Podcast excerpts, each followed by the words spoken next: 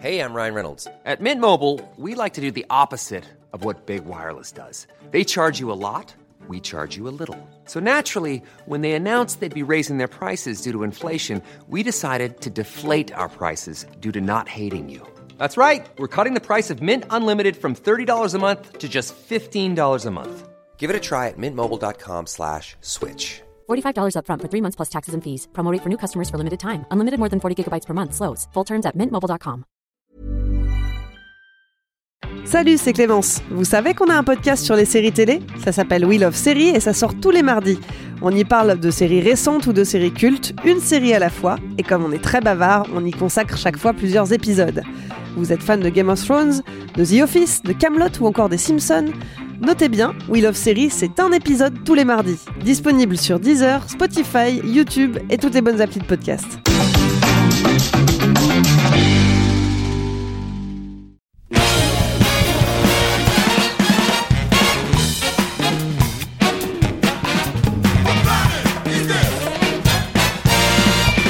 Bonjour à tous et bienvenue dans ce nouvel épisode de Capture Mag le podcast. Je suis Stéphane Moussakis et c'est l'épisode 35 consacré à John Carpenter. Je suis euh, accompagné de euh, mes fidèles comparses comme d'habitude. Alors là, je vais vraiment faire un petit tour de table. À côté de moi, Arnaud Bordas. Salut Arnaud. Salut Stéphane. À ses côtés, Julien Dupuis. Salut Julien. Salut Stéphane. Et aux côtés de Julien, Rafik Djoumi. Salut Stéphane. Salut Rafik.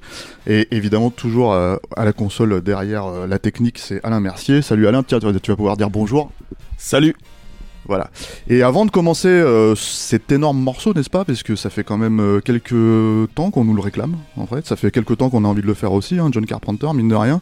On a toujours un petit peu euh, freiné euh, des pieds parce que c'est vrai qu'il y a 20 ans de ça, on avait fait un hors-série euh, ce qui nous avait bien bien euh, mis sur les rotules à l'époque et on, avait l'impression qu'on avait bien fait le tour de la question euh, pour euh, Mad Movies. En- donc c'était en 2001. hein, En donc, 2001, euh, ouais, avec Vincent Guignebert comme Voilà, comme rédacteur en chef. Et, euh, et mine de rien, bah, euh, comme Carpenter a fait un film depuis, en fait, et peut-être un ou deux téléfilms pour Masters of Horror, on s'était dit que c'était pas forcément que tout avait été dit à ce moment-là. Mais bon, en format podcast.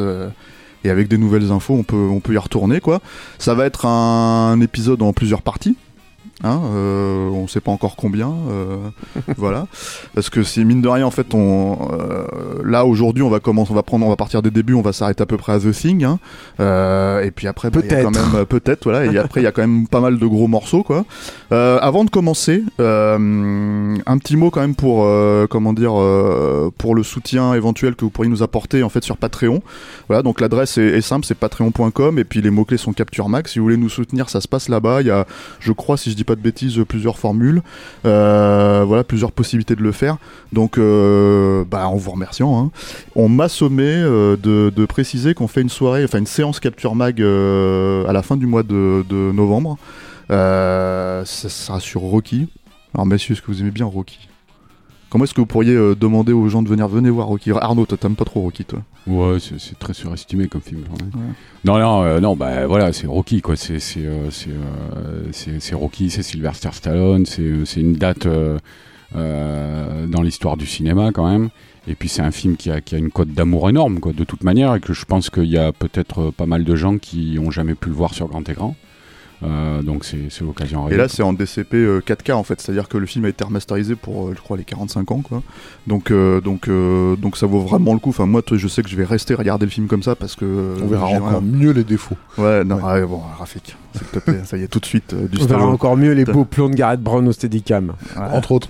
Et euh, si les gens ont quelques scrupules à aller se taper un Sylvester Stallone en salle, ben dites à votre entourage que vous allez voir euh, l'Oscar du meilleur film euh, 78. Quoi. Donc euh, ça sera euh, Ouais. une façon de, de se déculpabiliser. Tu sais, on n'est plus en 89, hein. Ouais. Tu sais, Et les puis- gens, ils ont plus trop de scrupules à avoir un Et puis, Stallone. hein. un, et puis un film dont Frank Capra disait j'aurais aimé réaliser un tel film. Voilà. Voilà. Pour les cinéphiles. Donc euh, ça, ça sera la séance Capture Mag, c'est la prochaine séance Capture Mag. Il y aura un épisode de stéroïde vidéo qui ira avec, qu'on a qu'on est en train de finaliser euh, en avant-première. Euh, Que Stallone est en train de remonter, d'ailleurs, en ce moment même. Que- voilà, c'est ça, tu vois, parce qu'il est pas content, quoi. Et euh, on dit du mal de Rocky 4. Et euh, donc ça se passe au Club de l'Étoile, c'est le 27 novembre prochain et ce sera à 19h et puis nous on sera tous là. Enfin, là- Je sais pas si tout le monde sera là. Tu seras là toi en fait euh, Arnaud? Je Non, sais c'est pas, si c'est pas encore gagné c'est- quoi. C'est compliqué. Et Julien, Rafik, vous serez là? Vous essayerez d'être là? A priori, oui. Bon bah voilà, écoute, formidable. Mais avec ce que tu viens de dire, je pense que tu viens déjà de rameuter toute la- l'amicale de défense de Rocky 4 là, donc. euh, Ah bah c'est bien. Ils ouais, vont bah, vouloir voir ça, ce que tu dis sur ils Rocky tous- 4 dans Il va y avoir baston quoi en fait. Surtout ouais. c'est ça, c'est ce qui va se passer quoi. Voilà pour les affaires courantes. Je vais lancer Rafik dans la bio de John Carpenter. Parce Alors- qu'il l'a bien connu, Rafik, euh, John Rafik a Carpenter. bien connu John On a grandi Carpenter. ensemble en fait, ouais. Dans, donc, euh, il est né en, en 1948 euh, dans l'État de, de New York, mais pas. Il n'a pas grandi à, à- à New York, euh, à la ville elle-même. En fait, il a, il grandissait. C'était un village de, de 3000 habitants qui s'appelle Carthage. Carthage. Euh. Carthage doit être détruit. Euh, Un endroit horrible. C'est lui qui disait ça en fait, que c'était très moche. Euh, donc ça, c'est hum, ce qu'on pourra pour considérer comme une, petite banlieue améri- américaine, quoi que qu'on verra par la suite évidemment dans ses films. Euh, son père Howard Ralph Car- Carpenter est un, professeur de musique, ce qui va avoir évidemment une certaine influence sur ses capacités à, composer lui-même des, des ses premiers cours.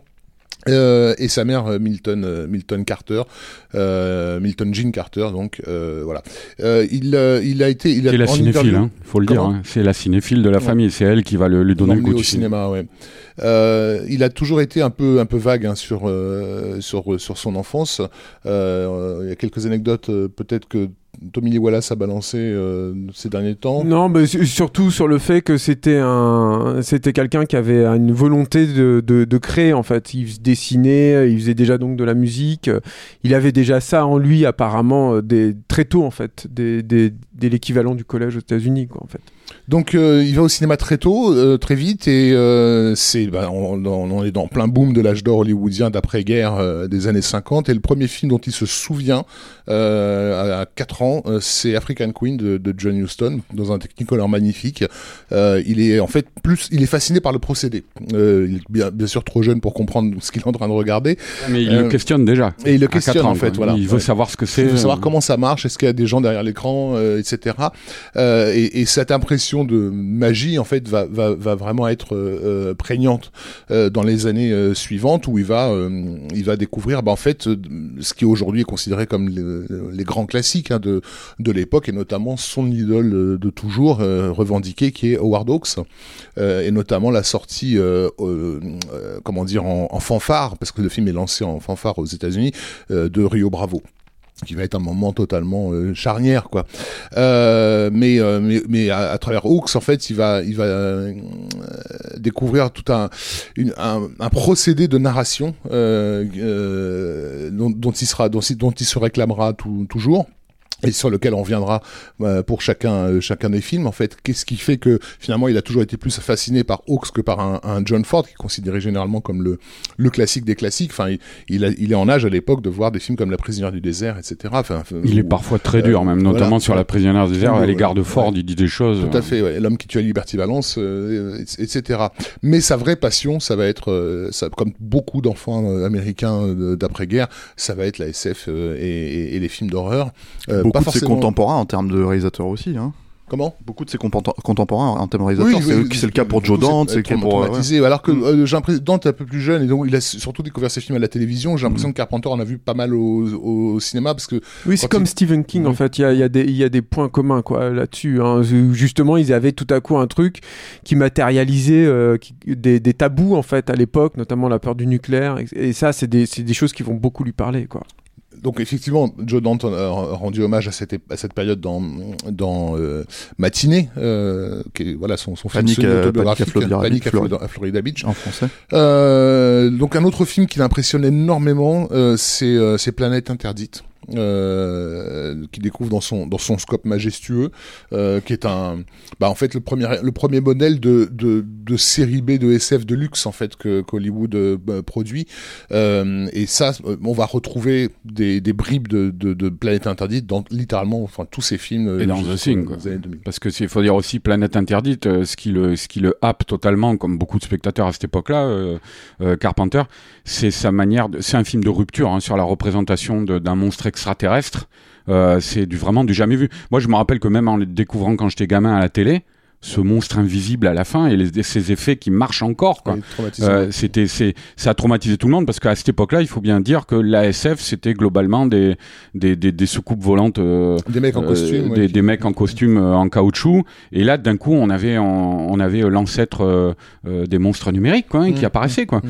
Donc euh, ça, c'est quelque chose qui l'a beaucoup frappé et je pense qu'on retrouve dans la la volonté primordiale de The Thing d'essayer de, de rompre un petit peu justement avec euh, avec les, les, les films de Staccabila qui existaient jusque-là. Donc il, euh, il, il acquiert, enfin on lui offre assez vite une caméra euh, 8 mm avec laquelle il va beaucoup expérimenter.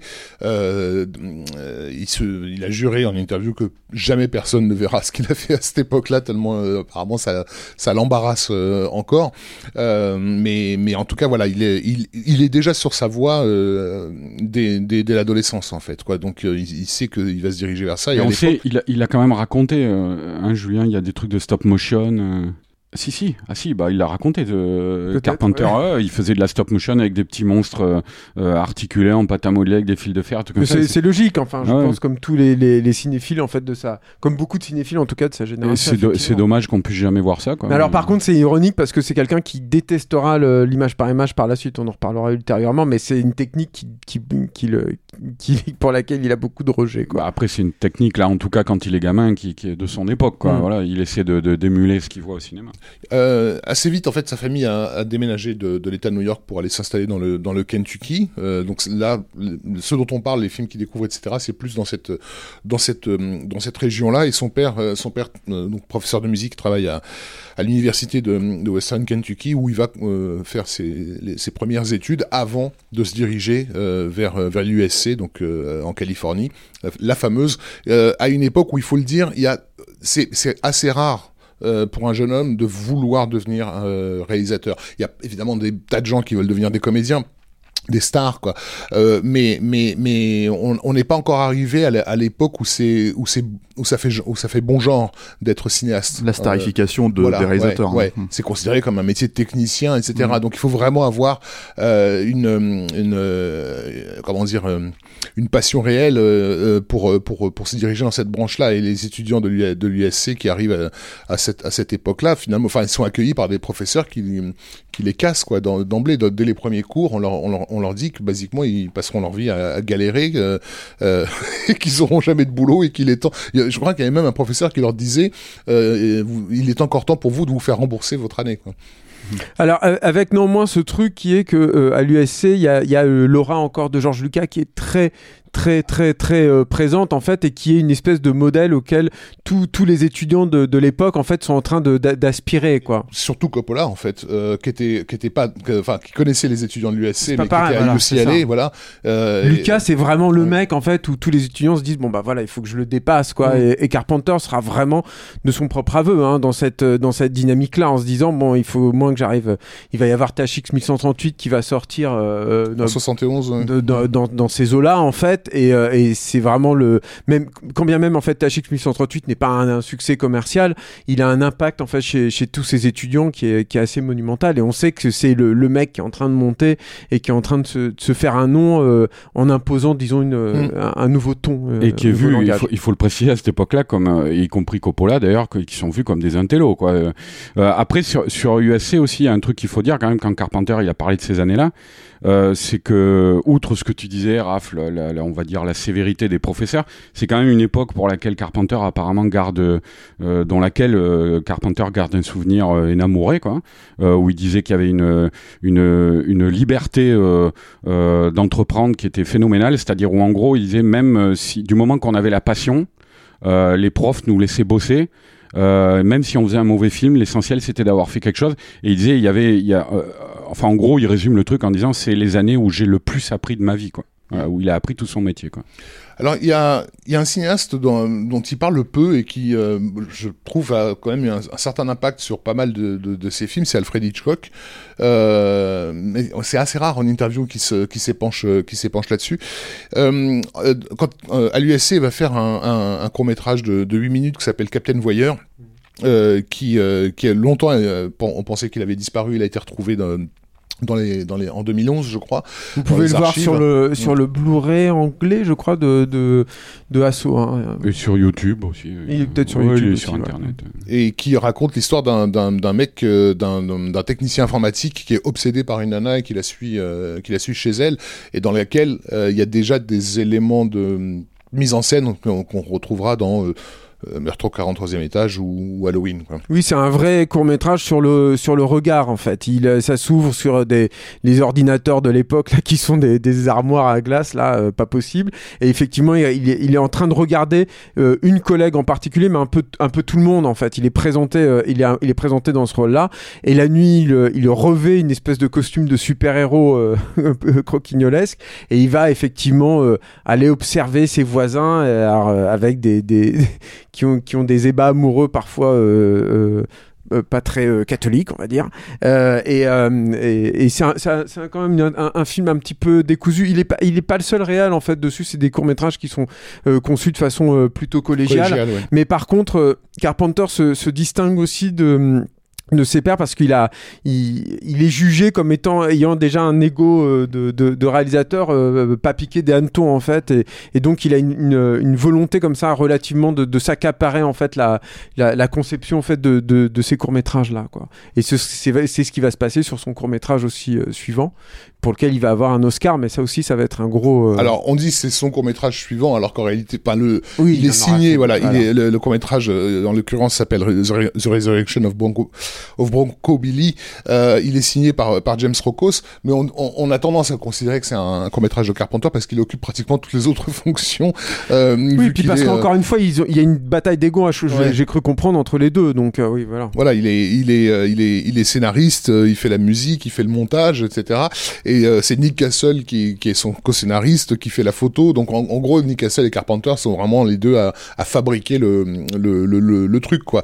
Oui, parce qu'il y, y, a toute une série de gens qu'il va rencontrer justement à ce moment-là. En euh, fait, euh. grâce à ça, évidemment, euh, déjà parce que le, John Longernecker, qui est un des co-scénaristes, convainc des gens de, de, Universal de voir le film et de le distribuer. Donc, il bénéficie d'une petite sortie en salle. On trouve encore d'ailleurs des affiches d'époque hein, sur sur cette mini sur cette mini sortie. Et puis bien sûr, il y a les Oscars. Euh, alors, euh, c'est pas Carpenter qui va le chercher l'Oscar, ça, revient à l'USC, tous, ces tous ces courts métrages oscarisés, de la même façon que le, THX originel de George Lucas appartient à l'USC. Donc, on peut pas en faire non plus n'importe quoi, mais euh, mais mais ça permet en tout cas de, faire exister le l'équipe derrière ce film. Mais lui, il, il, il, il, est, il est pas heureux en fait du fait que l'Oscar revienne à l'USC, qu'il puisse pas s'en attribuer complètement les mérites ou avoir totalement les bénéfices de ce qui est un, un, un vrai succès en mm. fait hein, dans les courts métrages. Il y a peu de courts métrages de l'USC qui sont à ce point-là à ce point-là reconnus et, la, et c'est important pour la naissance de Dark Star. C'est-à-dire que Dark Star naît aussi de ça, c'est-à-dire qu'il va à la fois bénéficier de l'infrastructure de l'USC au début en tout cas, mais par contre c'est aussi une revanche contre l'USC. C'est-à-dire que c'est aussi une volonté de dire écoute, il faut que je m'émancipe en fait de cette école, il faut que je parvienne à voler de mes propres ailes pour enfin parvenir à devenir euh, réalisateur, à m'imposer sur le, sur, la, sur le marché. Quoi. Vous l'avez vu Resurrection of euh, oui, oui. il y a longtemps. Oui. C'était chiant. Ça parle de quoi? Non, c'est relou en fait. C'est une espèce de, mais un peu comme Captain Voyeur en fait, mais je trouve encore pire. C'est ça reste quand même des films. Euh, l'équivalent en France, je trouve que ce serait des, des courts-métrages d'étudiants en beaux-arts, mais pas les étudiants en beaux-arts. Mais c'est, ça fait ça. c'est, euh, un, peu, c'est un peu le concept de, de Seuls sont les indomptés, c'est-à-dire de mm. l'histoire d'un mec qui refuse euh, le monde moderne et qui continue à, mm. à, se, à se vivre en, en cow-boy. À la différence que, que dans le film de David Miller, c'est, mm, c'est un film, on va dire, d'action euh, qui va d'ailleurs inspirer Rambo par ailleurs. tout simplement, quoi. Alors que là, c'est plus une, c'est, plus une dérive de quelqu'un qui est coincé dans sa tête et dans ses, dans, dans son mental voilà, C'est une déambulation en fait, c'est ça. Voilà, on est on est à l'époque de, de, films comme Midnight Cowboy, euh, ce genre de trucs-là. Donc hein, il, répond aussi à, à l'esprit de, de, son époque. Euh, 70, enfin je veux dire, Easy Rider est sorti deux ans avant. Il a fait le le, le bousculement euh, culturel et industriel. Il est déjà en cours euh, à, à, Hollywood et, et, et, dans le cinéma américain. Donc ils s'inscrivent clairement dans cette dans cette mouvance. Et c'est vrai que c'est marrant de voir qu'en fait les deux seules fois où, où Carpenter aura approché à travers ses films une institution comme celle des Oscars, euh, ça aura été en, en offrant à l'industrie euh, ce qui, Mm. euh, ce qui, ce qui, ce qu'a produisé, ce qu'a recherché à l'époque. Parce que tu parles de, de, ce court métrage effectivement là. Et puis après avec Starman, la nomination de Jeff Bridges, où c'est pareil quoi, il fera un film euh, comme le voulaient les studios de l'époque. Donc euh, et où on voit là que, que c'est finalement en cherchant sa propre voix lui-même, et notamment avec les, ce qu'il va faire après, que Carpenter va s'imposer et imposer son originalité. Quoi. Bon, est-ce qu'on passe directement euh, à, au À premier, Dark Star, au oui, premier parce film, que quoi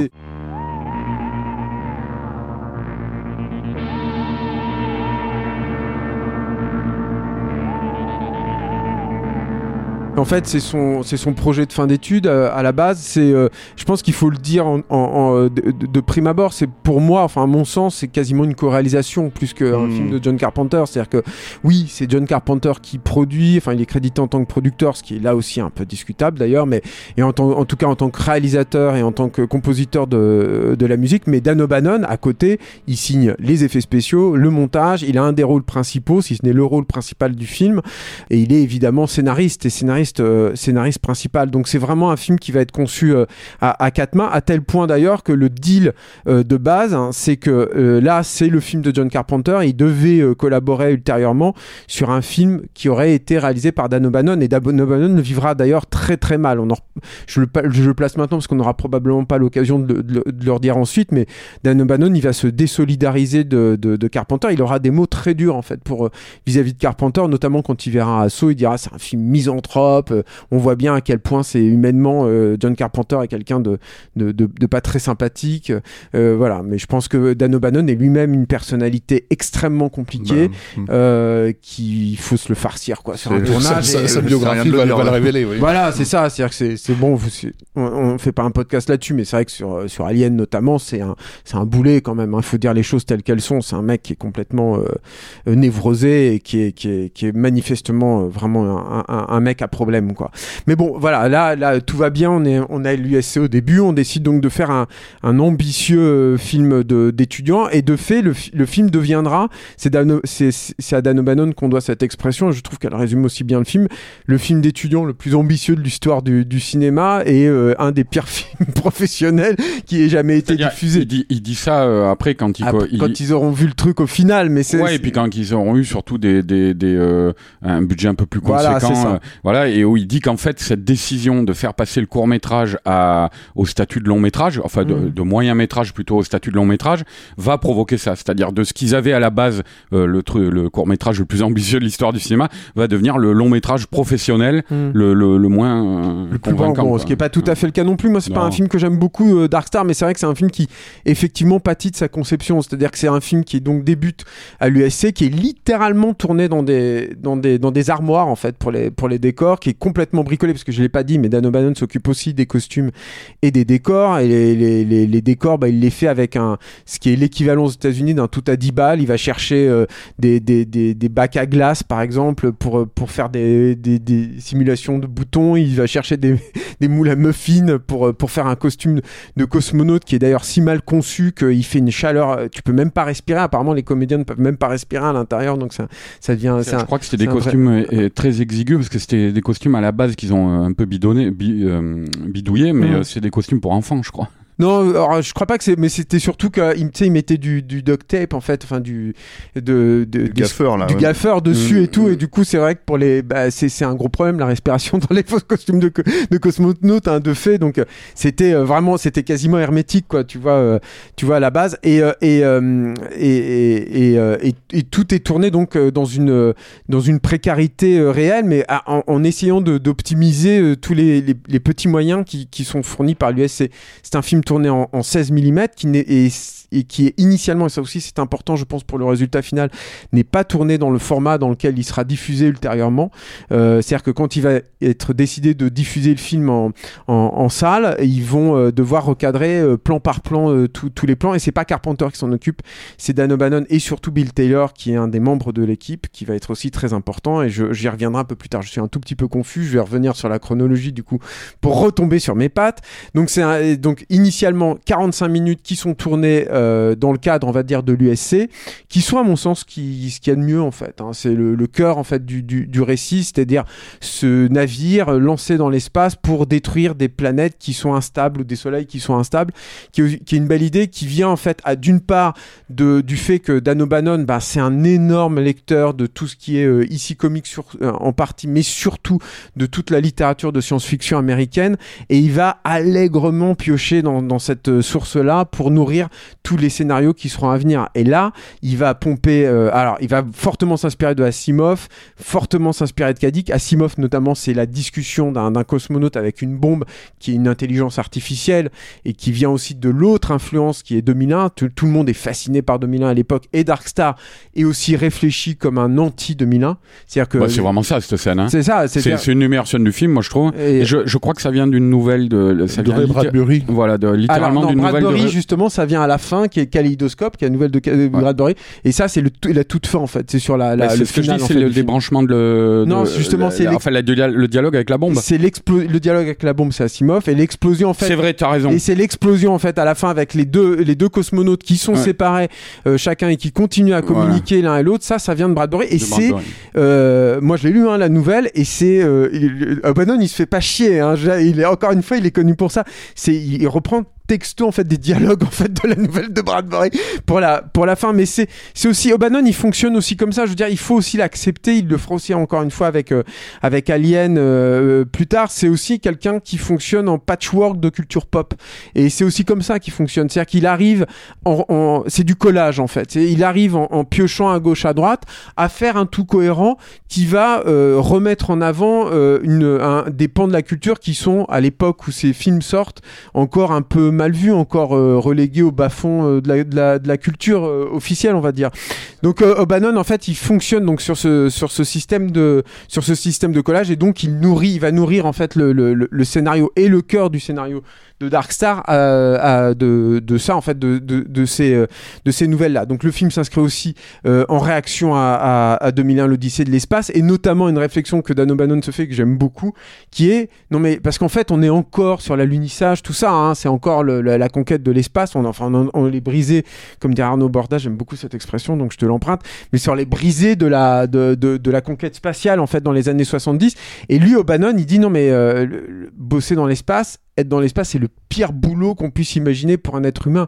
Et il voulait retranscrire ça. Et Carpenter va le, va le résumer avec une expression qui lui est due et qui sera elle aussi réemployée dans Alien ultérieurement, qui est euh, nous on veut faire euh, comme si c'était des camionneurs de l'espace et, euh, et, et- quoi. et des prolos. Oh, c'est ce côté, euh, ce côté SF euh, industriel là, tu vois, qui est, qui est, qui est à l'époque très en vogue, qui va être porté par toute la vague métal, métal hurlant aussi, qu'on retrouvera de plus en plus après dans des films hollywoodiens, Outland, des machins Et comme ça. qui avait été précédé euh, par Douglas Trumbull et Silent Running. Voilà, qui est aussi alors c'est exactement Raph et ça c'est tout à fait vrai et c'est marrant parce que c'est une c'est une, une référence qui n'est jamais citée. Enfin moi je l'ai jamais vu, j'ai lu beaucoup de trucs là pour la préparation de ce podcast, il ne le cite jamais Silent Running. Or Silent Running, il y avait déjà ce concept des camionneurs de l'espace et euh, Douglas Trumbull présentait ses personnages comme des camionneurs de l'espace et ils sont comme ça, hein, ils sont présentés comme ça dans dans le film. T'avais déjà le, côté euh, bah, euh, travailleur euh, surexploité euh, par par des, des, grosses entreprises tentaculaires qui sont complètement absentes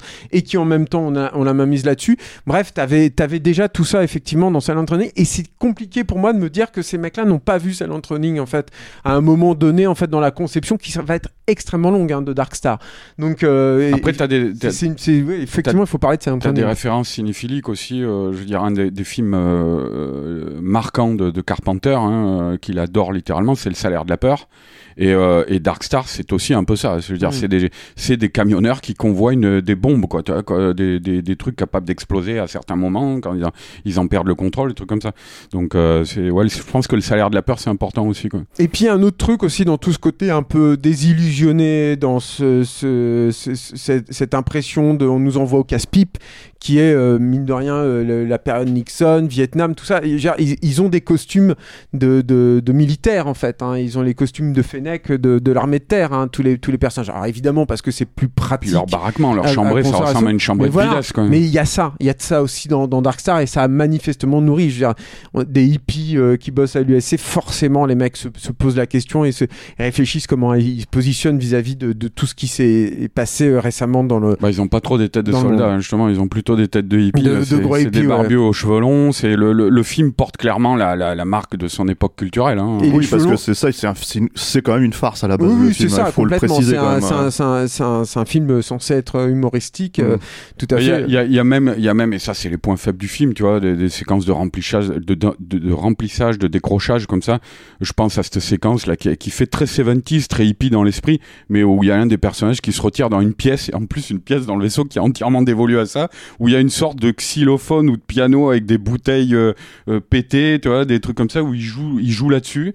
La séquence dure 2-3 minutes. Hein, et tu te dis mais euh, mais qu'est-ce que c'est que cette scène quoi tu vois c'est euh, Effectivement, alors ça, sur ces scènes-là, ça c'est important d'en parler et tu me fournis là une bonne transition. Arnaud, allez et bim, merci encore après, pièce. après cette expression sur les brisés, c'est la deuxième euh, service que je dois te, te rendre. Putain, je suis trop, ça va pas du tout là. Il faut, euh, je suis trop. euh, bon reprends-toi Julien dès le débiteur Ressaisissons-nous. d'Arnaud Bordas. Non mais alors, en fait, le truc c'est que eux, ils- leur ambition c'est donc de s'affranchir de l'USC et de d'en faire un long métrage. Donc ils vont essayer de chercher des, ils vont, ils vont essayer de trouver des, des capitaux en fait pour développer ce, ce qu'ils ont, ce qu'ils ont, ce qu'ils ont fait. Ils vont trouver des capitaux au Canada et qui sont très très faibles aussi. Ils vont commencer à étoffer euh, le film avec ces capitaux-là. Et là, euh, grâce à l'intermédiaire de, John Landis que connaît Dan O'Bannon, donc vous voyez, le monde est petit en fait, ils font la rencontre de Jack Harris, qui, est un producteur et qui s'est fait un peu la spécialité ou qui se fera la spécialité de justement diffuser au cinéma euh, des films d'étudiants ou des films bricolés dans le coin parce que c'est très peu cher. C'est des films qui surfent sur des vagues éventuellement de, de, de, de cinéma ou de genre qui sont relativement peu représentés mais qui ont leur public malgré tout. Et Jack Harris, il sent, il sent le, bon, le bon coup. Et donc euh, Carpenter... lui- préciser que voilà, il vient de sortir effectivement le film préféré de Stéphane sur toutes les années Schlock. 70, euh, qui est Schlock. qui est Schlock et qui pareil en fait Schlock est présenté avec des pas totalement terminés Jack Harris met un tout petit peu la main à la poche et ils vont retourner des scènes notamment une longue scène dans un dans un cinéma dans Schlock et pareil en fait c'est qui est pas bien intégré Non, mais c'est un film qui est, un film qui totalement bricolé, mais, Voilà, mais euh, c'est la même chose, et qui est un peu moins cohérent que que, que Dark Star, mais Ouais, parce que de manière discute, hein. générale, parce- de manière générale, John Landis fait des films moins cohérents un peu que moins John cohérent, c'est un peu plus bordel effectivement. Mais il fera par exemple, tu vois, il fera aussi un autre film qui est un peu moins connu pour le coup, qui s'appelle Equinox, Hmm. qui est un film qui a des effets spéciaux étonnants et pour cause, il y a des gens comme euh, Denis Muren qui ont débuté Ouais. dessus et il y a voilà. Donc c'est vraiment une spécialité en fait de, de Jack Harris et Carpenter montre le, le montage en fait qu'il a réussi à le- l'espèce de simili long métrage qu'il a réussi à monter avec l'argent canadien et donc ce qu'ils ont tourné euh, à, l'USC et en fait Jack Harris les bras lui en tombent. C'est-à-dire qu'ils ont il- euh, Carpenter l'a voulu même hein, ils ont étendu au maximum tout ce qu'ils avaient tourné pour pouvoir atteindre le métrage, un métrage suffisant. Et apparemment, le film en l'état est absolument imbitable. Donc, euh, Jack Harris lui leur donne un peu, un peu plus d'argent. Ils se remettent à tourner. Et c'est là, en fait, où Dark Star, en quelque sorte, va se professionnaliser parce que c'est à ce moment-là qu'ils ont euh, accès à un studio. C'est le premier studio qui est un studio complètement minable dans lequel il tournera Fog plus tard. Et, euh, mais euh, qui a des fuites et tout au plafond. Enfin, voilà. Mais par contre, ils, sont, ils trouvent ça merveilleux. En fait, c'est la première fois qu'ils ont un truc. euh, Bah, tu euh, passes des placards de euh, l'USC. Voilà, euh, c'est un ça, plateau, exactement, ouais. si tu veux. Et mais alors, ce qui est marrant, c'est qu'ils doivent faire revenir évidemment les, les comédiens. Du coup, il y a des scènes qui sont tournées avec les comédiens qui n'ont, qui sont même pas en- ensemble sur le plateau, des chants contre chants. Notamment la scène avec le personnage qui est dans une bulle au sommet du, du- du vaisseau spatial. Et euh, ce chant contre chant, cette scène-là, les, les deux comédiens ne se sont, euh, ne se sont Je- pas je jamais mets- je rencontrés même en fait. deux- je crois même qu'il y a entre le chant et le contre-chant, il y a deux ou trois ans d'écart Parce qu'il faut quand même dire que c'est un film qui a en tout, euh, pour tout, pris 4 ans. 4 ans exactement voilà faire, sur hein. ces sur ces trucs là et c'est vrai que je, je l'ai peut-être pas assez euh, spécialisé donc troisième c'est- fois que je dois quelque Mais chose c'est à Arnaud peut-être aussi je dans, ces, dans ces logiques-là où si le film était un petit peu lancé, euh, s'il ne cite pas Silent Running, c'est peut-être parce que quand ils l'ont lancé, ils l'avaient pas encore vu, quoi. Oui, c'est- c'est possible, hein, c'est ce que je dis, Mm. mais bon, voilà, il y a, il y a- il y a- il y a- de toute façon, euh, même dans le- la façon qu'a Dan O'Bannon de se réapproprier euh, toute cette, euh, cette culture-là et ces nouvelles-là, il y a un courant en fait. C'est-à-dire que il, il, il est pas question ici de se dire euh, un tel a pompé un tel et un tel. Mm, il y avait un truc qui était en train de se mm. passer. Non, t'as Il y souvent avait- une émulsion générale Voilà, comme ça qui avait- fait qu'à une époque, différents projets se lancent et qui ont une même fibre qui les, qui les relie. Quoi. Il y avait une volonté comme ça de faire ça et qui, à mes yeux, aboutira avec euh, la guerre des étoiles en, en 77, hein, de toute façon. Il y avait une volonté, il y avait un, un creux là, il y avait quelque chose dans, dans, dans ces récits-là, en fait, qui n'était pas présent, qui, aurait, qui devait être présent, et plein de gens qui étaient en phase, en fait, avec ce qui se passait à Mm. l'époque, se disaient, il faut qu'on le fasse, quoi. Et, c'est, et ce qui est marrant aussi de, de Darkstar, mais de tous ces projets-là, hein, de Schlock, de, de Equinox, c'est que euh, ils, ils vont attirer beaucoup de talents qui vont avoir énormément d'impact et qui vont, qui, et c'est des gens qui tendent tous vers le même truc. C'est-à-dire que j'ai parlé tout à l'heure de Bill Taylor. Bill Taylor va devenir un, un photographe de matte painting et aussi un matte painter très important dans les années qui suivront. Il, tra- il montera une société qui s'appelle Illusion Arts et qui jusqu'à la, à la fin des années 90 sera vraiment euh, importante quoi. Euh, Il y a, j'en ai pas parlé encore, mais il y a Ron Cobb qui travaille sur le film, qui est un qui est un, un, gars qui est surtout connu à l'époque pour euh, pour faire des caricatures, qui est un dessinateur mais alors génialissime et qui va illustrer, qui va créer la, la forme de Darkstar qui est pas du tout ce qu'il a fait de mieux, mais qui Du par vaisseau, contre hein. qui, qui, va- qui va qui donne quand même mine Une de rien un, un ancrage en fait réaliste au truc parce que c'est le gros truc de Ron Cobb c'est que c'est il fait partie de, ces di- de cette race de designers qui est en train d'émerger qui ne réfléchissent moins en termes artistiques qu'en termes euh, fonctionnels. Et donc qui réfléchit à comment ça peut fonctionner. C'est pour ça que Ron Cobb travaillera ultérieurement aussi bien avec euh, avec James Cameron notamment sur euh, sur Abyss. Ron Cobb c'est aussi euh, Conan le barbare c'est aussi il travaillera un petit peu sur Star Wars. Enfin voilà c'est vous voyez c'est c'est un mec quand même euh, euh, extrêmement euh, extrêmement important En fait, c'est avec un film comme Darkstar, on a la, rencontre entre plusieurs mouvements culturels qui n'étaient pas censés se rencontrer. C'est-à-dire, c'est, l'équipe du film, Carpenter, Bannon, etc. C'est au- aussi des gens qui ont, qui ont accès au au cinéma d'auteur européen, euh, à travers l'USC, il y, a un côté- il y a tout un côté un peu intello mm. euh, de, de la côte ouest qui, qui, qui rentre en jeu.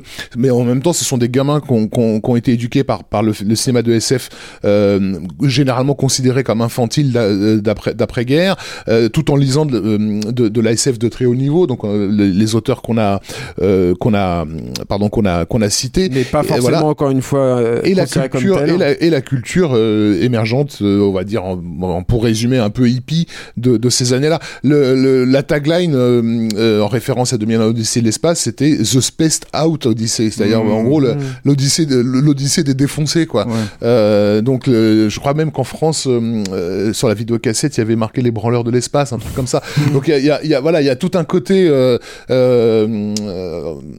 pas revendicateur mais mais mais j'ai pas le- j'ai pas le. Voilà, c'est mais qui vient en fait de qui je Et- pense est, est- est dans les gènes en fait Voilà. du projet initial hein, quand je parlais de la période Nixon Vietnam tout ça c'était et une forme déjà- de, de, de, de respect aussi pour le cinéma d'exploitation. Mm. D'ailleurs que le Carpenter, c'est un mec qui, euh, dans, dans sa jeunesse, a repéré le nom de Roger Corman sur beaucoup de films qu'il Mm. qu'il qu'il appréciait.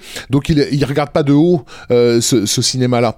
Euh, donc euh, quand, quand il s'agit d'aller bosser avec Jacques Harris, au début, il est, lui, il est, il est tout à fait partant. Ça va pas super bien se passer sur tous les plans. non non ça Euh, très on, mal hein. on peut même voir dans le film à un moment donné sur sur un ordinateur euh, la mention fuck you euh, Harris qui, qui, qui apparaît quoi. Euh, donc il règle ses, ses comptes avec euh, avec ses petits euh, ses petits épiciers on va dire parce que bah, Jacques Harris c'est pas un producteur d'envergure non plus. Euh, mais mais mais sinon il ne voilà il ne déteste pas l'idée d'être un cinéaste euh, d'exploitation. Et Ça- fait, fait étonnant, c'est des films en fait qui tiennent. On a parlé de Schlock, on a parlé de, de voilà, c'est des films en fait qu'on peut encore voir aujourd'hui à Oui, cause des noms justement en fait qui. Bah, euh, qui- c'est surtout ça, Ouais. je pense. Mais alors, euh, ju- pour terminer, du, coup, sur Jack Harris et sur la conception, parce que c'est important, c'est là où ils vont tourner effectivement le plus, le, vraiment beaucoup de scènes euh, annexes. Euh, Arnaud parlait tout à l'heure de, la cette séquence musicale. Incongrue hein, j'ai envie de Mhm. dire elle est elle- Probable, c'est- hein. c'est super bizarre quoi enfin et c'est une scène que Carpenter d'ailleurs déteste euh, qui C'est-à-dire, c'est une scène qui ne mène nulle part, qui ne, qui ne Non, traite rien. mais il y a beaucoup de trucs comme ça. C'est-à-dire qu'il y a une scène avec un, un, un- un fusil laser aussi, pareil. Tu te dis, mais pourquoi Qu'est-ce que ça fout là? Il y a des scènes dans les quartiers, en fait, des, des, des, des- mecs aussi qui sont très très bizarres. Et puis il y a la scène pour lequel le film est passé à la postérité. Oui. Et on dit souvent, bon, bah, c'est le, c'est le, c'est le brouillon d'Alien et tout. Moi, je trouve que c'est un peu tendu, en fait, de dire ça parce que finalement, c'est, je pense que Dan O'Bannon a repris là un, un schéma classique euh, du, du, du, du cinéma d'exploitation. Moi, je vois pas trop les rapports. Je, je vois les. Parce, parce que c'est lui-même qui l'a qui l'a dit tout simplement. c'est quand même un astronaute Alors on, qui- on parle de ce que Voilà. de, de, l'extraterrestre, Voilà. ouais. Voilà, c'est quand même un, un- un astronaute qui poursuit un extra. Bon, certes ridicule, euh, mais. euh, C'est l'animal de compagnie du vaisseau Voilà. qui est un En extraterrestre. fait, il voilà. poursuit un extraterrestre dans les coursifs d'un vaisseau. tu vois, et et, Ouais. euh, c'est vrai que ça, ça fait fortement penser à Alien. Quand Pour les gens qui n'ont pas vu le, le, le film, donc le personnage de Pinback, euh, joué par, par Don O'Bannon, ouais. euh, ils s'emmerdent tous ces mecs-là, et lui, il a gardé un alien qu'ils ont récupéré dans, dans Il un a voyage. plusieurs, comme, en fait. comme animal de compagnie, et c'est une espèce de gros ballon de plage orange, tout avec, avec des palmes, euh, vraiment, vraiment un truc, un truc ridicule. Lui, il était content hein, de, de cette partie de- du film, il trouvait ça très drôle, euh, sauf qu'ils vont s'apercevoir euh, une fois le film sorti que ça ne fait absolument pas rire les, les gens et des années plus tard il dira effectivement que que euh, puisqu'il a pas réussi à les faire rire avec ça il va il va, il va leur faire peur et le Ouais, concept c'est qu'effectivement le ballon se cache dans les dans les tuyaux de, de- du vaisseau et t'as Pinback en fait qui essaie d'ascenseur, en fait. voilà, Voilà, mais- de le retrouver et ce concept effectivement d'un alien dans le- dans l'infrastructure du vaisseau c'est la c'est une des bases d'Alien quoi. Et le, le truc, c'est que c'est vrai que en fait, les éléments comiques de cette longue séquence, parce qu'elle est quand même assez longue, euh, sont pas très drôles parce qu'en gros, ça se repose juste sur l'aspect du, du, du, du, du monstre. Ça fait ce que tu as dit, Et là, qui ressemble à un c'est ballon. Nick Castle d'ailleurs qui joue le qui Voilà. joue l'alien. qui ressemble à un ballon de plage donc et euh, par contre c'est une scène qui, qui finalement reste euh, pour ce qu'elle raconte ce qu'elle raconte aussi dans la dans la, la technicité qu'elle met en place pour le raconter t'as quelques beaux effets visuels hein, dans ces scènes là quoi enfin pour un film de ce cabila quoi la, la scène tu parlais la scène de l'ascenseur tu vois ces choses là et en fait tu le retiens pour les péripéties plus que pour l'humour quoi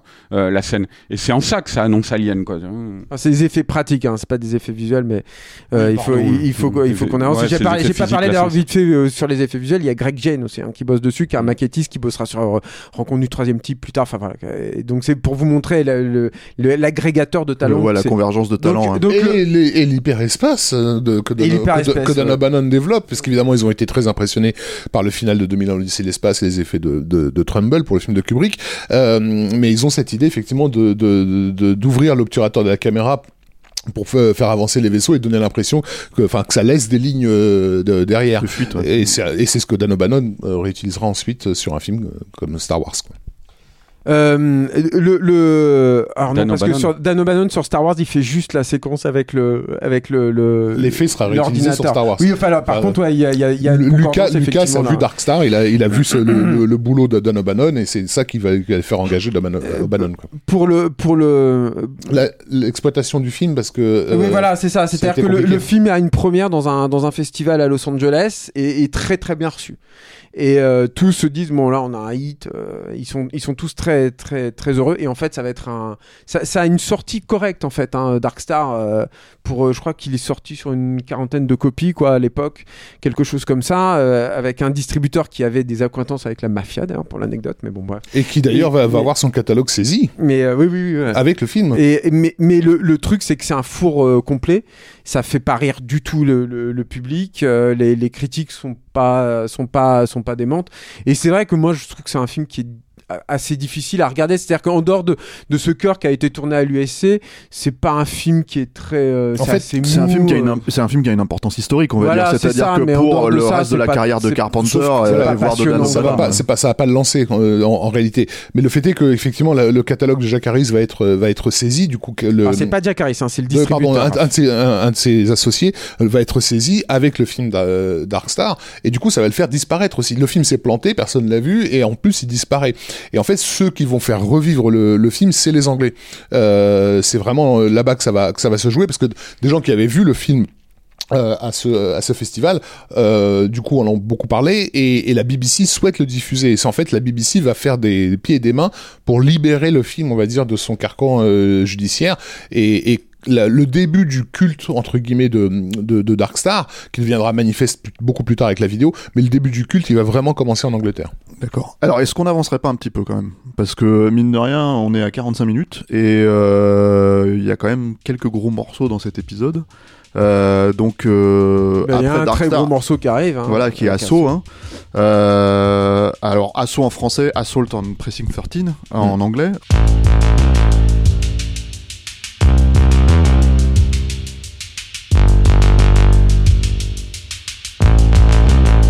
Rafik, je te lance là-dessus. Alors, euh, Premier vrai film pro, quoi. Comment? Oui, premier premier film euh, premier film pro. En fait, c'est euh, euh, comment dire. il, y a- il écrit deux, deux, deux, deux scripts juste après euh, Dark Star, euh, qui sont donc euh, Assaut et, et les yeux de, de- enfin ce qui deviendra les yeux de Laura Mars, le script de Eyes. C'est un, un, collègue, un copain de l'USC qui est G. Stein Kaplan qui se propose de financer euh, ce film à très petit budget, donc, euh, qui est inspiré à la fois de, de Escape for From Bravo de, de, de, John euh, Sturges et je trouve d'un autre film que Carpenter ne cite jamais non plus de John Ford qui est The Lost Patrol, la patrouille perdue dans laquelle des, des mecs en, sont en Afrique, en Mésopotamie, des soldats piégés dans une oasis, sont piégés dans un oasis, attaqués par un ennemi entre guillemets invisible dont les motivations nous échappent complètement quoi. Euh, c'est un film de 1934 que je, que je recommande vivement. avec Boris Karloff et Victor McLaglen. Ouais. Euh, et donc, euh, donc en fait, il, il, il, veut faire un, bah, en gros, il veut s'inscrire dans, dans l'héritage du Rio Lobo de Howard de son, de son idole Hawks, Rio, Lobo, qui, qui, non Rio Lobo. Euh, hum. Le dernier, Eldorado et Rio Lobo, les deux derniers, ouais, tout à fait. Euh, qui sont justement des films presque contemporains, euh, en fait. Euh, mais décide, en fait, consciemment de le... Et aussi pour des, pour des questions budgétaires, parce qu'il n'a pas encore les moyens d'aller travailler dans les studios hollywoodiens, ou encore moins Almeria en Espagne de choisir un cadre, un cadre moderne. que ça, ça, lui permettra de ça, c'est un truc dont on n'a pas vraiment euh, discuté dans, dans, dans, la formation, on va dire, de Carpenter. C'est que, mais c'est un truc qui irrigue tout son cinéma hein, derrière. C'est que c'est un énorme fan de western. Euh, il a grandi avec ça, mais surtout, en fait, il n'a jamais réussi à en faire un pour mm. de vrai, mm. c'est-à-dire un vrai western. C'est quand même un des trucs, euh, un des, des rendez-vous manqués de Carpenter. Et Assaut est littéralement le premier western moderne de, comment dire, de Carpenter, le premier western contemporain urbain euh, chose sur laquelle il va être connu en fait. Euh, donc c'est quand même bien de le, bien le comment dire le préciser et, que les sources d'inspiration dont tu parles en fait euh, vont déboucher sur un nouveau type de cinéma aussi quelque part quoi. Euh, tout à fait, et, et, et surtout un, un, un cinéma euh, de jungle urbaine, on va dire, qui n'a pas été encore vraiment vraiment exploité beaucoup, même si on a à l'époque Oh merde, comment ça s'appelle? Bon, il y a Death Wish, il y a des films comme ça aussi, hein, mine de rien, qui sont mm. des films euh, qui se veulent, euh, tu vois, qui parlent de ça, hein, qui font des ponts entre le, le western et, le, et, le, et la société moderne, quoi. Mais, euh, pour moi, en tout cas, Asso, c'est un film qui reprend littéralement les cadres, les règles du western, etc., etc., pour les transposer littéralement dans le, le comment dire, euh, le cadre moderne, quoi. C'est pour ça que moi, je, on peut pas le considérer forcément comme le premier western urbain, mais en tout cas, il y en a forcément d'autres, je veux dire, mais en tout cas, c'est clairement un film en fait qui euh, qui euh, qui a cette conscience de cinéaste en fait, et deux, euh, comment dire, euh, deux, on fait des westerns avec ce type de cadre, ce type de choses, etc., etc. Et là, il reprend tout ça et le remet littéralement dans euh, dans le cadre urbain. Ce, Qui, est, ce qui est intéressant, c'est qu'en fait, les films urbains de cette époque-là, je pense à des, à des films comme le Richard Fleischer, là, Les flics ne dorment pas la nuit, tu vois, ce sont des films qui ont tendance à, à à nourrir euh, leur genre avec des, des, des, influences venues du cinéma européen, avec le, mm. le, nouvel Hollywood, toute cette émulsion que ça a créé.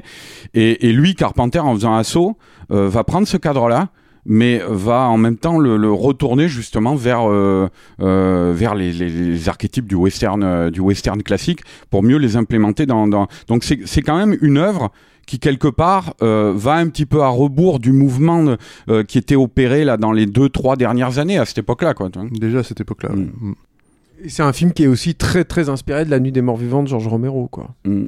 Il y a, en fait, le, le, choix du, du, du décor est, est, est, crucial parce que justement, ça va lui permettre de, comment dire, de. On est à une époque euh, de, de crise, hein, dans, dans, que ce soit à New York ou à, ou à, ou à, Los Angeles, dans les dans les quartiers pauvres où ils sont laissés à l'abandon, etc. Et, et en gros, bah, on a tous ces images du, du Bronx des 70s, par exemple, avec ces, on a l'impression d'être d'être dans, dans un pays d'après-guerre, quoi. Euh, qui va utiliser à, à, à d'abord parce qu'ils seront tranquilles pour, pour, pour tourner dans, dans, ces lieux-là, dans ces lieux-là vu qu'il n'y a jamais personne. Euh, et, et, et, en plus pour des pour des questions budgétaires, il il fait le choix de tourner des des, des plans euh, longs en fait. C'est beaucoup de Asso, c'est beaucoup de plans d'exposition euh, très longs et il fait pas beaucoup de prises en fait. Hein. C'est souvent la première ou la deuxième qui est qui est qui est mise en boîte. Mais par contre, elles sont bien préparées, bien bien cadrées, etc. Et ça pose ça pose cette ambiance post-apocalyptique en fait, qui euh, par certains côtés rejoint le film de Robert Clouse avec Hugh Brynner qui était sorti euh, à peu près la même époque, hein, New que York ne New York ne répond plus en fait. hein. On est on est on est entre le, le western et le film de SF mélangé de de films urbains quoi. Mais le, le, le, le décor, ouais, c'est- c'est intéressant ce que tu dis parce que c'est vrai que c'est aussi euh, par l'emploi du cinémascope euh, euh, ce, ce, ce truc chez, chez Carpenter qui va revenir par la suite euh, euh, d'utiliser des décors un peu désolés, euh, un, un peu vidés de, de tout figurant hein, et pour cause vu le contexte urbain là qui est décrit dont tu parlais dans dans Assaut et, et avec le de les étendre comme ça et forcément bah, dès qu'une silhouette surgit dans le cadre, elle en devient que plus euh, euh, que plus menaçante. Mais même le, décor lui-même du commissariat, tu vois, c'est, euh, je sais pas si vous revoyez le, commissariat tel qu'il est configuré, c'est une sorte de bloc comme ça qui évoque beaucoup un, fort de western quoi,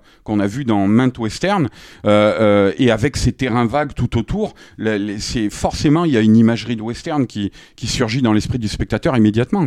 Non, alors a- a- il y a aussi, euh, on parle des décors. Mais il y a aussi les personnages, quoi, tu vois. Ce sont de vrais personnages de western. C'est-à-dire, on commence avec un shérif euh, débutant, euh, qui est qui est qui part au boulot. On enchaîne avec un, prisonnier qui circule d'une prison à l'autre, qui va être changé de cellule. Tous ont des comportements, je pense notamment à, à Napoléon. C'est Napoléon Wilson, je Ouais, crois, Napoléon Wilson. le, le prisonnier dont je parlais. Quel nom incroyable, quoi, déjà. Ouais, c'est déjà. des purs personnages de western. Dans le corps, je veux dire, il y a un gimmick euh, verbal euh, pendant tout le film qui revient, qui est génial. C'est euh, euh, t'as pas une clope, quoi. Hein Ouais. Euh, C'est pas un clope. Ouais, En ouais, français, dans- c'était dans- ça. à l'époque, c'est Ouais. vrai qu'on disait, on disait, c'était masculin clope, clope. Après, c'est devenu plus. Mais bon, t'as as ce gimmick donc qui revient euh, constamment et avec lequel il, il fait des choses. Euh, euh, Carpenter, c'est-à-dire ça évolue à travers le film. Euh, et c'est encore une fois, c'est un vrai personnage de western, de mec qui roule un peu des mécaniques. Bah, c'est un proto-snake, hein, vraiment. hein. Clairement, C'est- c'est- clairement. c'est- euh, même dans son fonctionnement, dans le, le peu qu'on en sait de son passé, dans le, le fonctionnement de son nom et à quel point son nom est impactant. C'est-à-dire que t'entends un nom comme ça, c'est pas John Doe, quoi. C'est tout de suite, paf, tu, tu l'identifies, le mec, tu te souviens de son nom et du coup, t'as as une, espèce de, de, volonté de t'identifier à lui, d'en savoir plus, qu'il est curieux. C'est un mec qui a un nom pareil, tu dis, mais d'où il sort, quoi? Et, et effectivement, avec ce, ce gimmick de trucs qui sont vraiment des choses que t'as envie de te répéter en sortant du- de la salle parce que voilà, c'est c'est c'est c'est comme ça qu'est caractérisé aussi le, le, le personnage, quoi. Ah Et bah, c'est- Stéphane, je me rappelle à l'époque quand on s'est connu à Moïse, il arrive à mon bureau, il me dit t'as pas un clope quoi. t'as- pas un clope. Et il se croyait malin là. Et aussi un personnage profondément euh, euh, potentiellement un peu misanthrope et, euh, et euh, en tout cas euh, véritablement anarchiste un, un- mec qui, qui est comme Carpenter l'est lui-même hein, qui, a un, qui a un vrai problème avec l'autorité euh, qui est en rupture de banc avec la société euh, Ouais, mais moi, qui a une vraie intégrité morale au final Mais je dirais pas anarchiste quand même. euh, C'est t'as plus le côté individualiste. C'est- parce qu'anarchiste, tu commences à élaborer une, un positionnement politique. Et c'est un type qui en a juste rien à foutre de a rien quoi. oui. Euh, si ce c'est n'est, comme tu viens de c'est le un- dire, c'est un pan de l'anarchie quand même si ce n'est comme tu viens de le dire, d'une certaine intégrité morale, Mm. quoi, tu vois, quoi, de, de, de, de, de respect de lui-même et de respect des autres qui pratiquent quand même dans son truc. Mais, mais euh, après, euh, voilà, donc. C'est vrai que t'as, t'as, t'as cet archétype euh, de, de western, il y en a d'autres. T'as le flic euh, qui est joué, euh, bon, qui va ra- rapidement disparaître de l'intrigue, de l'intrigue, mais qui est joué par euh, l'acteur fétiche de, hum, de Carpenter, là, euh, dont le nom m'échappe tout à coup, euh, mais qui était Charles Cypher voilà, c'est Charles Cyphers, euh, et euh, qui est euh, qui est un personnage typique de, de, de convoyeur de diligence, tu vois, qui convoie le prisonnier, quoi. l'ordure Euh, quoi Voilà. Euh, enfin l'ordure. Il il lui montre un côté humain à certains moments aussi quand même. c'est une ordure Ouais. tu ouais. t'es de droite mais c'est une ordure en vrai Non, mais non. euh, Non, non, c'est un personnage qui est humanisé à certains moments, a- comme tous les personnages du film. Mais mais mais euh, après t'as le le le, aussi un, il faut parler du, du personnage féminin euh, qui est ah elle est magnifique Euh, ouais, qui est jouée par cette actrice euh, euh, qui, a, qui a fait une carrière éclair, hein, qu'on n'a pas, qu'on a quasiment pas revu par la suite. Laurie Zimmer. Voilà, mais qui est, qui est génial parce que c'est un vrai personnage de, de, de euh, comment dire, de de beauté, de beauté froide, mais euh, j'ai presque envie de dire de, de beauté endormie, un peu à la Lorraine Bacal, quoi. Tu vois, il y a un côté physiquement euh, euh, un petit peu comme ça, quoi. Et le Et- nom de son personnage, Lee, en fait, est, est une référence à Lee Brackett, euh, Mmh. scé- scénariste de, de Rio Bravo, entre autres. Voilà. Bah, de toute façon, il, il mettait déjà comme ça plein plein de petits, euh, Oui, parce que c'est un, clins d'œil en fait. c'est un cinéaste. euh, oh, c'est pas forcément, il est pas forcément extrêmement connu pour ça. hein, D'ailleurs, contrairement à un Joe Dante par exemple ou un Steven Spielberg, mais c'est un cinéaste en fait euh, fanboy entre guillemets, c'est-à-dire Ah, euh, pour oui. commencer, c'est-à-dire c'est vraiment quelqu'un qui, qui, qui, qui a des références et qui les emploie et qui, qui se pose dessus pour créer sa, pour faire Bien sa sûr. propre création. Comme déjà. il va devoir, comme il va monter son propre film et qu'il y a toujours les, les, les, les éternels problèmes euh, euh, de syndicats, Son etc. pseudo, voilà, ouais, il va créer son pseudo John T. Chance en référence au personnage de- Voilà. de, John Wayne dans Rio Bravo également. Donc Mm. euh, voilà.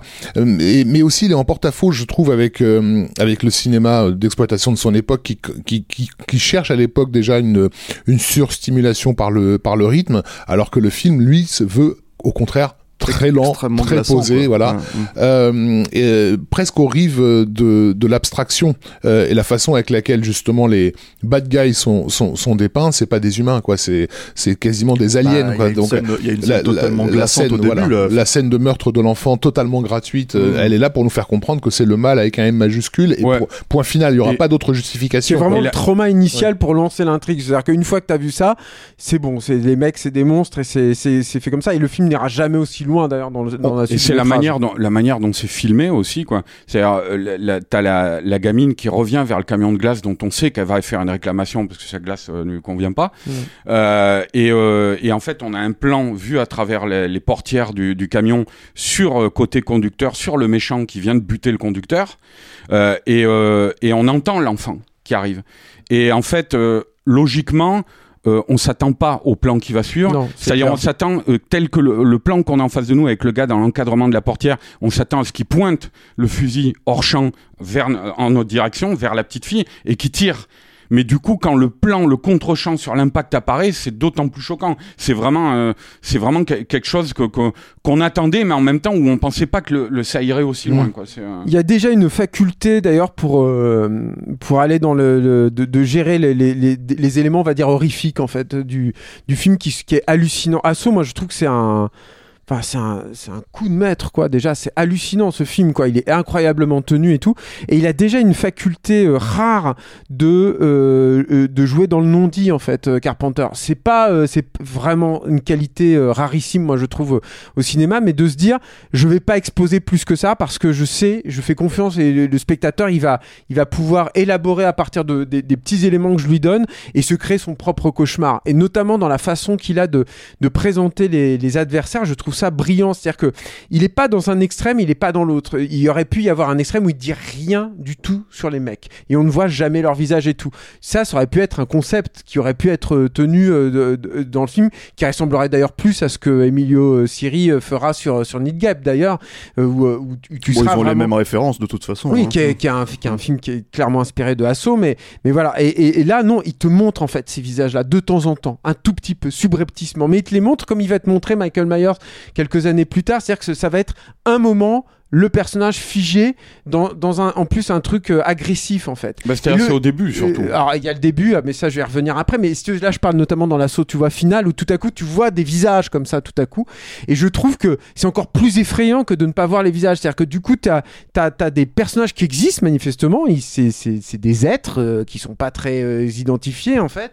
Tu ne sais pas trop d'où ils viennent, mais ils, ils existent, ils sont là. Sauf que comme ils sont figés là-dedans, toi tu ne retiens en tant que spectateur que ce visage-là quoi. Et, et, et du coup ça moi, enfin moi en tant que spectateur, je, me sens obligé d'élaborer à partir de là, et en même temps, le film me donne rien d'autre, donc je vais piocher dans tout ce que j'ai de pire dans ma tête pour essayer de, remplir les trous en fait. Et ça, ça fonctionne, mais alors d'une façon absolument incroyable. Et il y a effectivement cette scène de début où tu te dis bon, il va essayer de nous faire une guerre des gangs, mais en même temps, tu vois que ça marche pas. C'est-à-dire que il y a quelques inspirations euh, sur la réalité, c'est-à-dire que le, le, le, sang en fait qui, est, qui est jeté, ça, on sait que c'est un, un, un truc de gang, je crois mexicain, non C'est ça, hein, c'est inspiré de, de, de, de- en fait, de, de, de conflits comme ça. Mhm. Et on sent que de toute façon, il y a un truc profondément tribal hein, dans cette, euh, ce- cette, euh, cette façon de fonctionner. Mais en même temps, tu sauras rien d'autre en fait de ces personnages-là et surtout de, de ce personnage blond là qui est complètement inquiétant, qui reviendra dans New York 97 aussi, et qui a une tête, une Qui, intensité qui en tue la lui. petite fille. hein. Ouais, qui tue la petite fille, qui a une intensité en lui, et tu te dis, mais c'est, il est effrayant, moi, il est glaçant ce personnage-là et tout. Et cette faculté de travailler dans le, de savoir comment gérer en fait ce qu'on dévoile, ce qu'on donne comme carte et ce qu'on donne pas comme carte en fait au, au spectateur, moi je trouve que c'est, c'est incroyable de, de voir une telle maîtrise dans, dans dès un, un vrai premier film. et dans, la et, et dans la narration parce que c'est quand même aussi le le, le, le secret, enfin de, de fabrication de, de quelqu'un qui a justement étudié le cinéma de Howard Hawks euh, euh, en long, en large et en, et en, et en travers, dans sa capacité à raconter avec une, la, plus, la plus grande économie euh, une intrigue qui, qui, qui, tient sur un sur un sur un bout de, de coin de table, euh, mais qui ne qui ne qui ne fonctionne que sur la montée d'une émotion, euh, comment dire, de, de l'inévitable. C'est-à-dire que en, tout le film est la préparation de la confrontation finale, en fait. Oui, mais alors je suis d'accord, ça tient sur une, un coin de table, Raph, mais c'est déjà un high concept. Ah oui, non mais Et je- c'est le truc, et c'est- je pense que c'est ce qui va expliquer aussi son succès dans sa carrière suivante, en fait. Enfin, son succès, le fait qu'il soit récupéré aussi vite par les studios, c'est que le mec, il vient, il te. Il, c'est- c'est- Asso, c'est un film, tu le pitches en deux secondes et tu te dis, ça marche. Tu es sûr, ça marche. Et c'est comme Halloween, c'est comme New York Et 97. C'est- il, aura cette faculté, à- dans ce début de carrière, à avoir des, des intrigues qui lui ressemblent aussi à Carpenter, qui sont, tu résumes en une phrase, c'est imparable, et, et, et bam, le mec qui et le te film le film délivre. surtout, Ouais, ouais. c'est Ouais, ça. Il faut résumer deux choses aussi. C'est que je pense que le film, il est enfin, il est, il est, il découle en fait de son, comment dire, euh, de sa fabrication quand même très minimale parce que mine de rien, c'est quoi, c'est 100 000 balles de budget, je crois, 100 000 dollars. 100 000 dollars. 20 jours de tournage. Euh, il est sur euh, énormément de postes principaux, c'est-à-dire en écriture, réalisation, montage. Évidemment, la musique, Mm. parce que ça c'est très important. Euh, son approche euh, extrêmement, euh, comment dire, minimaliste, elle l'est aussi dans la musique, c'est-à-dire en fait, euh, euh, en termes d'ambiance, il a une approche métronomique en fait quand il quand il crée sa musique. Le, le thème d'assaut, tu, tu le retiens euh, très facilement quoi. Mais du coup, euh, comment dire, euh, tout ça, ça donne une personnalité énorme en fait. Et mine de rien, c'est aussi ça que les gens vont voir. C'est-à-dire, c'est pas seulement le high concept. Le high concept, ce qui est intéressant, c'est que 20, 30 ans après, tu peux remaker le film. D'ailleurs, il y a plein de gens qui l'ont remaké euh, sans le remaker. Et il y a, euh, comment il s'appelle, euh, Jean-François Richer qui l'a remaké et qui, à mon sens, en a fait n'importe quoi. Mais, euh, mais, euh, mais voilà. Mais Euh, c'est- toute l'histoire de ce début de carrière, de toute façon, qu'on va retrouver tout le temps, où le mec va avoir un, un impact monumental dans le cinéma, mais à l'époque, Asso marche pas trop, en fait, Non, à part en. Angleterre, quoi. Mais, mais c'est vrai que c'est un film, C'est- un un film qui marche film pas. Et je sais pas comment vous l'avez découvert vous euh, En euh, en vidéo. en en vidéo, vidéo, ouais. et il faut quand même préciser ça, faut rappeler ça, euh, euh, c'est-à-dire à une époque où tous ces putains de films Il était qui étaient en scope, ils étaient pan and scannés, Ouais. donc en fait on les voyait pas à la mesure de, de, de, de comment dire euh, de leur qualité initiale quoi. Mm. C'est-à-dire que vraiment euh, pour voir un film comme euh, comme comme euh, enfin moi je sais que j'ai redécouvert Asso en DVD ou en laserdisc en fait à un moment non pas en laserdisc en DVD moi pour le coup et euh, voilà même là c'était Et pas parce euh, que c'est de l'anamorphique aussi, Ouais. quoi. Et ça, ça va être hyper important. C'est-à-dire que dans la, la, façon de travailler le cadre, et puis l'anamorphique te donne quand même, parce que c'est une déformation d'une image, ça te donne une perception de l'espace, du mouvement. Euh, et, euh, alors, il n'y a pas de, mouvement euh, de, de travelling comme il y aura ultérieurement dans, dans Halloween, hein, mais évidemment dans, dans, dans Assaut, mais dans les peu de mouvements qu'il y a, tu as une perception tout à coup de, de l'espace en 3D, et tu as un travail aussi sur les aplats dans les plans fixes qui sont imparables dans Ouais, y a- et notamment dans les montages. C'est-à-dire que tu as déjà un truc qu'on va retrouver plus tard aussi dans, dans, dans, dans Halloween où le mec, avec un point de montage, réussit à te, à te créer. euh, Pareil, une histoire euh, à te solliciter l'imagination. Voilà, il y a euh, le, personnage féminin regarde à travers la, la vitre. Il y a plein d'ennemis, il y a, y y des corps. Elle, tu la vois elle, tu reviens sur le plan qu'elle regardait. Il y a plus rien. Et je veux dire, rien qu'entre deux, tu te dis mais enfin ton, ton cerveau il est obligé de, Ouais, y a- travailler, il y a- de galoper et on- derrière. Il y a beaucoup, il y a beaucoup de plans fixes. pense, qui, euh, il y a beaucoup de plans fixes qui racontent des choses, tu vois, et notamment dans la, la, la mise en place des décors, les trucs comme ça. Moi, il y a juste je, je- je- un truc que j'apprécie beaucoup dans, dans, dans Asso énormément, c'est que c'est aussi la mise en place euh, euh, d'une éthique narrative euh, euh, par rapport au, cinéma de genre. Euh, C'est-à-dire, euh, moi, ce que je, je, je trouve le plus payant dans le film, en fait, c'est que euh, et c'est purement carpentérien, c'est-à-dire on s'attache euh, au, au pas de, de, de globalement trois personnages, quoi, tu vois, euh, euh, et même ceux qui gravitent autour d'eux, qui sont des clairement des outcasts. Quoi. Je disais tout à l'heure, mais t'as le flic, le flic noir qui est le, le, le héros du film qu'on présente au tout début, c'est un c'est un newbie, c'est un débutant qui est un peu la risée de ses collègues. Voilà, on lui file ce on poste lui file alors. ce poste dans ce commissariat pour aller essuyer les, enfin parce que c'est un poste de merde C'est du à bizutage, déménager. Voilà. C'est du bizutage. Euh, T'as Napoléon Wilson, donc qui est, qui est, qui est un type euh, qui, qui va au casse-pipe, quoi, hein, qui, est- qui est condamné à mort, quoi, euh, et que, que que tout le monde méprise aussi au début du film. Quoi. Euh, T'as cette secrétaire, hein, secrétaire de commissaire d'un commissariat de banlieue en plein déménagement. Donc tous ces gens-là ne sont rien. Et moi, je trouve que le, le, le évidemment, il le construit au, au, au, au- il l'amène tout ça au, au, au fur et à mesure du film. Mais l'un des plus beaux plans pour moi de, de, de, de c'est à la fin quand la brume se dissipe dans le couloir et qu'il y a une sorte de statue euh, euh, à trois têtes avec ces trois personnages qui sont côte à côte avec une arme dans la main. euh, chacun et c'est véritablement une statue ce truc ils sont sont figés et, et ils sont figés comme comme des héros quoi et c'est-à-dire entre le début du film où c'était des nobody et, et la fin où ils ont à- à- assisté à, à- accéder à ce statut, euh, euh, pour moi c'est ça que raconte Asso en fait quoi. Euh, Au-delà de, de tout ce qu'on a décrit, le contexte de western, le côté horrifique, tout ça, c'est comment euh, et ça sera tout le, le- le propos de, de Carpenter dans sa filmo, comment je construis une statue de héros à quelqu'un qui, qui n'est pas considéré comme tel. C'est- quoi. Beau ce qu'il dit. On peut s'arrêter là, je crois. On peut arrêter le podcast là, les amis. On va pas arrêter le podcast là, mais par contre, on va Ah, passer. si vous voulez dire pas- quelque chose, je crois. Non, c'était sur l'utilisation du Panavision, effectivement, comme le disait Julien, euh, Qui coûte très cher, Et hein, qui faut dire. hein, c'est un vrai ouais. sacrifice. hein, mais euh, parce qu'on Panavision, quand on pense euh, Panavision, on pense surtout euh, à, à des extérieurs en fait, alors qu'en réalité, Asso prouve que le cinémascope, c'est quand c'est bien utilisé, c'est idéal pour mettre en scène des confrontations de personnages dans des lieux clos en fait. Comme tous les Euh, pouvoirs de les, les, pro- les procédés de cinéma puissants, comme le relief, comme tous ces trucs-là, comme la couleur. Et donc voilà, le- le- le- Comme, la- le- comme le démon d'ailleurs Carpenter dans toute voilà, sa hein. L'interaction de ces trois personnages dans ce, dans ce, dans ce commissariat, Mm. elle est vraiment mise en valeur par, euh, par les, les cadres précis euh, que, que, Carpenter développe et qui, prend, qui prendront tout, le, tout, tout, tout leur sens dans, euh, beaucoup plus tard dans, dans un film comme, comme The Thing. En fait, ils s'entraînent déjà euh, à- à- à- sur Assaut. Et tu parlais de la musique, peut-être aussi, Steph, juste terminer parce que euh, c'est va devenir une de- des musiques les plus connues en fait, Les de- plus samplés. les plus samplés, les plus, enfin voilà, c'est devenir énorme hein, la musique de de Asso et c'est, moi je trouve aussi qu'elle reflète en fait le, c'est pour ça qu'il y a un univers comme tu disais tout à l'heure, qui a une cohérence, qui a un auteur tout à coup qui s'impose. qui C'est que- c'est que c'est c'est comme ces films, c'est comme le concept de ces, c'est comme sa mise en scène, c'est comme les concepts scénaristiques, c'est hyper simple et imparable. C'est euh, tu, tu sais où tu es euh, à ce moment-là, mais en même temps il y a plein de creux où tu peux t'immiscer toi pour travailler là-dedans et, et, et c'est à la fois euh, C'est une fausse simplicité en voilà. fait. euh, Il y a un ah, rapport, un rapport quasi mathématique en fait à la, à la, à la narration, Mm. euh, qui d'ailleurs est, est prolongé par le, par le visuel, parce que j'ai oublié de le, citer, mais le, le, le final du film, la- la- la- l'astuce qu'il trouve pour résister à la dernière vague, Mm. ça vient d'un film de 64 euh, de, de, de Cyril Enfield qui s'appelle Zulu, euh, dans lequel ils utilisent effectivement ce. Qui ce- l'a ce vu, c'est sûr et certain. Clairement, il en a parlé, Ah, hein. il, le- il le cite. il, hein, ouais. il le cite.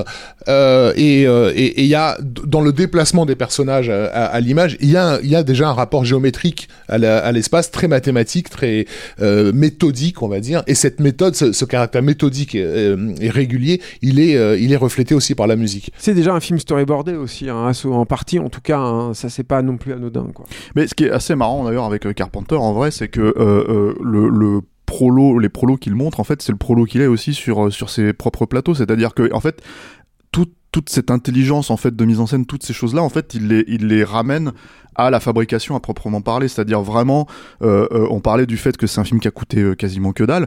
Et justement, en fait, c'est dans ce, truc-là où il s'est dit, ok, je tourne ce que j'ai besoin de tourner. C'était Sandy King qui racontait ce- cette anecdote, bon, pour plus tard, parce qu'ils vont se connaître bien plus tard ou quand elle était productrice sur ses films, elle lui disait euh, Ok, j'ai une solution à 1 dollar, une solution à 5 dollars, une solution à 20 dollars, laquelle tu veux Il fait Bah, je vais prendre la solution à 1 dollar. Mais tu sais, John, on peut se permettre la solution à 5 dollars, c'est pas grave, je prends la solution à 1 dollar. Et en fait, il y a cette espèce de, de, fonctionnement, en fait, euh, de vouloir vraiment être, euh, euh, aller vite, faire les choses à l'instinct mais euh, euh, c'est pas que de l'instinct, c'est-à-dire qu'il y a en fait toute une connaissance, tout un, un savoir-faire manuel, euh, euh, euh, intellectuel, etc., etc., en fait, qui est euh, euh, ramené à ok maintenant. Au moment où il faut prendre, faut faire le choix sur le plateau, je sais ce qu'il faut Et faire qui- et on le fait. Et ce qui donne, parce que c'est un des rares cinéastes, moi je pense, Carpenter, à, euh, que ce que tu disais là, quand il choisit la solution à un dollar, ou en plus, ça ne se voit pas. Là. Bah, c'est ça. ça- Et ça, euh, ça dépend ouais. des films. Il y, a des, fi- il y a des films, des fois, où de temps en temps, ça se voit un petit peu. Il faut. Ouais, voilà. enfin, mais pas la plupart du temps, non, je suis d'accord avec lesquels, toi. c'est- Nous en discuterons plus Ouais. tard. Ce qui, euh, est- ce qui n'est pas évident, ce qui est pas, Lesquels euh, pas évident pour les gens sur le sur le plateau, parce que t'as Tommy Lee Wallace qui raconte que, que quand ils ont vu les, les délices pour la première fois, lui il est tombé de sa chaise euh, parce qu'il s'est dit putain mais ce, ça a l'air d'avoir coûté de 3 milliards ce truc. Et euh, on, on, est, on est en train de faire un vrai film. Il, a, il a utilisé l'expression un vrai film parce que les, les conditions de tournage concrètement le, ouais, même le plateau était tellement pauvre que les mecs imaginaient pas un seul instant qu'à l'écran ça allait donner un truc euh, aussi incroyablement riche en fait. C'est vraiment admirable, Asso. C'est vraiment incroyable. Ça fait partie de ses, ses premiers films, parce qu'on peut dire que c'est un premier film, hein, euh, Asso, mais ça fait partie de ses, pre- de ses premiers films assez rares où, euh, où tout, le, tout le réalisateur est là, quoi, euh, d'entrée de jeu, quoi, avec une maîtrise effarante, quoi. Alors, la suite de la carrière Alors, de Carpenter. la suite, donc, bah, c'est-à-dire après ça, évidemment, euh, euh, Ah, bah, donc four, faut le dire vite fait quoi. ouais, C'est un four à seau et ça va juste avoir une exploitation euh, en Angleterre. Où euh, je crois qu'à la, à la base c'est la BBC, enfin c'est un, c'est pas la BBC pardon, mais c'est un festival je crois qui récupère le film etc. Et en fait le film va avoir une très très belle exploitation en Angleterre et va beau- beaucoup fonctionner en Angleterre. Ce sera important pour la suite. où il sera quand même, il écopera d'une bonne interdiction. Non mais hein, évidemment, même. mais ça n'empêche. Mais- d'ailleurs, d'ailleurs, il me semble que le film a été censuré. Hein. Ouais, ouais. La scène, la scène de l'enfant, justement, euh, la scène de la petite fille, euh, elle a été censurée, me semble-t-il, en Angleterre. en Le- France, pendant un moment donné, on n'avait pas cette le copie plan non dont je plus. parlais tout à ouais. l'heure. de- Bah, il y a ce, ce, ce coup de feu à travers le, le- le- la glace et tout là, c'est Mm. c'est c'est euh, c'est euh, c'est euh, qui est effectivement glaçant sans mauvais jeu de Mm. mots mais le truc c'est que c'est c'est euh, voilà enfin ça ça a été un truc qui a été coupé et, et, et je disais ouais c'est ce que je disais revoir le film vraiment proprement à une époque où ça passait pas forcément parce qu'aujourd'hui Carpenter on le voit, euh, il y a des ressorties. Nous-mêmes, on a diffusé euh, dernièrement euh, Invasion Los Angeles en, en, en projection. Voilà, euh, c'est génial de pouvoir les redécouvrir en 4K, c'est génial de pouvoir les découvrir dans tous ces trucs-là. Mais à une époque, en fait, Carpenter, il, dans les années jusque dans les années 90, début 2000, il n'était pas du tout considéré comme euh, comme l'aura qu'il a aujourd'hui, y compris en France. Et du coup, euh, découvrir ces films-là en fait de cette manière-là, de la manière pure et tout, bah, c'était effectivement du laserdisc, des trucs comme ça. Et moi, Asso, c'est vrai que je l'avais redécouvert vraiment à ce moment-là comme ça. Quoi. Mm. Et euh, donc, euh, ouais, tu voulais dire quelque chose, Raph? Oui, non, je, euh, je pensais. On enchaînait sur les, les, les- ouais, le- fait- bah, c'est-à-dire après ça la, la renommée que ça va lui, lui apporter, donc il va être remarqué clairement à Hollywood. Mais lui, il le dit, il le dit, euh, il l'a souvent dit, euh, euh, Carpenter à cette époque-là. Donc, Asso vient de démontrer que c'est un pur cinéaste, quoi. Et, euh, et lui, il va choisir de, d'essayer de faire son trou à Hollywood par le biais de l'écriture d'abord, quoi. Euh, par, par les scénarios. Euh, c'est quelqu'un qui, à l'époque, donc, vu la renommée d'Asso quand même dans l'industrie, rencontre beaucoup de producteurs qui le démarchent, qui cherchent à le faire travailler, tout ça. Alors, il va, il va, il va bosser sur un scénario. Peut-être, c'est ça dont tu voulais partir. Oui, c'était, parler mais sur les- c'était avant, avant le tournage d'assaut qu'il avait écrit Ouais. le traitement de de, des de, de Eyes, qui deviendra plus tard euh, les yeux de, de, de Laura Mars, et qui avait été mis en option par Jack Harris, euh, Mm. le producteur de Dark, de Dark Star, en fait. Voilà. Et euh, bon, je sais pas, on va peut-être revenir après sur les yeux de Laura Mars que dans, dans pas très longtemps là quand il Pas sort. très rapidement quand même, Mais, parce que euh, c'est pas. ouais. Mais euh, bah, c'est quand même intéressant hein, de, de, de- d'en parler un petit peu, quoi, parce que t'as as évidemment le, spectre d'Hitchcock aussi qui plane là-dessus. Euh, quand il y a Hawks et Hitchcock, eh ben, il y a Carpenter qui est pas loin. Euh, on va en parler aussi là, avec euh, Meurtre au 43e étage. Mais avant ça, c'est vrai que c'est quelqu'un qui, pendant, pendant cette période-là, écume les studios, les gens cherchent à le faire bosser. Il écrit des scénarios. Alors, par exemple, il y a ce téléfilm Zuma Beach qui est un, un beach movie, hein, comme on disait à l'époque, sur les errances d'une d'une nana là, à la plage avec des surfeurs. Je crois, je crois que c'est une chanteuse, une chanteuse de, de, de, folk ou truc comme ça. Euh, et euh, ça, c'est un scénario, par exemple, qui lui a été commandé par euh, un producteur de la Warner, par la Warner, euh, en lui disant, on veut, c'était simplement, on veut un beach movie. Donc euh, lui, il a écrit le truc. Euh, Carpenter, il dit qu'il n'en reste quasiment rien parce qu'il a été réécrit comme beaucoup de ses scripts à l'époque, euh, qu'il n'en reste quasiment rien euh, à l'arrivée. Et euh, en fait le, le, le- il devait peut-être même le réaliser. Et c'est un, un, ami à lui qui l'a convaincu, euh, Carpenter raconte en 10 secondes, de ne pas accepter parce que ça ne le, ça ne le, c'était pas lui quoi ce film-là. Donc il a juste voilà vendu le script qui a été réécrit et réécrit à tel point que Carpenter disait j'aurais même pas dû figurer au générique en fait. Et il précise c'est assez marrant. Il dit mais j'étais un petit trou du cul à cette époque-là. Donc euh, il a dû faire le forcing, ça veut dire pour avoir son crédit quoi. Euh, voilà bon il y a, aussi un, téléfilm, un scénario qui deviendra un téléfilm réalisé par l'acteur Richard Crenna qui jouait dans Rambo, qui sortira en 79, mais qui est une sorte de, de, démarquage dans une maison de retraite de Volodymyr Coucou. Euh, qui est aussi un truc qui ressemble pas à Carpenter et qui a été totalement réécrit. Mais effectivement, euh, euh, le, le, le, le, on va dire le grand projet de cette époque-là, le, premier film qui va lui permettre, le premier téléfilm, hein, on est toujours à la télé là, le premier téléfilm qui va lui permettre de, de décoller, c'est Meurtre au, au 43e étage.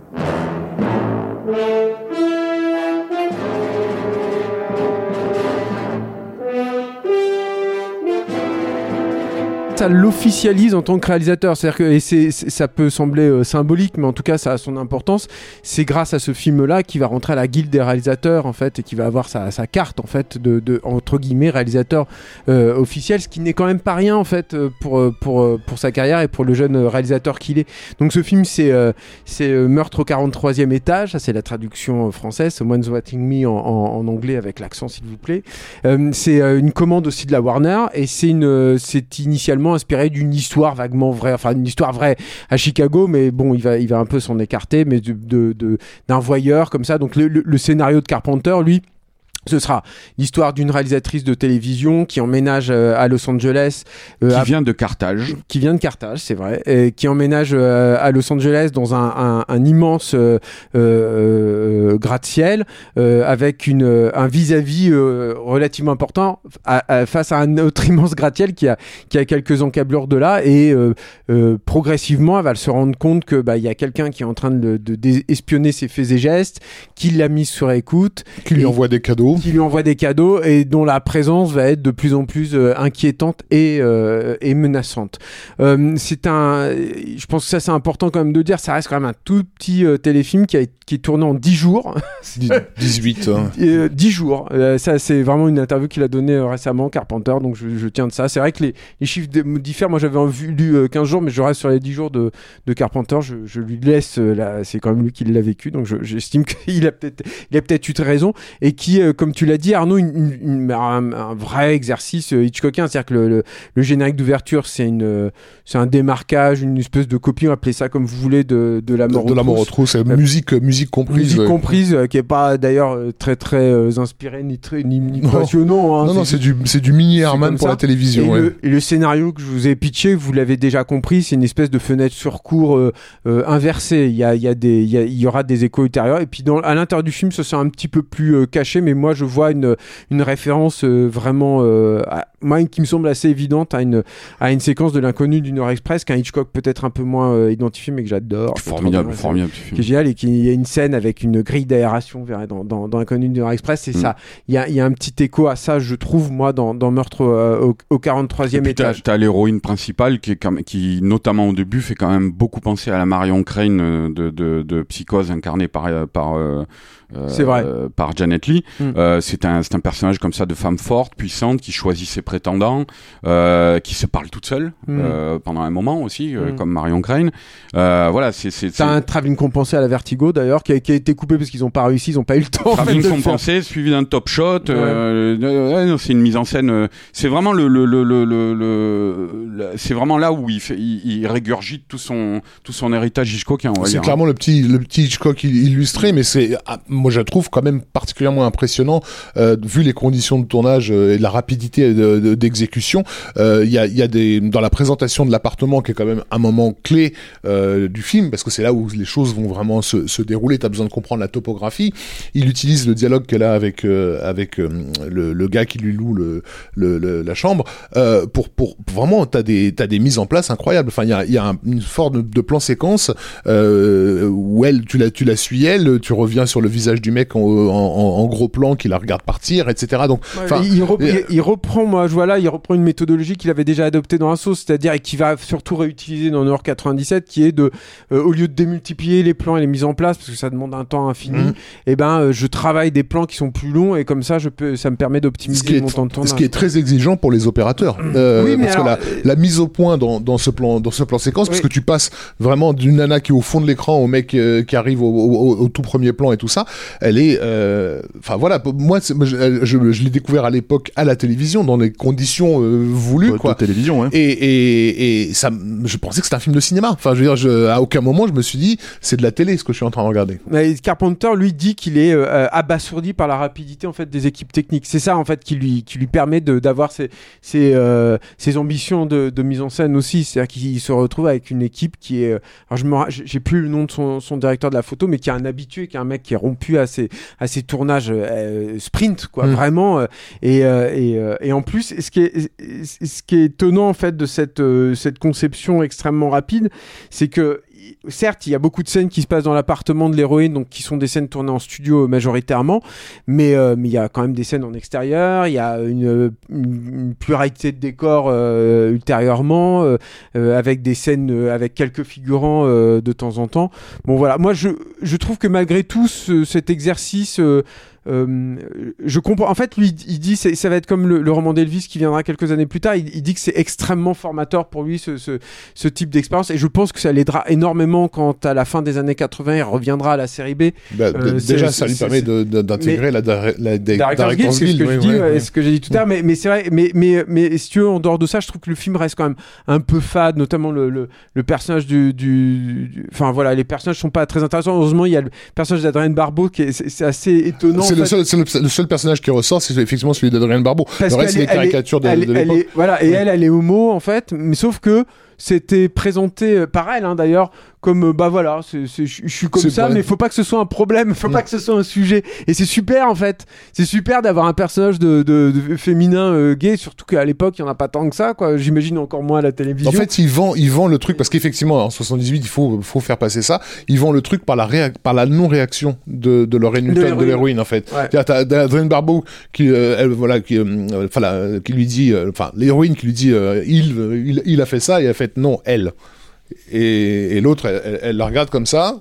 Sans, sans, sans véritable réaction et Adrien Barbeau qui dit euh, euh, mais t'inquiète pas t'es pas euh, t'es pas, mon genre voilà. Euh, et c'est réglé, effectivement. On, on reviendra plus là-dessus. Euh, après, elles deviennent copines et, et, et, et, et- tout va bien. Adrienne Barbeau, qui est bon. euh, Qui deviendra sa femme. la femme de, John. Carpenter Et- à cette et- époque-là, et- et, et la mère de son enfant. et, et- et qu'on reverra dans dans- dans d'autres films ultérieurement, mais nous en reparlerons. Et euh, juste un, un- pour terminer, moi je trouve qu'il y a, il y a un autre truc, c'est que c'est le premier film, et j'en reparlerai tout à l'heure sur Halloween si, si, vous me le, si Arnaud me le permet, mais c'est le premier film où il teste la panaglide, et ça on en reparlera tout à l'heure, mais voilà, qui est un outil qui va devenir hyper tu dis important. Panaglide C'est panaglide, ouais. tu Ah ouais, j'ai Panaglide. Ou Je pensais que- Panaglide, ouais, comme de- vous voulez, Je pensais bref. que c'était lié peu au. mais, mais, euh, mais donc ça c'est important. Et il y a un petit truc quand même, mine de rien, et je trouve que finalement, c'est peut-être là où je retrouve vraiment euh, Carpenter dans le, truc, qui est le traitement, encore une fois, de l'adversaire. C'est-à-dire que l'adversaire, on le voit quand même.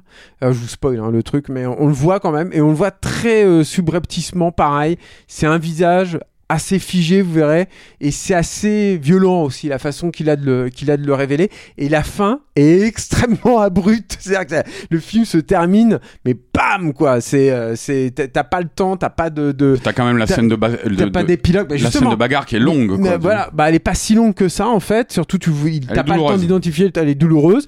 Elle est vraiment, euh, elle est relativement impressionnante parce que la- l'actrice est elle-même mise en danger en fait. Mm. Elle, elle, a- elle s'est elle-même penchée euh, de façon. Euh, tu vois ça, tu dis waouh.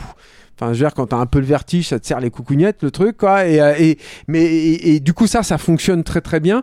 Et, et c'est, mais c'est radical, quoi. La façon qu'il a terminé le truc. Je, veux dire, je, je pense que dans beaucoup de téléfilms, pareil de l'époque, t'aurais eu un épilogue où on Hmm. la retrouve un mois après. Elle a repris un autre appart ou alors elle a loué une maison et elle dit plus jamais un appartement. Non, là, c'est pas du tout ça. Là, c'est, Bon, ça se termine et bam, ça. Il faut préciser aussi pic qu'il des y a, 70 ouais, aussi, hein. euh, qu'il y a euh, dans, dans le film, ce qui est inédit aussi à la télévision à l'époque, des, des jumpscares, enfin des, des, des effets horrifiques, euh, pas, pas du tout sanglants, mais, mais, mais des moments de flip euh, euh, assez inattendus, dont un moment où elle est en voiture, euh, où elle, ou pardon, où euh, elle est toute seule dans la, dans, la rue, elle vient de finir sa date avec un, un jeune philosophe là, et, et lorsqu'elle ouvre la portière de sa voiture, on a le temps de voir un visage dans, dans l'ouverture de, de, de, de la portière et, et on s'attend à ce qu'elle se, fasse attaquer par le, Ah, le, gars, le- le qui la la stalk après. et apparaît en fait ce visage très, très, très brutalement à la, à, la, à la fenêtre qu'il a fait sursauter et qui se révèle en fait être un, un mec bourré qui, est- qui, qui, passait, qui passait dans le coin. Mais, mais ça, ça préfigure très clairement les, les effets de style qu'il va, va utiliser à fond sur, sur Halloween. Quoi. Alors Halloween justement.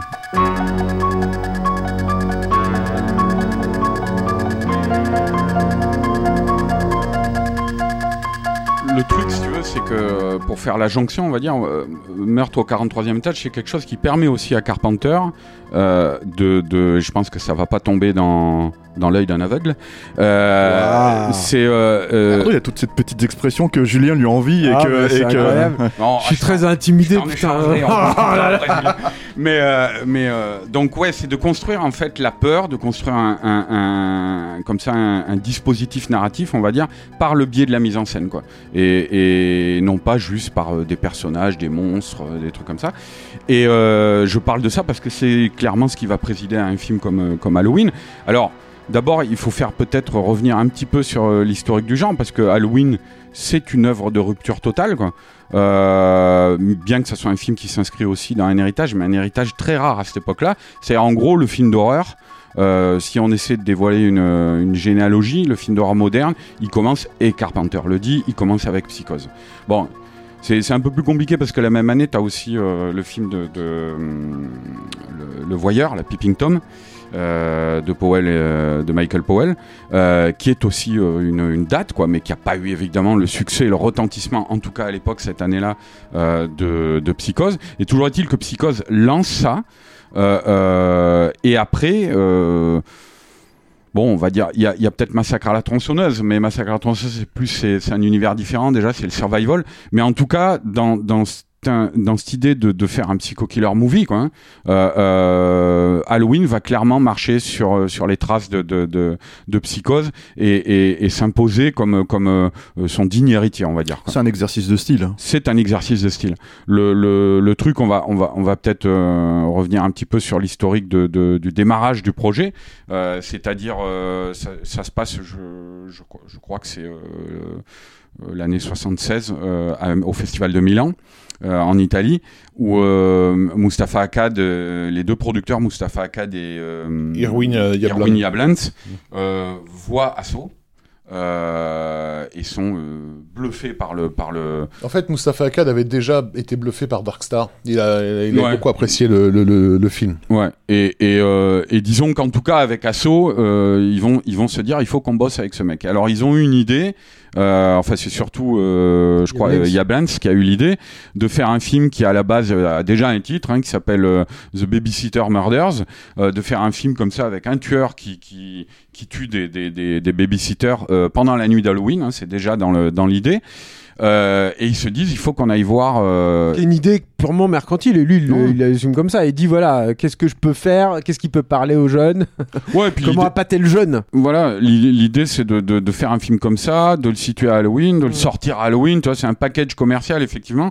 Et, euh, et donc ils se disent, ce jeune réalisateur là qui vient de faire ce film là, on va le, on, on, va lui proposer le projet. Et donc euh, il démarche Carpenter. Je crois que Carpenter au début il est pas, euh, il est pas très séduit par le, par le, par le concept quoi, par le, ne serait-ce que par le titre. Quoi. Euh, je, je crois que c'est lui qui va imposer après justement le fait de le rappeler. euh, Alors je crois pas, non justement, il me semble que il me semble que c'est un des producteurs qui s'est qui s'est tout simplement dit euh, on va appeler ça Halloween et Carpenter fait faites ce que vous Oui, voulez. oui, quoi. c'est ça. C'est plutôt ça. et hein. même, euh, le, le truc du babysitter killer dans une des dernières interviews qu'il a donné Blance il a dit non non j'ai jamais donné ce titre Babysitting là Murders ou Babysitter Murders, ouais, ça, ouais, ça mais il a change un peu, jamais, ouais. j'ai jamais donné ce titre là je crois que c'est dans le, le doc pourri euh, sur Netflix là, The Ouais, parce que c'est vieux hein, quand même cette info, hein, ça, circule depuis longtemps. Il y a aussi le- Bob Clark et son Black Christmas hein, qui, euh, euh, qui était sorti trois ans, euh, trois ans auparavant. Ouais, Black Christmas aussi. hein. Mais c'est pareil. Moi, qui, qui prétend que Carpenter lui avait demandé est-ce que tu vas faire une suite euh, à ce film. Et le mec de dire non, euh, je, je, je ferai plus de films d'horreur.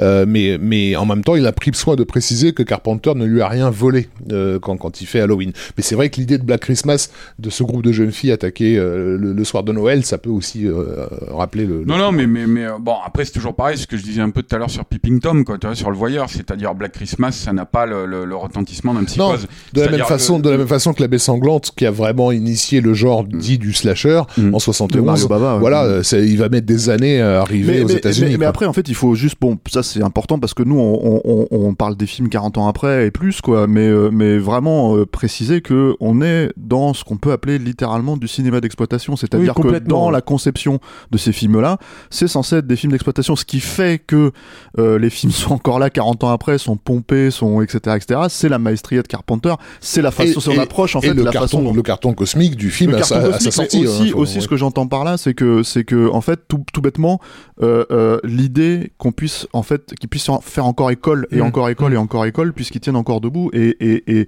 Et je Et- et confirme, je l'ai montré, approche, je l'ai euh, montré à mon fils il y a, il y a quoi, il y a, il y a Il y a trois, a trois semaines, semaines, ouais, et, ouais. euh, et ils ont regardé vraiment comme, Ouais. comme, comme nous on le regardait à, âge, quoi. Ça, et puis Mais- aussi l'efficacité de l'écriture, en fait. C'est-à-dire que je pense que le, le fait que euh, Carpenter se soit euh, associé avec euh, euh, Debra Hill pour, le, pour écrire, c'est pas, euh, c'est pas anodin, en fait, dans la réussite du film et aussi dans le- l'écriture des personnages Oui, féminins. Ils Ça, se, c'est bah, ils hyper se sont important. répartis les rôles. C'est Voilà. Debra Hill qui a écrit les, les rôles féminins et puis Carpenter s'est occupé de Loomis et de, et de Michael Myers.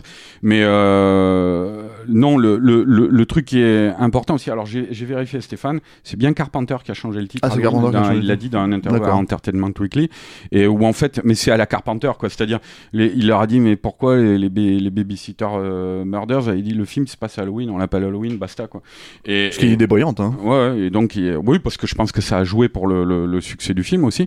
Euh, mais euh, le truc aussi, aussi, c'est que en fait, euh, parce qu'il y y a une dimension un peu fantastique aussi quand même dans, dans, dans, dans Halloween.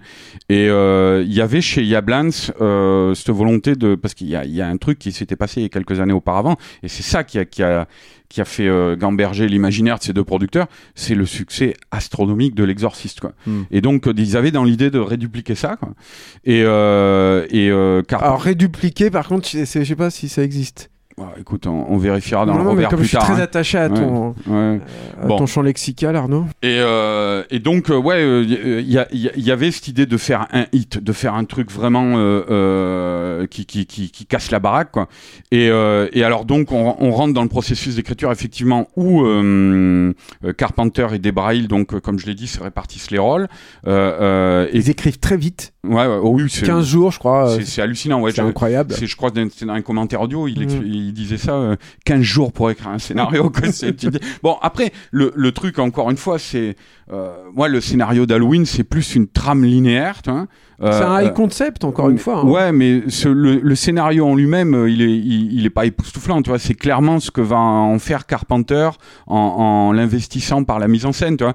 Je sais que je, me- je me rappelle euh, euh, dans le documentaire, la français euh, Big John, où il revient sur les lieux là-bas, la, la rue euh, à Los Angeles où il a tourné euh, euh, cette petite rue d'Adonfield, vois Mhm. et où tu comprends qu'en fait, bah, le déco- il le dit lui-même, il le dit, le, le film se passe entièrement entre ces deux maisons réparties du, côté d'une rue. Et bon, alors lui, il loue évidemment, avec sa modestie habituelle, euh, il dit c'est Dean qui a tout fait, le chef opérateur, qui a permis de donner cette dimension cinématographique au, au film. Mais, euh, mais, mais c'est vrai que ce qui est marrant c'est que Dean dit l'inverse Ouais, fait. bah ouais, bah. Mais, euh, mais, mais c'est vrai que ça se résume à, à, à- à ça, Halloween. C'est, c'est un décor entre deux maisons, il y a une rue et, et euh, un tueur, des nanas, et c'est tout. Et c'est uniquement, après on va en parler, mais, mais c'est uniquement par le biais de la mise en scène, de même que sur euh, Meurtre au 43e étage, que, que, que, que Carpenter va, euh, euh, va imposer son style et va, va, va, créer, un, va créer la surprise. Quoi. Ça, et puis un rapport, je pense, quand même, euh, déjà au mal, en fait, euh, qui pour le coup n'est pas présent dans Meurtre au 43e étage et qui va revenir tout le temps avec une. qui était déjà pour le coup vraiment là dans Assaut et qui est dans cette euh, faculté qu'il a encore une fois à te dire que c'est indescriptible, en fait. C'est-à-dire que le mal pur chez, Carpenter, c'est ça le truc. C'est que lui, il y a, il y a une expérience qui le, qui le marque beaucoup quand il écrit et quand il conçoit Halloween, c'est qu'il a, il a visité, alors je crois que c'était pour un doc, enfin je sais plus exactement dans quel euh, contexte, mais il avait visité un institut de fous euh, euh, et il avait vu un fou dangereux, notamment un mec qui avait On tué dit des un gens. hôpital psychiatrique, Un hôpital Julien. psychiatrique, j'ai dit quoi Quand on est politiquement correct. J'ai dit quoi Un, un institut de fou. Un institut de fou, ouais, ça Avec pas du des tout noms. Pourquoi j'ai dit ça Tu remontes Alain, s'il te plaît, vas-y, parce que je vais me prendre une shitstorm là, merci quoi. Bon, soyez euh, indulgents avec moi, et, euh, il est tôt le matin, tout ça. Euh, bref. Je te fais une petite expression pour ça. Voilà, exactement, pour, me, pour essayer de me rattraper, quoi. Euh, Ne m'en veuillez pas. Et euh, donc, euh, et il. Et, et Carpenter raconte cette expérience où il a vu ce, ce, ce mec et, et il dit son regard, il y avait rien, c'était vide.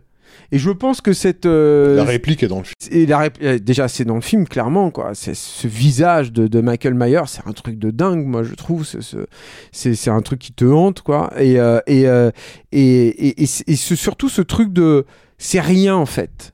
Tu, tu comprends pas le truc, en fait. Et c'est- au cœur de. C'est au cœur d'Halloween, puis c'est au cœur de plein, plein de, ces films en- ensuite. C'est-à-dire que, au bout d'un moment, il y a plus d'explication. C'est-à-dire que tu essayes de l'approcher, tu y fais face. Mais de toute façon, ça te dépasse. Ça va, tu pourras pas le résoudre ça. Et ce qui va aussi, avec, à mon avis, euh, à, à- à mon sens, avec son attachement à l'apocalypse en fait et aux visions apocalyptiques. Ouais, aussi. puis, puis tu, tu parlais d'high concept, mais en fait, il y a aussi une manière de traiter ces choses de manière conceptuelle, c'est-à-dire euh, dans le high concept, c'est-à-dire que le personnage de, de Michael Myers est un personnage conceptuel en fait en soi, quoi. Mm. C'est-à-dire qu'il n'y a pas que le concept du film, il y a le concept du il y personnage Il y, a une forme de métaphysique du, du mal, en fait, qui est, qui est- Exactement. qui est- qui est en jeu et qui à travers le cinéma. et à travers le cinéma, mais qui vient aussi de ces lectures de Lovecraft, euh, qui, qui, qui seront plus explicites dans, bien, bien plus tard. Bon, ah, il y a quelques trucs dont on peut discuter parce qu'en en fait, on, on parle d'une borne de cinéma d'horreur, hein, euh, littéralement, c'est-à-dire que dans le sens où, euh, bah, par exemple, ce plan séquence d'ouverture en vue subjectif, Mm. Hallucinant. Euh, c'est un truc qui a été repris, euh, parodié, euh, sur, euh, sur euh, pastiché et, et réexploité en fait dans un nombre de films d'horreur c'est- incalculables Et qui te pose déjà une question d'office, qui te dit du point de vue. euh, comment déjà ça te met dans une position épouvantable en tant que spectateur. Mmh. Euh, et, et ça construit ce, le peu qu'il y a à construire sur le personnage de Michael Myers parce que c'est un personnage qui n'existe encore une fois que pas enfin c'est je veux dire, c'est the shape hein, c'est la silhouette c'est tout et ce masque en fait euh, bon ça tout le monde le sait je pense maintenant qui est adapté d'un masque de, de William Shatner mais je veux dire, les mecs ont, ont, ont- ont pensé à un moment mettre un, un masque de clown par exemple Mm. mais ça n'aurait pas Bah, du tout clair. le même impact Mm. c'est-à-dire que ce qui fonctionne je pense aussi dans le visage de, de Michael Myers c'est que c'est un visage humain un faciès humain vide creux où les yeux ne, ne transmettent pas, où tu ne vois pas d'âme en fait. Et, et, et le, et le truc. c'est un truc de body snatchers en fait. Euh, un- euh, visuellement en fait, si tu veux, comme comme c'est quand même un truc qui lente beaucoup, en fait, le mal euh, à visage humain entre Mm. guillemets quoi. C'est c'est c'est intéressant de voir que ça se relie, Il se relie avec The Thing oui, et ce se genre de choses. quasiment comme une cré- comme un comme un alien euh, au, au milieu des, des humains. Ouais, le, moment le moment qui effraie vraiment le, le public à la première vision concer- euh, concernant Michael Myers, c'est quand il a planté le type euh, euh, contre la porte Mm. et qu'il le regarde Mm. en, en, en- en penchant un peu la tête. C'est le seul moment où on sent qu'il y a un humain derrière le, le masque.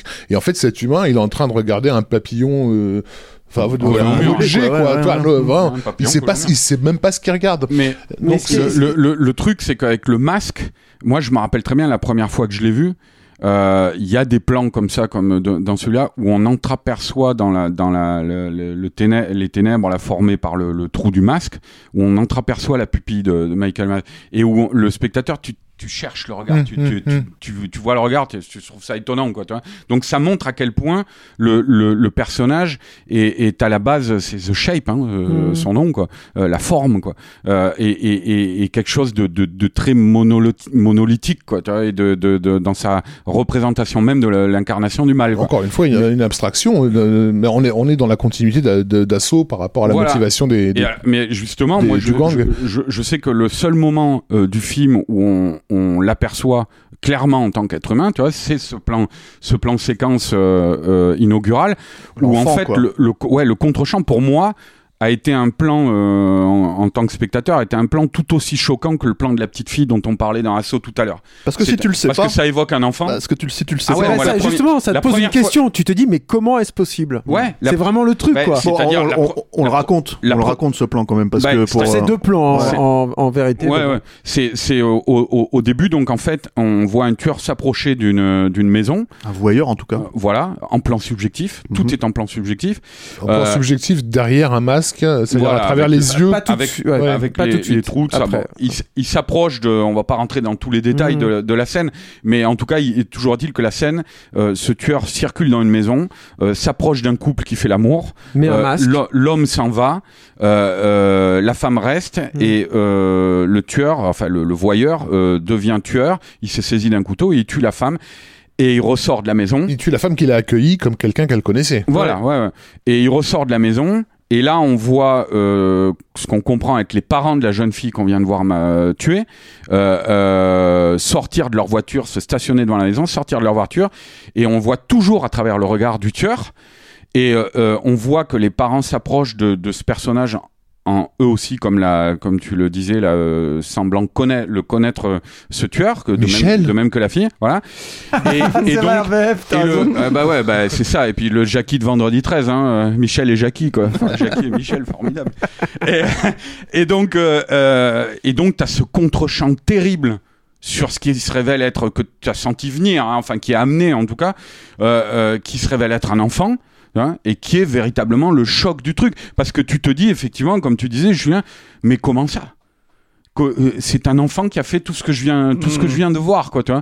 Donc moi, je sais Et que même ce rapport que tu peux avoir potentiellement, euh, j'ai envie de dire malsain, mais c'est pas le cas, je, je veux pas être dans le jugement ou quoi que ce soit, mais ce rapport de voyeurisme que, tu- que- que- vers lequel tous les amateurs de films d'horreur comme nous, on va, voilà, c'est c'est ça qui nous fait regarder euh, Hmm. Psychose, tous ces trucs-là et tout.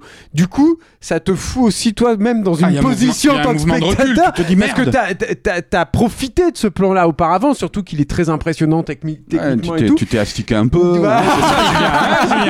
Et d'un coup, tu dis, mais j'aurais pas dû faire ça Et tu ranges ta quéquette en Mais, ça Oh là là là. pauvre main. Ah, quelle horreur Coupe ça aussi, là on va rien couper.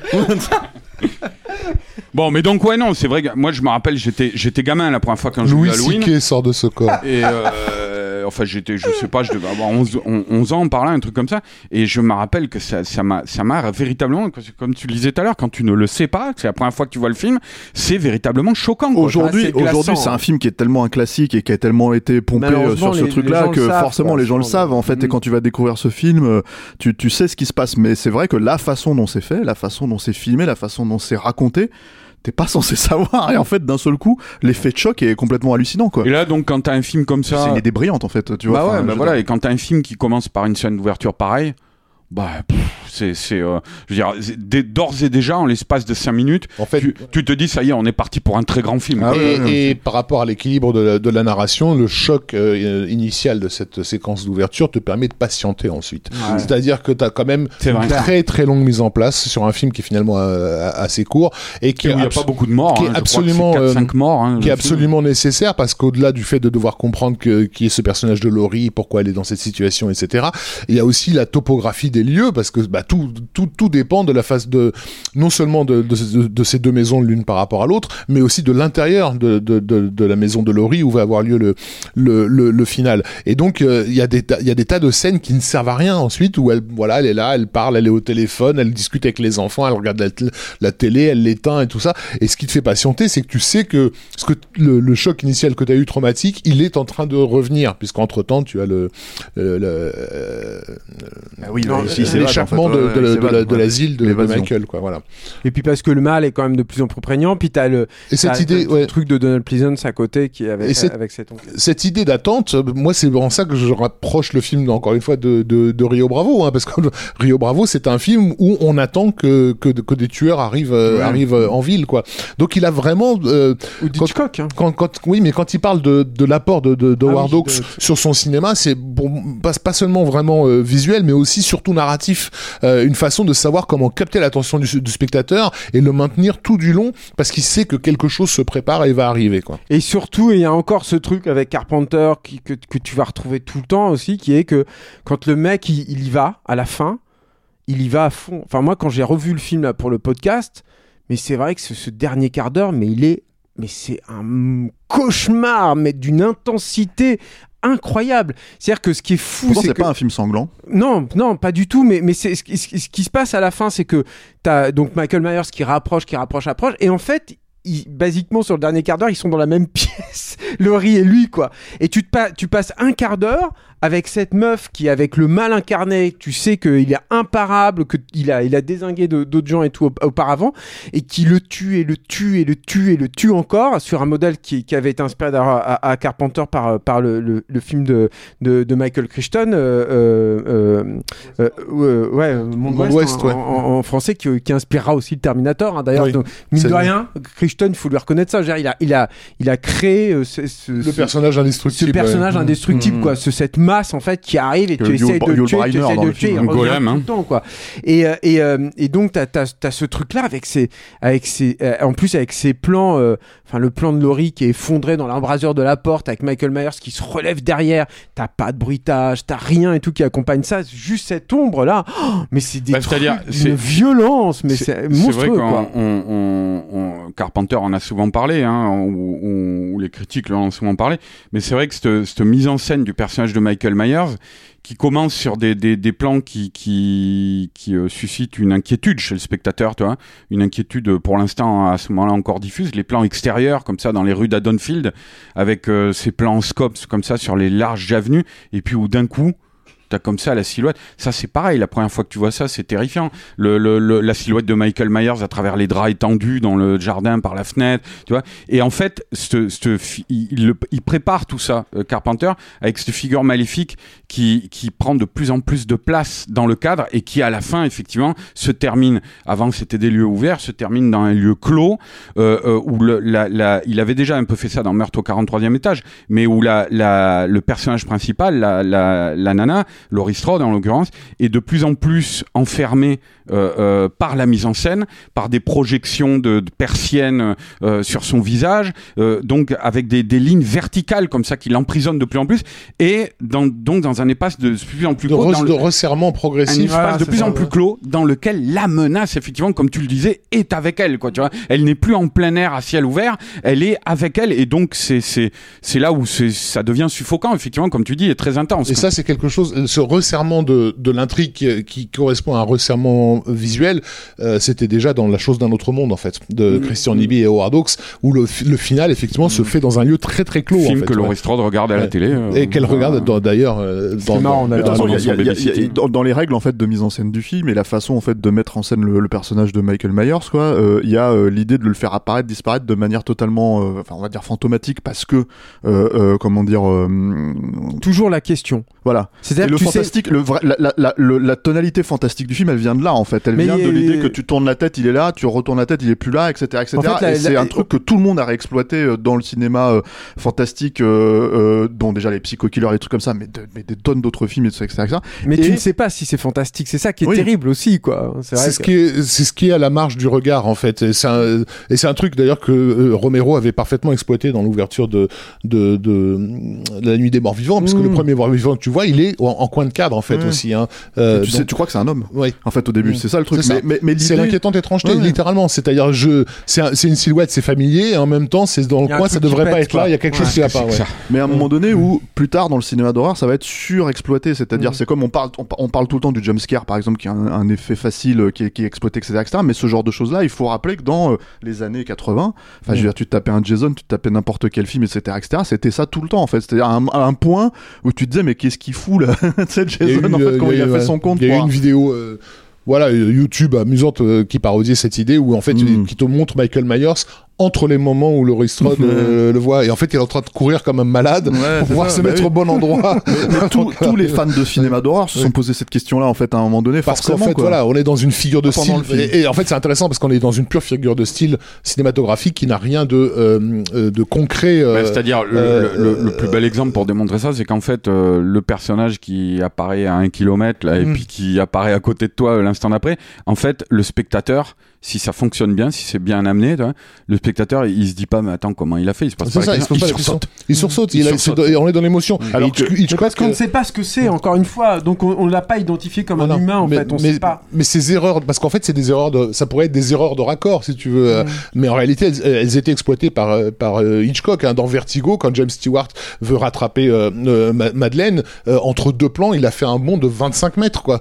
c'est totalement impossible qu'il l'ait rattrapé dans le plan suivant, mais c'est juste pour pour te faire comprendre qu'émotionnellement, il a effectivement fait un bond vers elle, tu vois. Mhm. Donc, euh, il- on triche avec la, la topographie, la géographie, parce que ce qui compte, c'est l'émotion ressentie. Et ce qui est d'autant plus étonnant en fait, le, le fait que ça marche en fait dans un film comme Halloween, c'est que en fait, je, c'était déjà parodié ce genre de d'effet euh, au cinéma à l'époque, il y a dans Sacré Graal, le truc de, de John Cleese qui, qui est au loin et qui répète le même plan trois fois avant d'arriver devant le type et le planter, c'est un effet en fait de cinéma que les mecs ils se sont dit bon bah, on va on va on a conscience de ça, on va le on va le parodier Hmm. et euh, Le plus, la plus célèbre parodie, c'est celle de Brian De Palma sur l'ouverture de Blowout, en Ah, fait. mais de toute hein. façon, voilà, Voilà, c'est ce que ouais, j'allais ouais. dire. Quand je disais pastiche tout à l'heure de la scène d'ouverture de, de- Mm. d'Halloween, c'est effectivement, je pensais à la scène de Blowout où, euh, où euh, tu crois et- que dans un et film voilà, on, on est, euh, on est entre le foutage de mal gueule. foutu, euh, on, sent, on- on sent qu'on est entre le foutage de gueule et la jalousie. Clairement, Euh, c'est sûr. Mm. C'est sûr, parce que c'est vrai qu'on n'a pas beaucoup parlé de De Palma et tout encore, mais c'est vrai qu'il y a un truc où il y a, il y a- ça fait partie de ces auteurs où t'as quand même l'impression que les mecs un ils, ils auraient- ils étaient un peu sur les mêmes terrains. Ouais, voilà, euh, tout- Bah, Ouais, les gars Hitchcock, hein, tout Bah simplement. voilà, fois. C'est, le mec qui vient de faire. euh, Carrie. Il vient de faire euh, Hawks euh, avec Asso. Là maintenant, c'est Hitchcock avec euh, avec euh, Halloween. C'est euh, c'est quand même euh, c'est quand même Hitchcock. Ouais, c'est, une évidence quoi chez les deux bonhommes, hein, chez deux Palma Après, c'est quand même deux, deux réalisateurs qui sont certes sur les mêmes, les mêmes terrains, mais qui ont un spectre de fonctionnement vraiment différent, différent, radicalement c'est sûr, quoi. mais il y a, il y a- ce qui est marrant, c'est que Carpenter a un tel univers et lui-même, t'as pas l'impression qu'il est en relation avec ses contemporains. Et c'est toujours curieux en fait quand tu les rapproches. Tout à coup, tu te dis ah putain, mais il y a, des, points de- de- d'achoppement en fait. Il y a des, points de concordance là-dessus. C'est-à-dire, il peut faire à l'occasion euh, du formalisme. Euh, euh, Carpenter, mais en fait ça se voit pas. Hmm. Contrairement, et c'est pas une critique, ouais, hein, que ça se voit clair. ou pas n'est pas une Alors, critique. Mais à la, à ça la se fin, il le fait quand même, c'est ça le ça truc. se voit chez De Palma, ça se voit chez Hitchcock. On va dire que bah, Bah, ça, se- découle du fond tout le Ça temps. se sent, chez- ça se sent Mais chez, c'est juste, chez voilà, Carpenter. c'est quand même ouais. le moment. Il faut quand même parler d'Inkunde dans, dans, dans, dans Halloween parce que je pense qu'Halloween ne, ne serait pas ce qu'il est sans Dinkunde. Donc c'est sa première, euh, la, première collaboration entre, entre Carpenter et Dinkunde.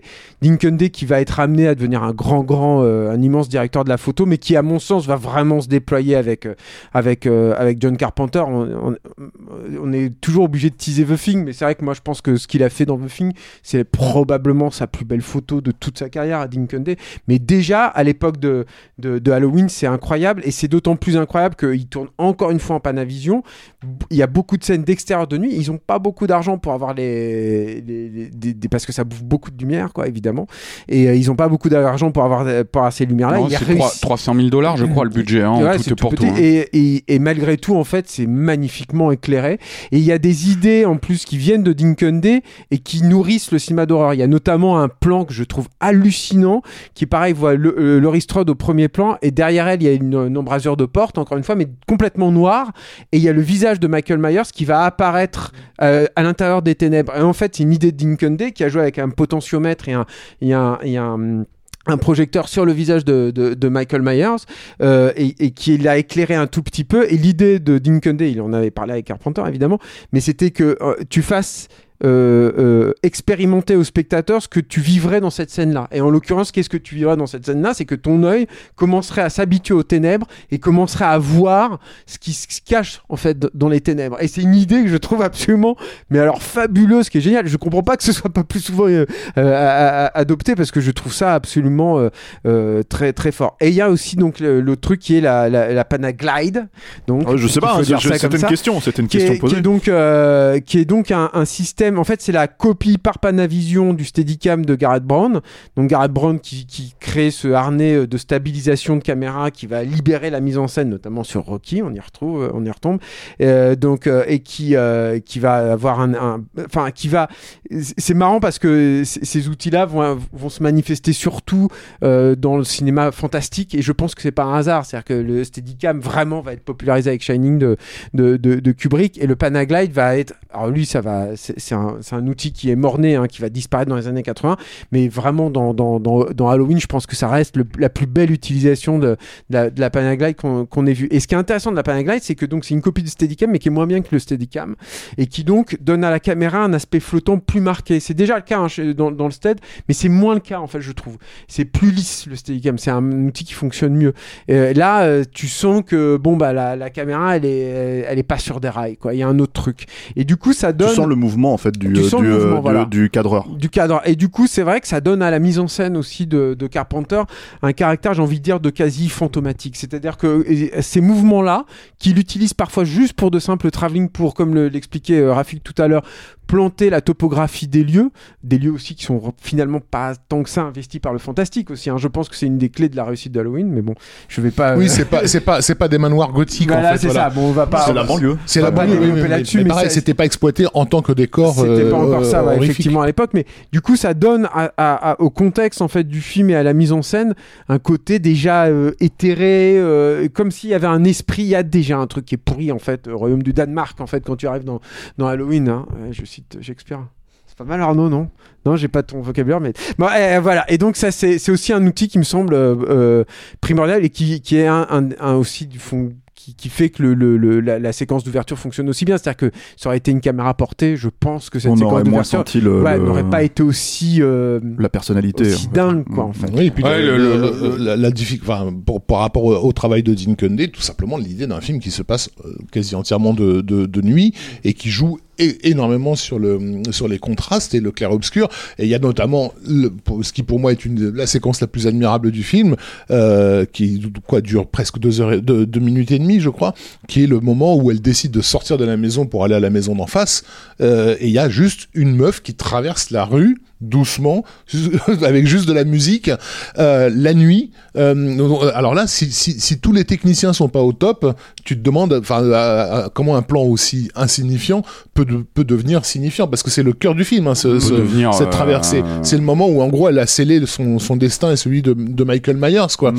mais quand, quand tu le mets sur le papier c'est juste c'est une meuf qui traverse la rue. Waouh La plus grande scène du film, c'est une meuf qui traverse la Mais- rue. mais- mais- et, mais de toute et façon, la, et la photo, elle est euh, euh, ahurissante parce que tu vois exactement ce que tu dois voir et pas plus en fait. Mais parce qu'il n'a Ouais. pas le choix, encore une fois, Ouais. c'est ce que je disais tout à l'heure, il n'y a pas beaucoup de projecteurs. On en reparlera avec Nour 97, mais il n'y a pas beaucoup de projecteurs, ça demande beaucoup de, beaucoup de lumière, et donc voilà, quoi. Et c'est un tout petit budget de tourner dans 300 un. 000 dollars. Voilà, tourner dans 300 une 000 ambiance dollars. extrêmement familiale. C'est-à-dire Et- qu'il y a l'équipe dort sur place. euh, C'est tourné, c'est tourné en 21 jours. quoi. 21 jours, Là voilà, aussi, euh, c'est encore bluffant parce que, euh, mais c'est c'est tout. Tout à l'heure, on parlait de la scène d'ouverture. La scène d'ouverture, c'est bourré de d'arrangements, quoi, pour pouvoir. Euh, euh, t'as, euh, par exemple, le gamin, il était pas disponible, donc le, le, le, le bras du meurtrier, c'est des Braille en fait qui le fait. Tout le monde mettait la main à la pâte. Les acteurs dans le film, ils portent leurs vêtements. Euh, euh, euh, c'est, c'est, voilà, il y avait plein de petits trucs qui faisaient que euh, c'était du cinéma euh, système D, débrouillardise. Elle était vraiment fringuée comme ça, Jamie Lee Curtis dans la vie. Et écoute.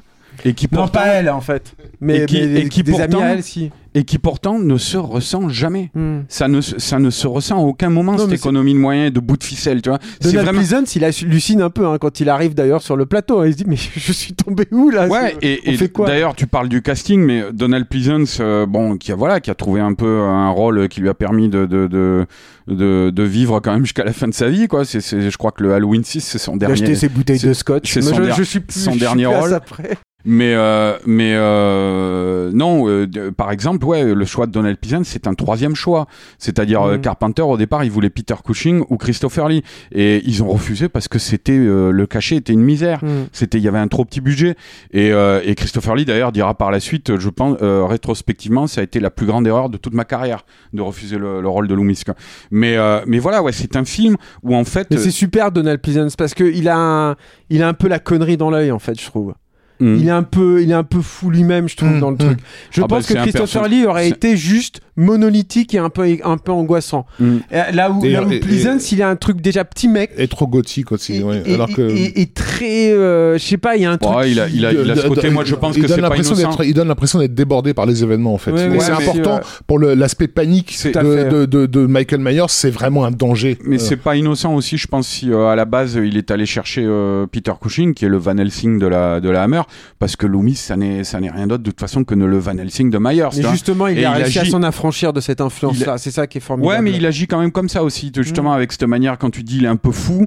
euh, euh, Van Helsing, euh, dans, dans- en tout cas dans la Hammer, c'est ça, quoi. Tu vois le, le Van Helsing de, de Peter Cushing. Euh, on va avancer un peu. Il faut quand même préciser que c'est euh, un énorme carton.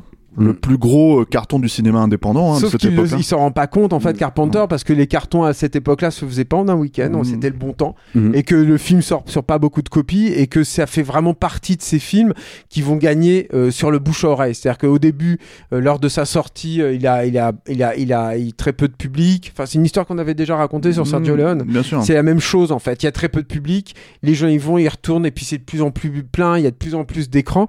Et en fait, Carpenter, c'est euh, Afghan Embassy en fait qui va lui apprendre euh, Rémi, euh, de, le producteur de euh, Afghan qui va lui apprendre en fait ce succès-là quand il va lui faire signer un, contrat de deux films ultérieurement. Qui et là, Carpenter va se rendre compte à quel point le film est un triomphe, mais il se rend pas compte que c'est un- le phénomène que c'est. Parce qu'avec le recul, train de donc 300 devenir. 000 dollars de budget, et je crois, si je dis pas de bêtises, de en fait, 50 millions. euh, 50 millions de dollars, de mais, 50 ah, mais millions de dans, dollars dans les années recettes. 70 déjà, pour 70 commencer. millions dans le monde. ouais. Voilà, et, C'est et, monumental. et en fait, le ratio entre le budget et, et les, et les recettes, en fait, c'est c'est là que ça se calcule, là, en fait, ouais. euh, le- pour, pour, Il ne sera battu que par la euh, le, la- la- euh, l'aspect le projet Blair Witch à la 20 fin des années après, 90.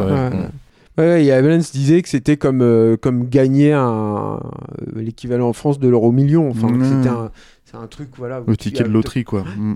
Et, euh, et euh, donc, il y a ce succès, ça c'est une chose. Il y a une suite que Carpenter a écrit, mais n'a pas euh, Ouais, qui date de quelques années après, mais tu veux qu'on en parle maintenant? Très rapidement, la suite, en fait, juste pour dire, en fait, pour rester dans Halloween et puis passer à autre chose après. euh, Il, le con- il le confie à Nick Castle, dont on a parlé tout à l'heure. Euh, cette suite, euh, à la base, ils ont évidemment les, producteurs l'ont démarché pour qu'il fasse la suite, quoi. Tu vois. Et lui, bon ben, il voulait pas trop, quoi. Donc, il a trouvé ce mec-là, en qui il, a, il a, il lui a accordé beaucoup de crédit, quoi. Et, et il a accepté d'assurer la production et puis surtout, surtout effectivement d'écrire le scénario. Bon, euh, c'est un film Halloween 2 qui, qui fait manque euh, de peu d'ambition à l'égard de son prédécesseur, moi je trouve, parce que c'est un film qui globalement, en, en rattachant les wagons et en démarrant exactement la seconde où se termine le premier film, et en fait en reconduisant euh, plus ou moins la situation du film original en en changeant simplement le décor. C'est-à-dire, euh, on passe d'une petite rue d'Adonfield à l'hôpital, où est soigné Laurie Strode après la nuit euh, d'horreur du, du premier film. Et euh, Michael vient la chercher, bute des gens, euh, voilà. Alors, c'est un film, moi, je pense, qui est sur... C'est le... Rick Rosenthal hein, qui a réalisé le film, c'est pas Nick Castle. Hein. Ouais, ouais, je me suis planté, ouais, avec Rick, Rick Rosenthal, qui, qui euh, oui, parce que je me disais, Nick Castle... reviendra il sur le un autre. Halloween d'ailleurs. Ouais, Halloween Nick Castle, Resurrection. Nick Castle, c'est le- le- le- l'interprète de The Shape. Hein. Ouais, ouais, voilà, voilà. Et, euh, dont les parents sont chorégraphes d'ailleurs. Hein. Mm. C'est pas anecdotique en fait. C'est vrai qu'il a une pantomime en fait dont on n'a pas parlé, mais qui, est- qui fait aussi beaucoup pour la réussite du personnage, Mm. comme de l'Alien aussi de Dark Mm. Star qui y jouait. On dit qu'il utilise aussi le plateau du, du 2 pour tourner des séquences additionnelles du 1. hum. Euh, Ouais, mais ça, c'était... euh, pour, la, pour la diffusion télé euh, pour la diffusion en télé fait. et des trucs, c'est des trucs que Carpenter a renié depuis quoi. Oui, mais en tout cas, ils ont été exploités en DVD, en laser, en laserdisc, etc. Mais il y a 12 minutes que Carpenter a, a- a tourné sur le plateau du 2, euh, intégré dans une copie de, de- du premier Halloween pour, Ouais. la, pour la diffusion télévision. Mais euh, de toute manière, Halloween 2, euh, apparemment, euh, Carpenter, il a tourné aussi deux trois trucs, tu vois. Euh, Bon, toujours est-il que le film est pas bien brillant, moi je trouve. Euh, si tu retiens peut-être une ou deux scènes comme ça sur le, le c'est un, un film aussi peut-être plus sadique dans les meurtres, hein, où là on voit se déployer l'arsenal véri- véritable du slasher euh, des années 80, c'est-à-dire une nana plongée dans un bain bouillant, le visage il plonge plusieurs fois le bain, voilà, un certain tout ça. Euh, Il y a une manière peut-être de, de, de rentrer un peu plus dans le fantastique. Euh, comparé à Halloween, là où on disait tout à l'heure Carpenter s'arrêtait toujours un peu à la lisière, était tangent. Euh, là, je sais que par exemple, il y a un, détail qu'on remarque au début d'Halloween 2, qui, puisqu'on reprend la scène finale d'Halloween, et en fait, quand le docteur Loomis se penche au-dessus du balcon euh, pour voir le corps d'Halloween, le corps de Michael Myers en contrebas qui a disparu, euh, on aperçoit un truc qui n'est pas dans le premier Halloween, c'est-à-dire c'est la, on voit la silhouette, ça fait presque Naked Gun un peu ce truc, on voit, on voit la silhouette de, de Michael Myers euh, sur l'herbe brûlée. Qui est, la, la silhouette est dessinée par euh, euh, euh, l'herbe brûlée, quoi, co- comme si le personnage, il émanait du personnage une, une, Une aura très, très, né- très négative. voilà, ouais, euh, voilà. Et, et euh, donc, ce qu'on peut dire surtout au bout du compte sur Halloween 2, c'est que c'est un film où on voit clairement, par défaut, euh, que Halloween 1 était un, un vrai film de metteur en scène. quoi. Hmm. Euh, C'est-à-dire, moi, je sais que. J'ai un peu envie de dire qu'on le voit sur tous les autres Halloween en fait. hein. Ouais, ouais euh, mais là, là c'était le deuxième, donc ça devenait pas tant. Il y a, il y a peut-être deux, euh, un ou deux effets comme ça euh, quand Michael Myers apparaît euh, euh, au second plan derrière une vitre, ce que tu disais tout à l'heure là avec les, les, les effets de lumière, les trucs comme ça. Mais globalement, la manière de filmer Michael Myers change complètement. Euh, et je sais qu'il y a deux trois plans comme ça qu'on qu'on voit où Michael Myers traverse la rue euh, en pied comme un comme un gros boulet, tu vois.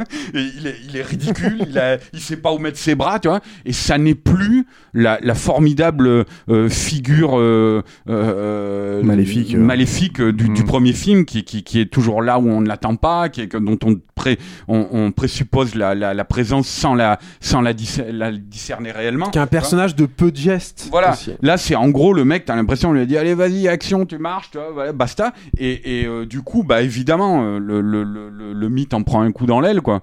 Donc euh, voilà, c'est Halloween 2. Après, je sais pas les, les, les gars ce que vous en pensez. Non, mais c'est vrai que ça permet d'apprécier, comme c'est des films faits dans les, à peu près les mêmes conditions, c'est comme pour Les Dents de la Mer 2, en fait, qui, est, qui est fait avec la même équipe que le, que premier, et tu comprends, enfin, si tu connais pas, si tu comprends pas ce que c'est que la mise en scène, bah, tu vois ce film et tu, et, et tu vois la, la différence euh, monstrueuse, on va dire, de, de statut, de standard. Euh, Surtout quand c'est censé raconter globalement la même chose. En Alors fait, que c'est euh, censé raconter Die la Hard, même Die chose, Hard voilà, 2, voilà. euh, enfin, etc., etc. C'est, c'est, Mais bon, Halloween 2, c'est 81 quand même. 80 Alors, oui On a alors fait non, un non, petit bond dans en- le temps. en- là, je fais un Stéphane. bon parce qu'en fait ce qui est important euh, et c'est pour ça que j'aimerais un peu boucler on va pas forcément en parler sur les autres épisodes d'ailleurs hein, euh, enfin peut-être rapidement mais mais vraiment Peut-être du 3 un peu. ouais. Ouais, mais c'est juste dire qu'en fait, il y, a- il y a une vraie franchise qui est née derrière, si tu veux, et peut-être bah, même la ça, première, oui. euh, euh, la Mustapha première, Akkad te le confirme. voilà, euh, non mais la première grande franchise de, de cinéma d'horreur à proprement parler, hein, euh, je veux dire, euh, qui, euh, qui en tout cas de, de- de- des- des psycho killers des années 80, ce genre de choses et tout. Ah, mais ça va lancer tous les Freddy, tous les Jason. Exactement. Et, et, et, et mine de rien, en fait, euh, euh, euh, c'est quelque chose dont Carpenter va profiter par défaut. C'est-à-dire que comme il est scénariste, en fait, et comme il a créé les personnages, il touche des royalties, en fait, sur ses films. Mais, en fait, il va pas du tout être, à, euh, à part sur Halloween 2, en l'occurrence, et un petit peu Halloween 3, euh, en fait, il va pas du tout être, euh, comment dire... Plus euh, impliqué euh, que ça. Non, Et mais ça l'assoit comme déjà comme le maître de l'horreur, ce qui était pas du tout une évidence en Mmh, fait jusqu'à présent. C'est-à-dire que Asso, quand bien même il y a des éléments horrifiques dont on a, bah, on a, on parlé, C'est du western. le mec il a fait un western urbain, il a fait un film de SF euh, parodique et il a fait un thriller euh, Hitchcockien quoi. Et en fait Halloween va le va, le- va le- quelque part le bloquer en fait dans ce genre-là. Il va il va avoir les quelques difficultés à en sortir, même s'il y a New York 97, mais on en reparlera tout à l'heure. Alors, après Halloween, au cinéma, il y a Fogg, mais avant le cinéma, il y a le roman d'Elvis. Alors après euh, euh, le succès d'Halloween, mais au même moment à peu près, donc euh, Carpenter va faire euh, le roman d'Elvis à la télé, mais il va aussi faire, il a écrit d'abord ce scénar dont on avait parlé tout à l'heure, Eyes, qui sort en salle en fait. C'est un film d'Irving Keschner. Euh, qui va un peu renier d'ailleurs Carpenter, je crois, sur. euh, Bah, c'est-à-dire, le, le, le truc, c'est c'est un vieux scénario. Hein. euh, Rafik l'a dit tout à l'heure. Je crois qu'il date de. je- 75. Ouais, juste, c'est-à-dire après, après la sortie de Dark Star, quoi, en gros, euh, juste avant celle d'Assaut, quoi. Et euh, c'est un scénario qui a pas mal circulé à Hollywood.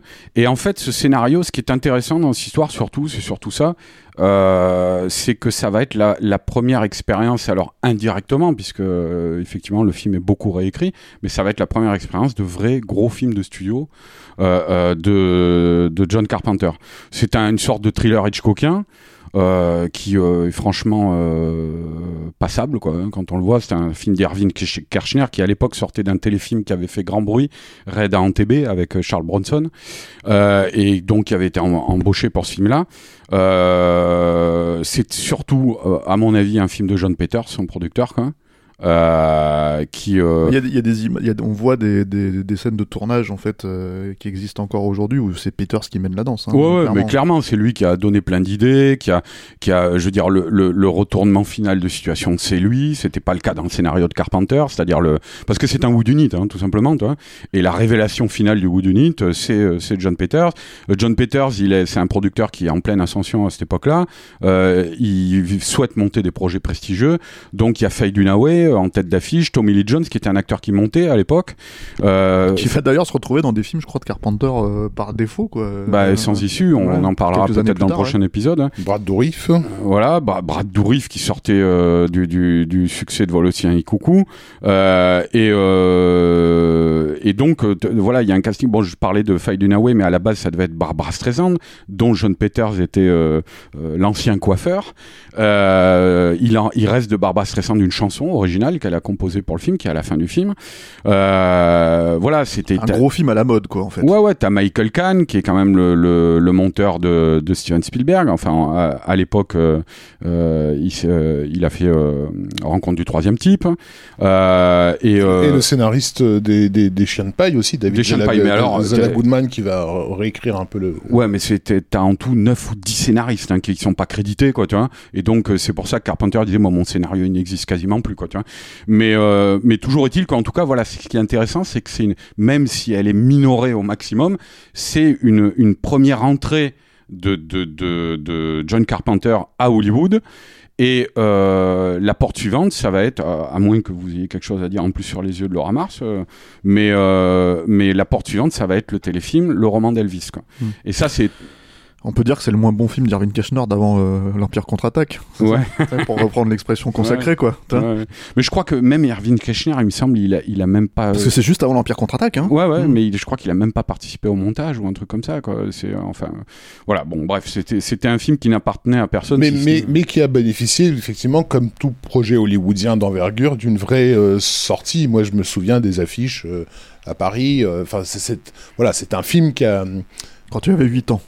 Bah, quand j'avais, oui, 7-8 ans, je sais plus quel âge j'avais, mais effectivement, euh, euh, c'était un, un high profile euh, movie. Donc, du coup, effectivement, c'est quand même le premier. Halloween était une anomalie, on va dire, dans, dans, dans le système. Il n'aurait jamais dû se retrouver placardé dans, dans, le monde entier. Mais les yeux de la sorti Mars, en France d'ailleurs sous le titre La Nuit La des nuit des Masques. masques, parce qu'on savait C'est pas vrai, ce que c'était que la fête d'Halloween à l'époque.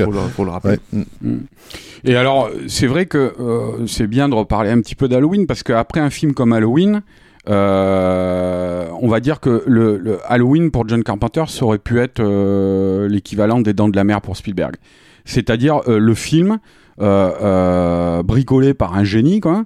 Euh, euh, par un, un jeune cinéaste plein de talent, plein d'avenir, et qui ouvre les portes d'Hollywood euh, pour le faire accéder. Et là, on est à, on est à un tournant capital de la carrière de, de, de, de Carpenter, parce que évidemment les choses, mais on va le voir par la suite, ne vont pas se passer comme ça. Mais par exemple, le fait qu'il atterrisse sur un téléfilm comme le roman d'Elvis, qui est un biopic d'Elvis Presley, quoi, euh, euh, qu'il n'a pas écrit.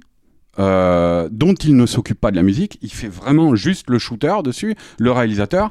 Euh, Avec une rencontre capitale, quand même. voilà, mais euh, j'a- j'allais j'allais le dire, mais euh, si ce n'est sur la musique, c'est ce qui est ce qui est ce qui est un peu ironique, c'est que euh, c'est ce qui lui a valu le poste de réalisateur sur le film.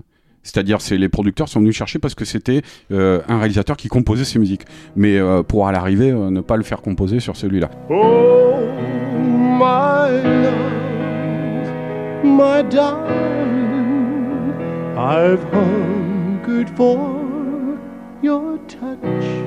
Effectivement, il y rencontre, c'est un film important parce qu'il y rencontre euh, Kurt Russell. Kurt Russell à l'époque, euh, qui, est, qui est bluffant hein, dans le film. hein. Euh, Qu'est-ce qu'il y a? Tu rigoles sur ma prononciation de Kurt Russell? Kurt Cadet Roussel. Ouais. bon et, euh, et euh, Kurt Russell donc qui était un, un acteur Disney à l'époque hein, qui tourne depuis l'enfance quoi et qui est euh, un- une petite star Disney quoi et euh, Pas trop en France, mais si vous avez Disney Plus et que vous regardez les making of sur les parcs et tout, vous verrez, vous verrez Kurt Russell dans sa prime jeunesse en train de, de vendre les, les, Non, les non, mais nouvelles c'était- attractions. C'est génial en fait. Non mais c'est quand, quand, t'as grandi avec New York 97 et, euh, et, et The Thing et, Jack Burton, le voir là-dedans aujourd'hui, ça te ça te permet aussi de mesurer le chemin parcouru. Ça sera important pour New York 97. mine Ouais. C'était un enfant star hein, qui évoluait dans ce milieu de, de- et d'ailleurs c'est assez marrant parce qu'il a même joué, euh, il a donné la réplique le temps d'une scène à Elvis Presley dans un de ses films euh, dans les années 60 euh, en tant qu'enfant. Et, euh, et donc il se retrouve- moi je trouve la, la, la, la performance de, de Russell dans le rôle d'Elvis elle est hallucinante hallucinante, quoi. Euh, et euh, Qui est hyper pro en fait. C'est ça qui Mm. plaît beaucoup à, ouais, à, à- à John Carpenter. Ils Il- s'entendent très bien, ils vont devenir très très amis malgré euh, leurs divergences politiques, comme le, le dira par la suite euh, Carpenter. Il disait que, que Russell était très très très à droite. Il quoi. dit il, Il est est à à la droite de J'adore cette expression. Voilà. Mais donc euh, ils s'entendent très bien, effectivement, ils travaillent très bien ensemble. Euh, euh, c'est un film euh, donc qui, qui euh, euh, sur un sujet où on n'attend pas un, réalisateur qui sort d'un film comme euh, comme Halloween, et, c'est en ça où c'est pratiquement un, un, exercice pour lui permettre de, de donner ses lettres de noblesse euh, de réalisateur euh, euh, hollywoodien porté vers des sujets populaires comme ça. euh, et malgré ça, euh, c'est un film évidemment euh, avec un, un, un budget un peu plus cossu que ceux auquel il a été habitué, mais, mais pas tant que ça. 30 Parce jours de tournage. 30 jours de tournage. C'est tourné très vite. Carpenter dit que ça a été un, des tournages les plus épuisants de sa vie parce que 30 jours de tournage avec je sais pas combien de locations. 150. Hein Euh, 150 euh, lieux de, de, de tournage. 150 lieux de tournage différents, donc il disait on était tout le temps en train de courir. Euh, et alors, c'est vrai qu'il y a un truc quand on aborde ce film, c'est un film qui couvre la vie d'Elvis Presley, de son enfance. Alors justement, par rapport à son, moi je trouve il y a des très belles scènes dans, dans, dans des très beaux plans euh, dans son enfance, des plans presque fordiens quoi, tu vois, Mmh. dans son approche de cette petite famille d'Américains euh, pauvres qui vivent à la campagne. Euh, et, et, euh, et en fait, donc de son enfance à un concert, c'est l'ouverture du film et après le film est en à flashback son concert de comeback à la fin des années à 60. Las Vegas Mmh. en 1969, tu vois. Et, euh, et tu te dis, bon, ben voilà, quand tu connais un peu la carrière d'Elvis Presley, euh, tu vois le nombre de lieux de tournage, tout ça et tout, je me dis, c'est un film. Enfin, même sur trois heures, ça dure trois heures. hein, euh, euh, ça va être, ça va être, euh, ça va être énorme comme truc. Quoi. Un Et- film qui est fait très peu de temps après la mort d'Elvis d'ailleurs. Voilà, ouais, 77, il meurt Elvis. Et, euh, et en fait, l'approche très maligne de, de, de, de- bon, je pense du projet aussi, hein, euh, tout simplement, parce que même si Carpenter a, a accentué ça, l'a optimisé, euh, c'est un film en fait qui se centre sur l'intimité d'Elvis, quoi. Et euh, je pense qu'on va pas rentrer dans les détails et décrire toutes les scènes euh, qui, qui montrent cette approche-là, mais on peut le résumer avec la scène finale en fait où euh, il est, on, on raccorde avec la scène du début et on, on est à ce concert en 1969 à Las Vegas. Et en fait on entend l'entrée en scène, la scène est très belle et que Russell euh, une fois de plus c'est formidable dans ces scènes où euh, parce que c'est un film sur la famille sur les, les problèmes de, de, de, de, de rapport qu'avait euh, Elvis Presley à sa famille euh, où il parle à son enfant euh, à son petit garçon au téléphone. Et il est dans la coulisse. C'est un gros plan dans le noir avec son téléphone. Et derrière t'entends le, le euh, une revisitation rock un petit peu de de, l'ouverture de Zarathustra de Strauss pour l'entrée en scène. Mais voilà les trucs mégalos à la à la le, Elvis de cette époque là tu vois. Et en fait tu n'y assistes pas tu l'entends en fond sonore. Et on est focalisé sur le le, rapport qui est très émouvant entre le- le- l'enfant et, et et le père et ça résume tout le film en fait. L'homme derrière le mythe quoi. Voilà, c'est ça. Et du coup, en fait, euh, euh, finalement, même si le film était avait un budget assez aisé, tout ça, tu ne euh, tu ne ressens pas le manque d'ampleur. euh, parce qu'il n'y a pas tant de scènes de concert, de- la mégalomanie à la Elvis Presley, elle est pas si présente que ça, quoi. Tu vois, quoi. Euh, c'est beaucoup centré sur les rapports avec sa mère aussi. Il y a une très belle, et il y a une économie de moyens là aussi. Euh, chez, on, on, on quitte un petit peu le formalisme de la scène d'ouverture dont on parlait tout à l'heure d'Halloween. Il y a par exemple la scène de la mort de la mère qui est centrale hein, pour, pour le personnage dans le film. Euh, elle est traitée en un plan séquence fixe où la mère est éloignée au fond du cadre. Euh, et où Elvis est au premier plan et le père annonce, euh, constate que la mère est morte dans son lit d'hôpital. Il est, elle, elle- est très, euh, elle est- ce plan est bouleversant par sa simplicité, par ce qu'il représente, mais il, il choisit de, de- de le traiter de manière euh, euh, très sobre et ça n'en est que plus émouvant justement. Donc voilà, c'est- un film, pour résumer, je, enfin un téléfilm qui a été exploité en, euh, en salle dans, dans- en Europe dans une version un peu comme Duel, sauf qu'il était complètement euh, réduit, quoi. Il y a une heure et demie, je crois, il me semble. Euh, ouais, Rafik. Oui, non, il Ouais, fallait juste comme ça, pour en préciser saison. ce qu'il avait mené, lui, à, à- à vouloir faire ce, euh, ce film-là, en fait. hein. c'est qu'il vou- il voulait faire un film, entre guillemets, d'acteur. Euh, Ouais. et, euh, Il voulait pas faire un film de metteur. C'est ça. Et, et, et du coup, c'est vraiment, vraiment basé autour des performances. Et, et là, pour le coup, il faut souligner, parce qu'on a parlé de, de Chez Russell, mais chez les Winters, elle est absolument incroyable. Euh, D'autant plus que le, le caractère hagiographique, parce que encore une fois, Elvis vient juste de mourir, c'est un, pro- un produit télévisu- télévisuel. On va pas faire du Oliver Stone, on va pas revisiter la, la face sombre de de- de- d'Elvis, etc. Donc il y a, il y a un côté côté un peu euh, un peu simpliste, on va dire, dans ce qu'il est raconté, parce que basiquement, euh, c'est Elvis, euh, il aime sa famille, sa famille l'aime, son producteur l'aime, il aime son producteur, les publics l'aiment et il aime son public. Enfin, tout le monde aime, aime tout le monde. Il n'y a pas de, de véritable conflit et de, et de drame intérieur à part cette histoire qu'il a avec son frère jumeau euh, euh, décédé. Jesse euh, Garonne, il y a- voilà. il y, a un Euh, très Jesse beau Garonne, plan où, pareil, un plan fixe, Oui. euh, assez long, où Kurt Russell donc est assis dans un fauteuil et parle à son ombre projetée sur le mur, Mm. une ombre très iconique hein, avec cette, banane là, tu vois quoi. Et oui, il- son ombre est littéralement son frère Jesse Garonne à Mm. qui il parle au-delà de la mort. Quoi. Tout à fait. Mais, euh, mais c'est le seul, on va dire, le seul démon euh, qu'il y a de, vraiment dans, dans, dans le film. Tout le reste, c'est. Euh, on, on tourne les pages d'un album photo quoi si tu veux de la, de, la vie de, de la vie d'Elvis. Et du coup ce qu'il a raconté ben, il le raconte par des petites touches à droite à gauche euh, très économes et justement en se en, en se basant énormément sur le jeu de comédien. C'est-à-dire que tout ce que on peut pas dire de la mère euh, euh, d'Elvis et de la relation compliquée hein, qu'il y avait quand même entre les deux ben, en fait c'est le jeu de, de chez les Winters qui le qui le, fait su- ressortir, qui le suggère ouais. Donc Mais ce qui est, ce qui est intéressant peut-être aussi à dire, en, en- peut-être en conclusion, si Arnaud Bordas et Rafik Djoumi me, me le permettent, mais c'est que mine de rien, euh, parce qu'on a, on a passé beaucoup de temps sur tout ça, mais il faut comprendre que tout ça est très ramassé. C'est-à-dire que c'est quasiment un un an en fait où il fait à la fois euh, euh, euh, Halloween, Halloween, euh, les yeux de la Laura Mars, le roman d'Elvis. Et, euh, meurtre au 43e étage. 43e étage. Et lui, en fait, euh, Carpenter, rétrospectivement, il dira c'est c'est vraiment mon année euh, formatrice, en fait. C'est-à-dire qu'à partir du moment où le mec qui se retrouve là, c'est comme faire ses classes, en fait.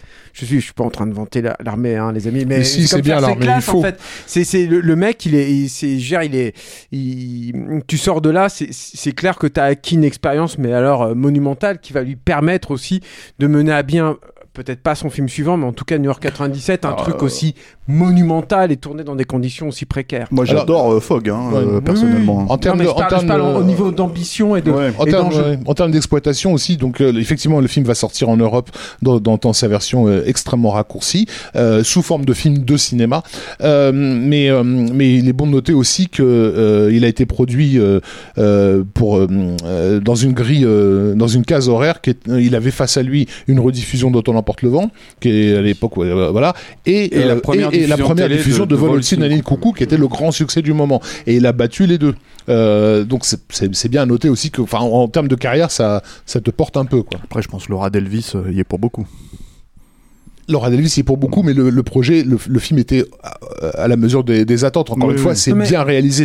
Je trouve pas ça aussi Hitchcockien, aussi complexe en termes de mise en scène que euh, Meurtre, au plus 43e, fordien. euh, Meurtre au 43e Non, étage, on- mais effectivement, on c'est voit voilà. que le mec est en train de s'installer. C'est- aussi ce qui va débloquer le budget de The Thing aussi en, en- en 1981. C'est que euh, il, euh, il, il- il est, il, c'est le Golden Boy hein, quand même, un Carpenter. C'est-à-dire que tout, tous ces succès-là ne sont pas installés dans la même année parce que c'est pas aussi immédiat à, à l'époque. Mais par contre, il gagne sur tous les fronts à chaque fois quoi. Sur euh, à cette époque-là, qui, qui vendent un, il vend un scénar, ça devient un énorme film euh, euh, hollywoodien. Il fait un téléfilm, c'est un carton atomique quasiment historique, hein, j'ai envie de dire. Euh, il fait un film d'horreur, c'est pareil, ça bouleverse tout. Voilà, donc il y a, il y a toute une, une succession en fait de trucs comme ça qui vont être euh, qui vont être très importants pour la suite de sa carrière. Passons à. Mais dans, dans, un, dans un registre euh, complètement différent, effectivement, Elvis. Et donc, c'est ce que je disais tout à l'heure, c'est-à-dire, ça l'amène vers des rives où euh, il va pouvoir se diversifier. Or, il y a deux choses importantes qui arrivent à cette époque-là. C'est que, d'une part, il y a le cinéma fantastique euh, de geek qui est en train de se développer de plus en plus. Et puis, tu as Avco. Euh, la boîte de, de, de, de prod qui vient le chercher pour un contrat et qui va le ramener euh, à chaque fois quand j'essaie, quand j'essaie de m'en sortir, il me ramène dedans, euh, qui va le ramener vers le fantastique avec ce, ce deal sur deux projets, euh, d'abord Fog et après New York 1997. Et Qui n'est pas New York 97 quand il le signe, mais on en reparlera au moment Ouais. de New York 97. Ouais.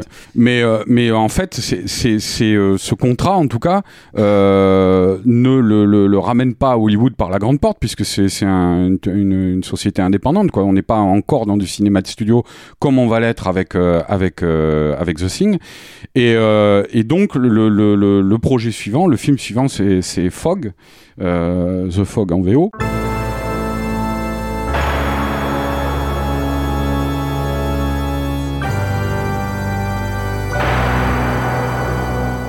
Qui est un film en fait, euh, et c'est ça qui est étonnant parce que quand on a fait un, film comme Halloween, euh, comme je disais tout à l'heure, qui est un film de rupture, un film radical, euh, avec des, des, des, des, explosions comme ça formalistes, euh, on aurait pu attendre logiquement qu'il revienne vers un projet un petit peu de rupture, ce que sera plus ou moins New York 1997. Et non, là il revient avec un film classique. Euh, qui en tout cas euh, euh, explore la mythologie la plus classique du fantastique. C'est pas compliqué. L'idée du film est venue à, John Carpenter et Debra Hill euh, alors qu'ils étaient en tournée promo d'assaut. en 76 et qu'ils étaient sur le site de Stonehenge. Euh, Tout un symbole, c'est vrai. voilà, et euh, donc là, il, il y, a, il y a ce jour-là, comme souvent euh, à Stonehenge, il y a beaucoup de brouillard, et, et donc avec ces monolithes comme ça qui sortent du brouillard, euh, euh, ils ont cette idée-là de faire un film au- autour de ça. Et alors li- l'idée, Carpenter voit les brou- le brouillard au loin et dit à Debrail, c'est comme ça en tout cas qu'ils l'ont raconté, il voit, il voit le brouillard, il dit, tu t'imagines, ça se trouve, il y a des choses qui sont cachées dans ce brouillard là-bas. Mm. Qui est une idée totalement Lovecraftienne aussi d'ailleurs. Ouais, et puis qui, qui, qui, qui, qui- de, de Lovecraft, qui vient aussi d'autres films. euh, Je crois qu'il y avait, il y avait un film de science-fiction des années 50, 60, Terreur qui- sur le Trollenberg. Voilà, Ouais, qui- ouais, avec des espèces de cerveaux à un œil euh, qui, qui, qui se cachait dans le ciel, dans les qui se nuages. cachent dans, les- dans le brouillard, Voilà. euh, dans, dans Ouais. la Oui, il y en a plein, hein, ça donnera brume chez King, enfin Voilà. y a. Et, et donc, tu as une volonté de revenir vers un fantastique euh, presque un petit peu gothique, hein, euh, de toute manière. Euh, t'as, je veux dire, là, là encore, euh, le, le- la maestria de Carpenter pour poser ça d'entrée de jeu, quoi, tu vois. Moi, je trouve cette scène magnifique, quoi. Et c'est un bonheur de voir ça avec des enfants. D'ailleurs, moi, je- quand je l'ai montré à mes enfants, c'est une scène euh, qui est Quel super, âge les enfants? 5 ans? super belle visuellement, euh, euh, où tu as un vieux autour d'un feu de camp qui raconte une histoire. Mais c'est le principe du film. Qui est une euh, hein. ouais. Mm. Oui, mais c'est génial parce Mm. que c'est vraiment une, une porte d'entrée, c'est-à-dire on va vous raconter une histoire. Et tout, tout bêtement, en fait. Avant, euh, t'as une citation d'Edgar Allan Poe aussi. Ça, c'est, un- c'est, c'est no- en Ouais, note d'intention, ça se pose là, quoi, Il- parce que c'est tourné aussi là où Corman, finalement, tourné en tout cas sur les extérieurs, t'as ça aussi. Hein. Tourner certaines de ses adaptations de Poe. Enfin, tu, Mm. moi, je sais que ça me rappelle ces falaises-là, me, me ramène en fait à l'imagerie de la chute de la maison chère, ce genre de choses. Non, et puis enfin, Non, non, vas-y, euh, vas-y. hein. T'as as toute cette imagerie de toute façon qui est un, un, un, un truc très fort qui baigne beaucoup de récits fantastiques comme Lovecraft aussi. euh, tu t'en parlais, Julien, euh, qui est euh, ce- cette image en fait parce qu'en fait ça prend pied dans un, un, petit port de la côte est qui s'apprête à fêter ses 100 ans. Euh, les 100 ans de sa création quoi et on va s'apercevoir au fur et à mesure du film en fait que cette création s'est faite sur euh, euh, des, Sur les cadavres de, de- de- des- pêcheurs, quoi. c'est une histoire de naufrageur en fait. Mm.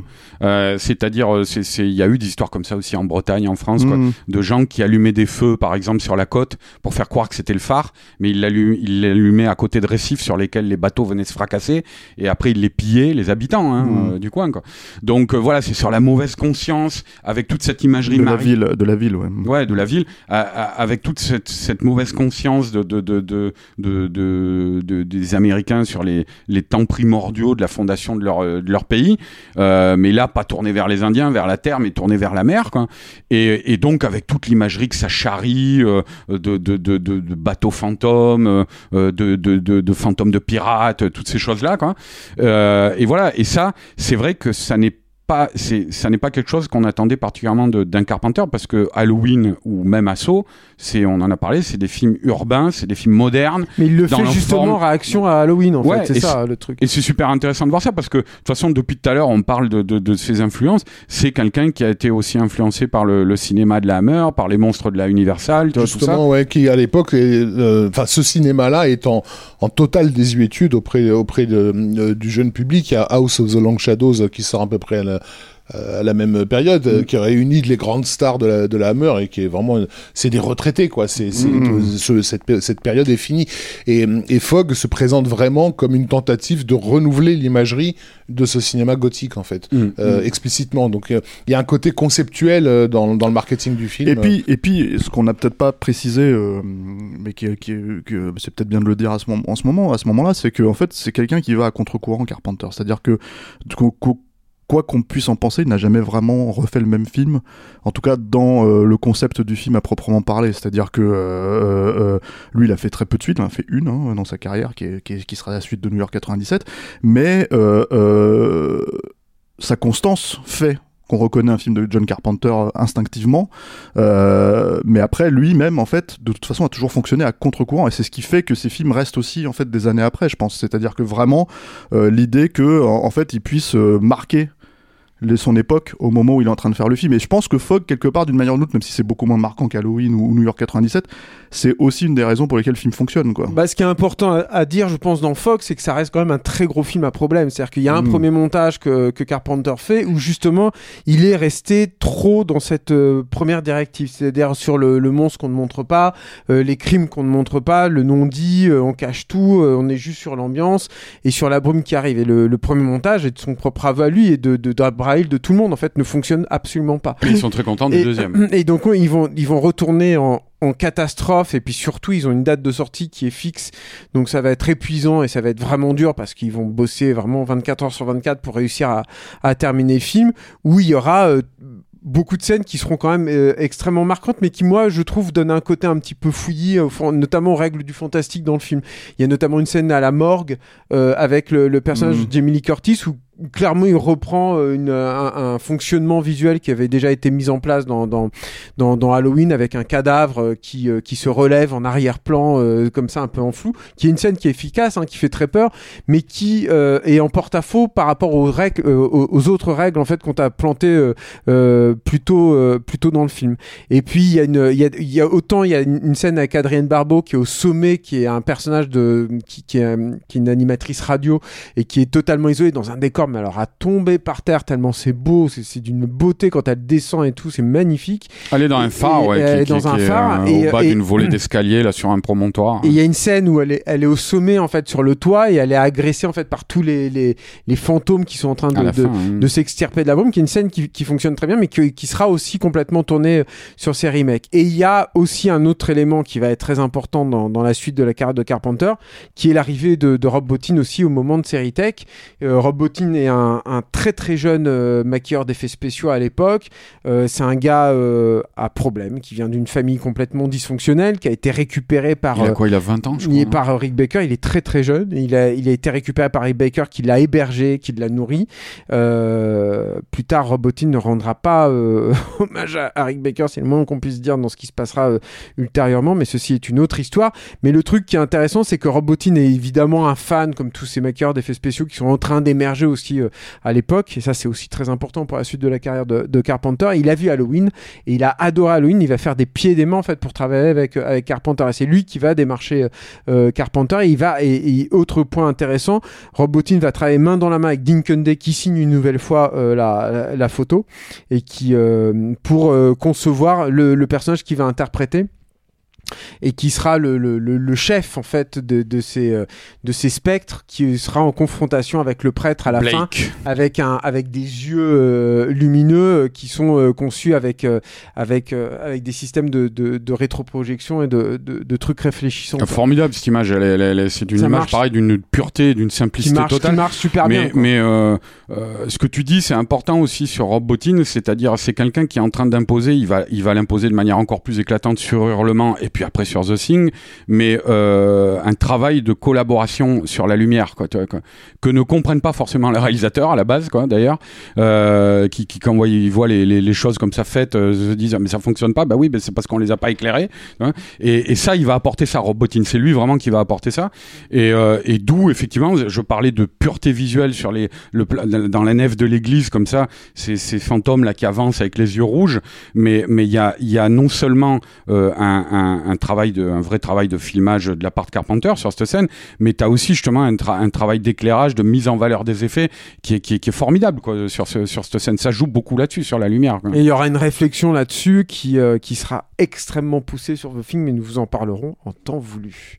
On peut parler aussi peut-être de, de- du rôle principal, puisque c'est le premier rôle au cinéma de, de, de sa femme euh, Adrienne Barbeau, donc avec laquelle il a, euh, qu'il a, il a euh, bossé sur. euh, Principal, c'est un film choral, hein, euh, The Fog. hein. Ouais, c'est oui, enfin, quand même, c'est euh, quand elle le, plus, le- ouais. le personnage elle, central pour le, personnage pour le tout le monde se réfère dans la ville. c'est tu vois, une sorte de, c'est une sorte de cœur antique un peu, quoi, hein, euh, tout en étant un personnage principal. Et qui est un personnage euh, féminin pas commun, encore une fois, euh, pour l'époque. Adrienne Barbeau Elle a une carrière bizarre parce qu'elle a été, elle a été modèle. Elle, a- elle, elle, elle, s'est- elle a notamment été remarquée très tôt euh, d'une façon très sexy euh, en tant que pin-up euh, parce qu'elle elle, est- elle, est, elle a été stripteaseuse pour la mafia, je crois, à une époque dans différents clubs. euh, voilà. Je ne Euh, savais pas ça. Elle, a- euh, elle, elle, euh, bref, elle, elle Ouais. s'est fait connaître en tant que pin-up. C'est une nana qui a du vécu, ça se voit Et sur sa gueule. notamment hein. ouais, en 73 pour un, un, un poster qui s'appelait la, la, la- la Cheesecake Pin-Up, euh, qui avait beaucoup impressionné un critique qui avait dit cette femme a deux énormes talents. Oh là là là là. Voilà. Euh, et, et en fait, euh, par la suite, euh, dans, dans sa, dans sa carrière théâtrale, euh, ce qui l'a vraiment propulsé, c'est qu'elle a donné vie au personnage de Rizzo dans la comédie musicale Grise sur scène, qui est un personnage de, de femme rebelle euh, qui ensuite, bizarrement, dans, elle va pas être castée pour la version film. En 78, Badass. c'est c'est Stock, Déjà. voilà, c'est Stockard Channing qui, l'a- qui jouera le, le rôle, mais c'est Adrien Barbeau qui a vraiment fait exister ce, Mm. ce perso de badass. Donc dans, Meurtre au 43e étage, elle joue une lesbienne parce que ça correspond au côté pas garçon manqué, mais au côté faut pas la faire chier quoi, euh, qu'elle dégage. Et en fait, Carpenter, lui, il, euh, et pour cause, euh, c'est sa femme, il est aussi au courant de l'aspect euh, féminin et doux de, de- qu'elle porte en elle. Et Fogg est intéressant parce que il arrive vraiment à, à- à- à faire une conjonction de ce côté garçon voyou d'Adrienne Barbeau avec le côté femme pulpeuse et, et, et accueillante quoi. Et donc il va vraiment créer une figure euh, féminine assez spécifique Mm. euh, à son époque et qui va permettre d'ailleurs à Barbeau de pendant quelques années d'être euh, un icône du, du cinéma euh, ça, fantastique. et, ça et New York 97 quand même. En 97 bien sûr, mais euh, je veux dire de la créature du marais, ce genre de truc, c'est voilà, c'est dans la lignée de, de, de ce que Carpenter a créé avec. Mais ça fait partie, je pense, de, de l'aspect euh, beau film en fait pour moi. C'est-à-dire en fait, ils ont fait un remake de Fog euh, et, et Ah, ça, quelle horreur. une merde, hein, réalisé par par Wainwright, je crois, juste à la même époque à peu près que d'ailleurs que, que le remake d'Assaut, euh, à quelques mois près quoi. Et, et c'est une merde sans nom le film, mais mais pour moi ça me semblait totalement euh, dans toute cette époque où on faisait des remakes, ça me semblait totalement cohérent de vouloir faire un remake de Fog parce que je trouve qu'il y a quelque chose d'assez, euh, en fait tout est euh, finalement dans le film. Euh, concorde à faire une vraie jolie histoire, c'est-à-dire avec des jolis personnages, avec euh, vraiment une belle histoire à raconter, un truc où euh, ça me semble pas étonnant qu'Arnaud montre ce film par exemple à ses filles, si tu veux, parce que voilà, il y a une initiation en gothique, une initiation à tout ça, qui euh, À qu'on 5 voit ans, quand finalement- même, je sais pas si c'est très Non, raisonnable. elles avaient pas Ah, 5 cinq ans. euh, elles Non, mais en plus, en plus je, leur ai, je leur ai montré, après leur avoir montré quelques classiques de la Hammer, tu vois, comme Le Chien des Baskerville ou le, le, le Cauchemar Dracula, et mais tout qui comme ça. peuvent être, je trouve, presque plus terrifiants en fait. Si tu veux que Fog Fog, il y a quelque chose de l'ordre de, de- du rêve éveillé en fait, du cauchemar éveillé Bah, si tu veux, mais mais du rêve éveillé en fait qui est assez. euh, Il y a un côté enfantin dans Fog, Ouais, je c'est trouve. Euh, c'est d'ailleurs le, le, le, le lieu où ils ont tourné euh, principal, euh, qui était là où ils avaient tourné Les Oiseaux aussi. Mm. C'est aussi euh, là où euh, Richard Donner a, to- a tourné Les Goonies, tu vois quoi. Il y a ce côté film de pirate, tu vois, film de. Et euh, c'est vrai que c'est le sans doute le film le plus abordable euh, pour les enfants, quoi. euh, de pour- Carpenter. hein. de Carpenter hein. et euh, mais t'as, t'as, parce que justement aussi il contient euh, comme tu le dis ce- cet héritage de, de ce qui a précédé euh, des, des, des films de la Hammer des choses comme ça euh, c'est, c'est vrai que là tout à l'heure on parlait de, du rendez-vous manqué sur Halloween avec Christopher Lee mais deuxième rendez-vous manqué avec l'acteur là, hein. c'est, il devait tenir le, le rôle de Hal Holbrook là du prêtre euh, et il a pas pu finalement alors là cette fois-ci pas parce qu'il voulait pas euh, le, le film était un, je crois que c'était un million de dollars hein, le budget Il- Oui. j'imagine qu'ils avaient dû lui proposer un peu plus que sur Halloween mais il a pas pu pour des raisons de, de calendrier quoi. Euh, mais voilà, il y avait, il y avait, cette- c'est vrai qu'on imagine s'il y avait eu Christopher Lee dans le rôle du prêtre, ça aurait été encore plus marqué cette dimension-là. Oui, bien sûr. Euh, bah, après, Al Holbrook est un superbe acteur. Hein, et et- puis c'est- c'est c'est vrai qu'il y a au moins il y a deux beaux personnages. C'est-à-dire que moi, par exemple, je trouve que la, la, la entre euh, Tom Hopkins et euh, Jimmy Curtis, je trouve que ça marche pas très bien. Je, je- Alors Jamie Curtis, il la reprend parce Oui. que justement à cette époque-là, il faut le dire, c'est que malgré le succès d'Halloween, elle avait très peu de, de finalement de travail. Hmm. Et lui, il comprenait pas. Il disait mais c'est une super actrice. surtout, elle ça était, elle était coincée dans le, dans le slasher. euh, Ouais. Elle fait le monstre du train avec Roger Sp- Spottiswoode. Enfin, en, C'était en gros, train de devenir une scream queen. C'est une scream queen, voilà. Donc, euh, Bah, le vrai film qu'il a fait sortir de ça, c'était Un fauteuil pour deux de John Landis. ouais. Et perfect aussi. Quand même. Non, mais un fauteuil pour deux, surtout ils lui ont coupé les cheveux du coup, et en fait, ça vraiment, c'est devenu la personnalité de Jamie Curtis à, l'écran, quoi, en fait, à la ville. Mais, euh, mais, euh, mais c'est vrai qu'en tout cas, euh, euh, le fait que qu'elle se retrouve dans Fog et dans le, le, le prologue en fait de, de, de New York 97, c'est parce que Carpenter ne comprenait pas pourquoi elle ne travaille pas plus que ça. Mm. Quoi, en fait. Et on peut noter aussi l'importance, encore une fois, de Dean Cundey hein, euh, sur, sur ce film-là, qui le fait vraiment rentrer dans les années 80, en fait. Mm. Euh, c'est qu'il y a, il y, y a un travail sur les, sur les textures des couleurs euh, qui, qui est dans la lignée, je trouve, de Rencontre du troisième type, qui est vraiment pour moi le film qui a inventé le look des, des, des années 80. Non, mais c'est vrai. hein. Euh, voilà, avec, le, ce- le- avec le travail sur la fumée aussi. voilà, le- hein, tout et hein. cette fumée avec ce bleu, ce bleu qui l'éclaire euh, par, par, par en dessous, etc.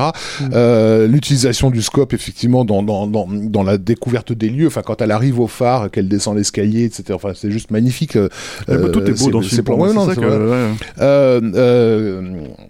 Euh, euh, Mais c'est surtout que c'est un- c'est une photo qui n'a pas peur des, des couleurs en fait. Et on vient, on, on sort en fait d'une d'une longue période où le cinéma américain était relativement monochrome en mm, fait. hein, c'est ça, les finalement, années a- 70. a, ouais. a été Désaturé. Mais ça vient aussi des pellicules, c'est-à-dire que euh, je- on va en reparler sur Nord 97, mais c'est et on en a parlé avec le Panaglide. Mais euh, mais la, la, la Dean Cundey est aussi un mec qui est toujours au fait en fait, des, des, des innovations technologiques. Et quand il va imposer comme ça des styles, il va en imposer un autre aussi dans Nord 97. C'est aussi parce que ça découle aussi de, ce- de, de l'observation sur les nouvelles émulsions de pellicules, euh, les nouveaux projecteurs qui sont disponibles, les nouvelles machineries, etc. Et qui vont lui permettre effectivement de proposer euh, quelque chose de neuf et qui Mm. potentiellement peut faire école. qui d'ailleurs euh, influera, influera beaucoup sur Michael Mann euh, quand il fera La Forteresse cachée, qui reprend des visuels quasiment sortis de The Fog. En fait. Mm, c'est vrai. Euh, toujours est-il qu'en tout cas, c'est un film euh, qui ne convainc pas. Euh, c'est un film qui ne convainc pas les critiques, qui ne convainc pas le public. Ce n'est pas un succès. Euh, et je pense que c'est, Fogg, il est peut-être important dans la filmo de, Carpenter, dans le sens où, où ça va justement euh, euh, le, le, l'enfermer quelque peu dans le, dans le genre fantastique et l'amener vers le, le film qui va, qui va clôturer son destin, The Thing. Euh, mais euh, justement, y a, je pense que pour lui, après, un film comme New York 97, c'est une manière bah, de rester dans le genre dans le, pour lequel on vient le chercher, mais en essayant de se réinventer à nouveau et de proposer quelque chose de, de proposer quelque chose de différent, tout simplement. Quoi.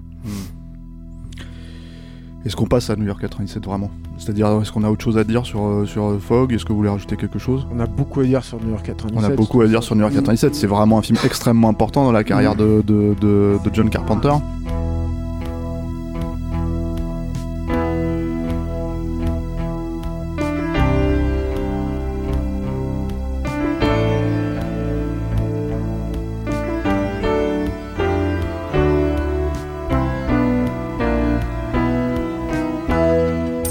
Dit tout à l'heure, il y a, Afro, là. il y a- il y a ce, il y a ce, ce double contrat avec, euh, avec Afco Embassy euh, à cette époque-là. Et euh, le, donc le premier film c'est The Fog et le second film est une adaptation. C'est pas un scénario original et c'est Phila- Philadelphia Experiment et sur lequel John Carpenter planche assez longuement. Une adaptation sur laquelle il travaille ardument et il est bloqué notamment par le troisième acte. Il n'arrive pas à trouver de troisième acte et il, le- il le dit en fait au, au producteur à Embassy. Il dit je, j'arrive pas en fait là. Je, je- il faut il faut que je réussisse à me, à me débloquer. Mais eux, ils ont besoin d'un film et il leur dit écoutez dans mon dans tous les projets que j'ai écrits par le passé j'ai un truc euh, qui peut éventuellement vous convenir euh, et c'est euh, Escape from New York qui est un film qui euh, dans son Qu'il a écrit pendant Dark Star, je crois. qu'il a, Enfin, ouais, il a en enfin, tout qu'il a cas écrit en l'idée, le synopsis, euh. 1974 ou 75 c'est dans ces eaux là À, à- à la fin de l'affaire Nixon, en fait. Voilà, Ouais, et c'est en ça, fait, c'est voilà, post-Watergate. c'est un film, c'est un film qui, moi, j'inscrirais en tout cas dans son, dans, son- dans, dans la façon dont il a été initié euh, dans l'esprit de Carpenter de Asso. C'est-à-dire que c'est un film qui part de l'observation du contexte et des États-Unis où, où, où- où en sont les États-Unis à cette époque-là. Et effectivement, bah, il y a toute l'histoire du Watergate, il y a, il y a ce, ce désaveu autour du président, de la figure du président des, des euh, autour Cette de histoire tout de ce qui s'est bande magnétique autour de laquelle Voilà. tourne le président des États-Unis. Exactement, C'est clairement on est dans le Watergate. tout ce qui a pu se passer sur, le- euh, sur le Vietnam. Et puis il y a un autre truc et une autre observation qui est tout simplement New York. Qu'est-ce qui est devenu New York, Dans y les- compris Manhattan Dans Dans les ces- années 70, dans- c'est une dans catastrophe. cette époque-là et qui va euh, alors c'est une catastrophe pour les habitants new-yorkais mais c'est une bénédiction pour les cinéphiles parce que c'est vrai que du coup New York va euh, euh, donner lieu à une quantité euh, incroyable en fait d'idées de films bah, Justicier dans la ville évidemment euh, c'est peut-être le premier truc auquel on parle mais plein plein de films comme ça de, de- que, cinéma- Car- le que- que- cinéma que de William Carpenter, que Carpenter cite par rapport à l'écriture de, de, d'Escape from New York. Hein. Le Bah, il avait- euh, Il, dit, tête, il dit d'ailleurs, contrairement à Arnaud Bordas, je n'étais pas en accord avec la politique de, de- du récit, mais je trouvais, je trouvais admirable euh, la, la- la façon d'utiliser la, la ville de New York comme une jungle. mais, ça c'est pourquoi, parce que pour, pa- pour, parce pour qui qu'Arnaud Bordas essayez-vous de me faire croire Arnaud Bordas est à la droite d'Attila Loa Non, mais sans déconner. mais non hein. pas du tout Arnaud. Bordas, non, à la droite alors, de Charles Bronson. Ce qui est intéressant en fait du truc, c'est que ce qui est intéressant de New York 97 et ce qui me semble vraiment très, ce qui va à mon avis être une des clés de la Charles. Bronson qui voulait faire Snake Alors, Plissken. alors non, c'est alors c'est justement, je vais en venir, me brûle pas mes étapes s'il te plaît Arnaud. Euh, c'est que euh, ce qui est intéressant déjà dans la réaction de Afghan C'est que eux ils disent que le scénario de, de, de Carpenter que j'aimerais bien lire, je serais vraiment curieux de, de, lire ce premier jet, était trop sec, trop noir, trop direct et ils ont besoin en fait d'avoir un peu plus de de décalage, d'humour, de fun en fait. hein. C'est un film très Et- noir de et, toute euh, manière à et, euh, hein. et en fait, c'est là où, euh, où, où, Carpenter va faire revenir dans la boucle Nick Castle, qui lui va ramener beaucoup d'humour et surtout va étoffer les personnages secondaires et va rajouter en travaillant sur parce que c'est aussi ça New York 97, c'est aussi en quelque sorte une espèce de parodie de New York et de tous les clichés qu'on rattache à, à, à la grosse pomme et euh, va euh, va créer des personnages en, euh, en se basant sur ce qui peut être les archétypes de New York. C'est satirique, quoi. voilà, le- l'exemple typique en fait du personnage à la Nick Castle, c'est le conducteur de, de taxi qui sera Ernest joué incroyablement bah, par Ernest Borgnine et qui est un personnage qui à la fois qui a le bagou des conducteurs de taxi, qui a tous les bons coups et tout, comme ce qu'on peut imaginer hein, d'un conducteur de taxi en tout cas à l'époque, mais avec le décalage qui est lié à ce côté, euh, ce récit. J'ai envie de dire, euh, c'est un post-apo Et presque. puis le, hein. le, le Bah, en- personnage en fait, il faut peut-être pitcher, faut- attends, faut peut-être pitcher le film en fait pour les Ouais, trois auditeurs qui l'ont pas vu, Ouais, euh, qui ont bon, pas il vu. euh, faut que vous arrêtiez parce qu'on va, on va, on va tout dévoyer. Ce serait vraiment dommage. Sachez juste que c'est un chef-d'œuvre, qu'il faut arrêter ça tout de suite, de, de nous écouter, aller le voir. Donc en fait, le pitch, c'est, euh, c'est, euh, New York, Manhattan est devenu une, une prison parce que le, le- le- la criminalité a totalement explosé aux États-Unis. 400%. 400%, j'adore ce En chiffre, 1988. effectivement.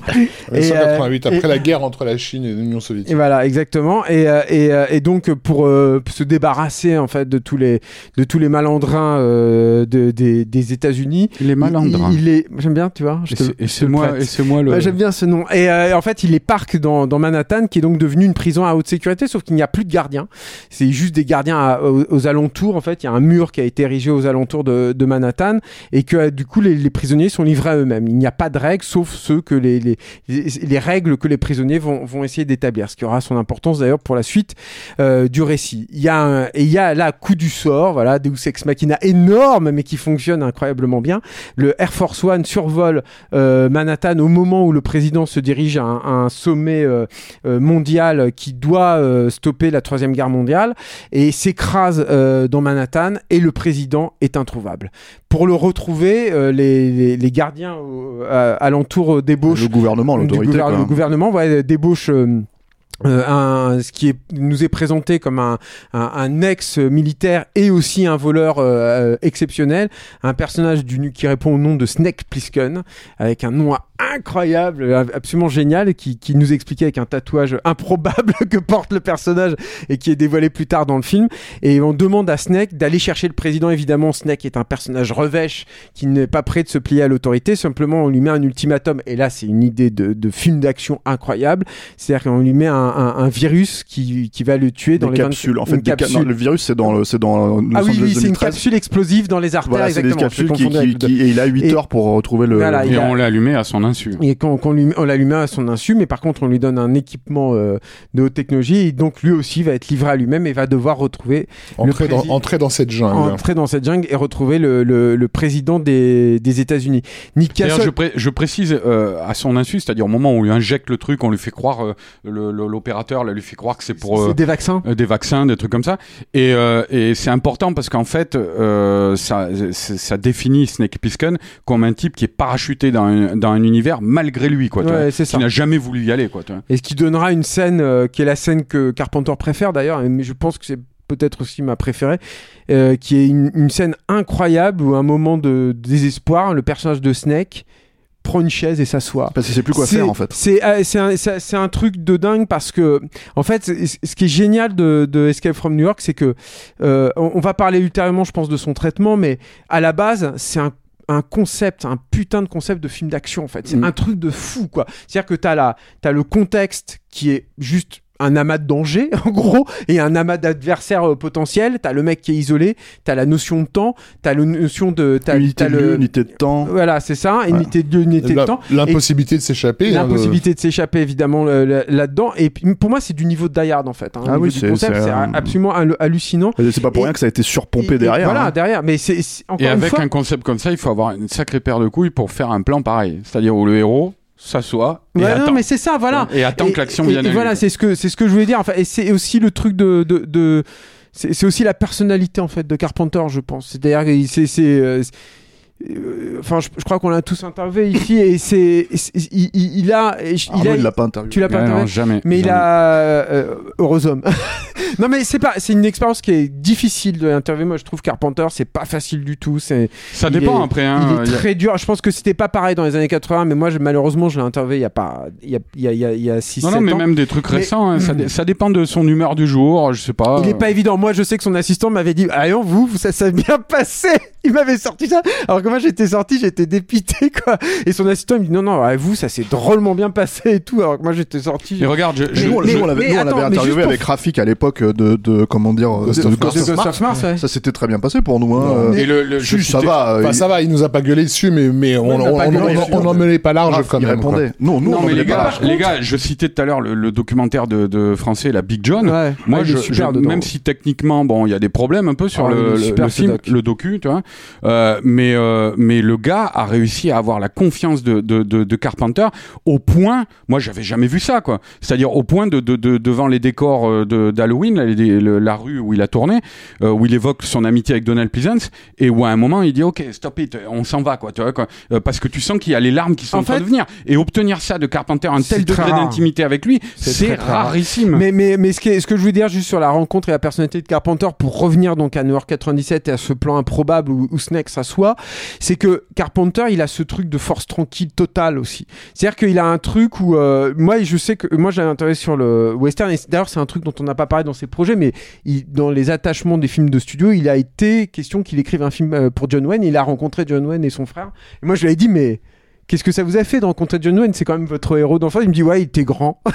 il s'est arrêté là, Carpenter. Et là, tu te retrouves, tu te sens très seul en tant que journaliste. Ouais, c'est-à-dire, Mais- moi, ça m'a toujours frappé chez Carpenter, Mais- ça, c'est-à-dire où effectivement, il a une aura d'un mec de, de, de la force tranquille, tu Mhm. parles, quoi, de, de- de- t'imagines une armoire à gaz, truc comme ça, alors que c'est un- euh, physiquement, c'est une sorte de petit vieillard souffreteux qui doit Mais peser 50 Non, kilos de mouillette. hein. mais il est très Non, non, très même à euh, l'époque, ça a même à jamais été une baraque, le mais il mec, est quoi, très il est très charismatique en fait voilà Ouais. c'est ce que je veux dire et je pense pas que hein. ça soit simplement parce que ça, ça son œuvre euh, occupe la place qu'elle occupe dans mon cœur quoi je pense que ça va au-delà de ça c'est à dire qu'il a il a un truc et ça vient aussi de sa perception du monde Ça- il a c'est un truc dont il, s'est beaucoup défendu dans les interviews et tout ultérieurement mais il a un truc à la Snake Plissken clairement. Et je pense que c'est aussi pour ça qu'il a réussi aussi bien à camper un personnage comme euh, euh, Napoléon dans dans dans dans, dans Assaut et Snake. C'est qu'il a un truc où il euh, il en a rien à battre quoi au bout d'un moment il, Sauf- s'en bat les couilles quoi Il- tout ce qu'il veut c'est que c'est vivre euh, c'est comme ça qu'il définissait la, la- 60 secondes de plus. 60 secondes de plus qui définissait Snake Plissken, c'est vivre 50, so- 60 secondes de plus.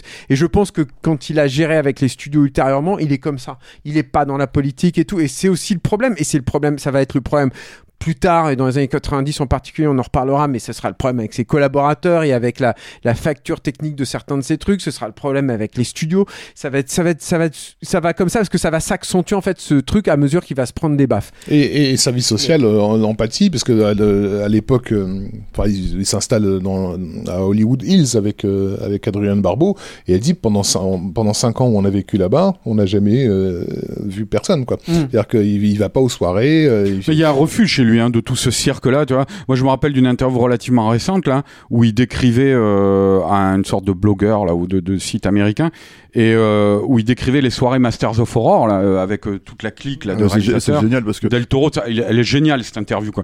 Et où le mec, il explique, il dit euh, non mais vous savez à un moment moi j'en ai eu ras le bol quoi. C'est-à-dire et euh, il disait les premières réunions des Masters of Horror c'était sympa, on racontait nos histoires de cul, on rigolait, tu vois, des trucs comme ça.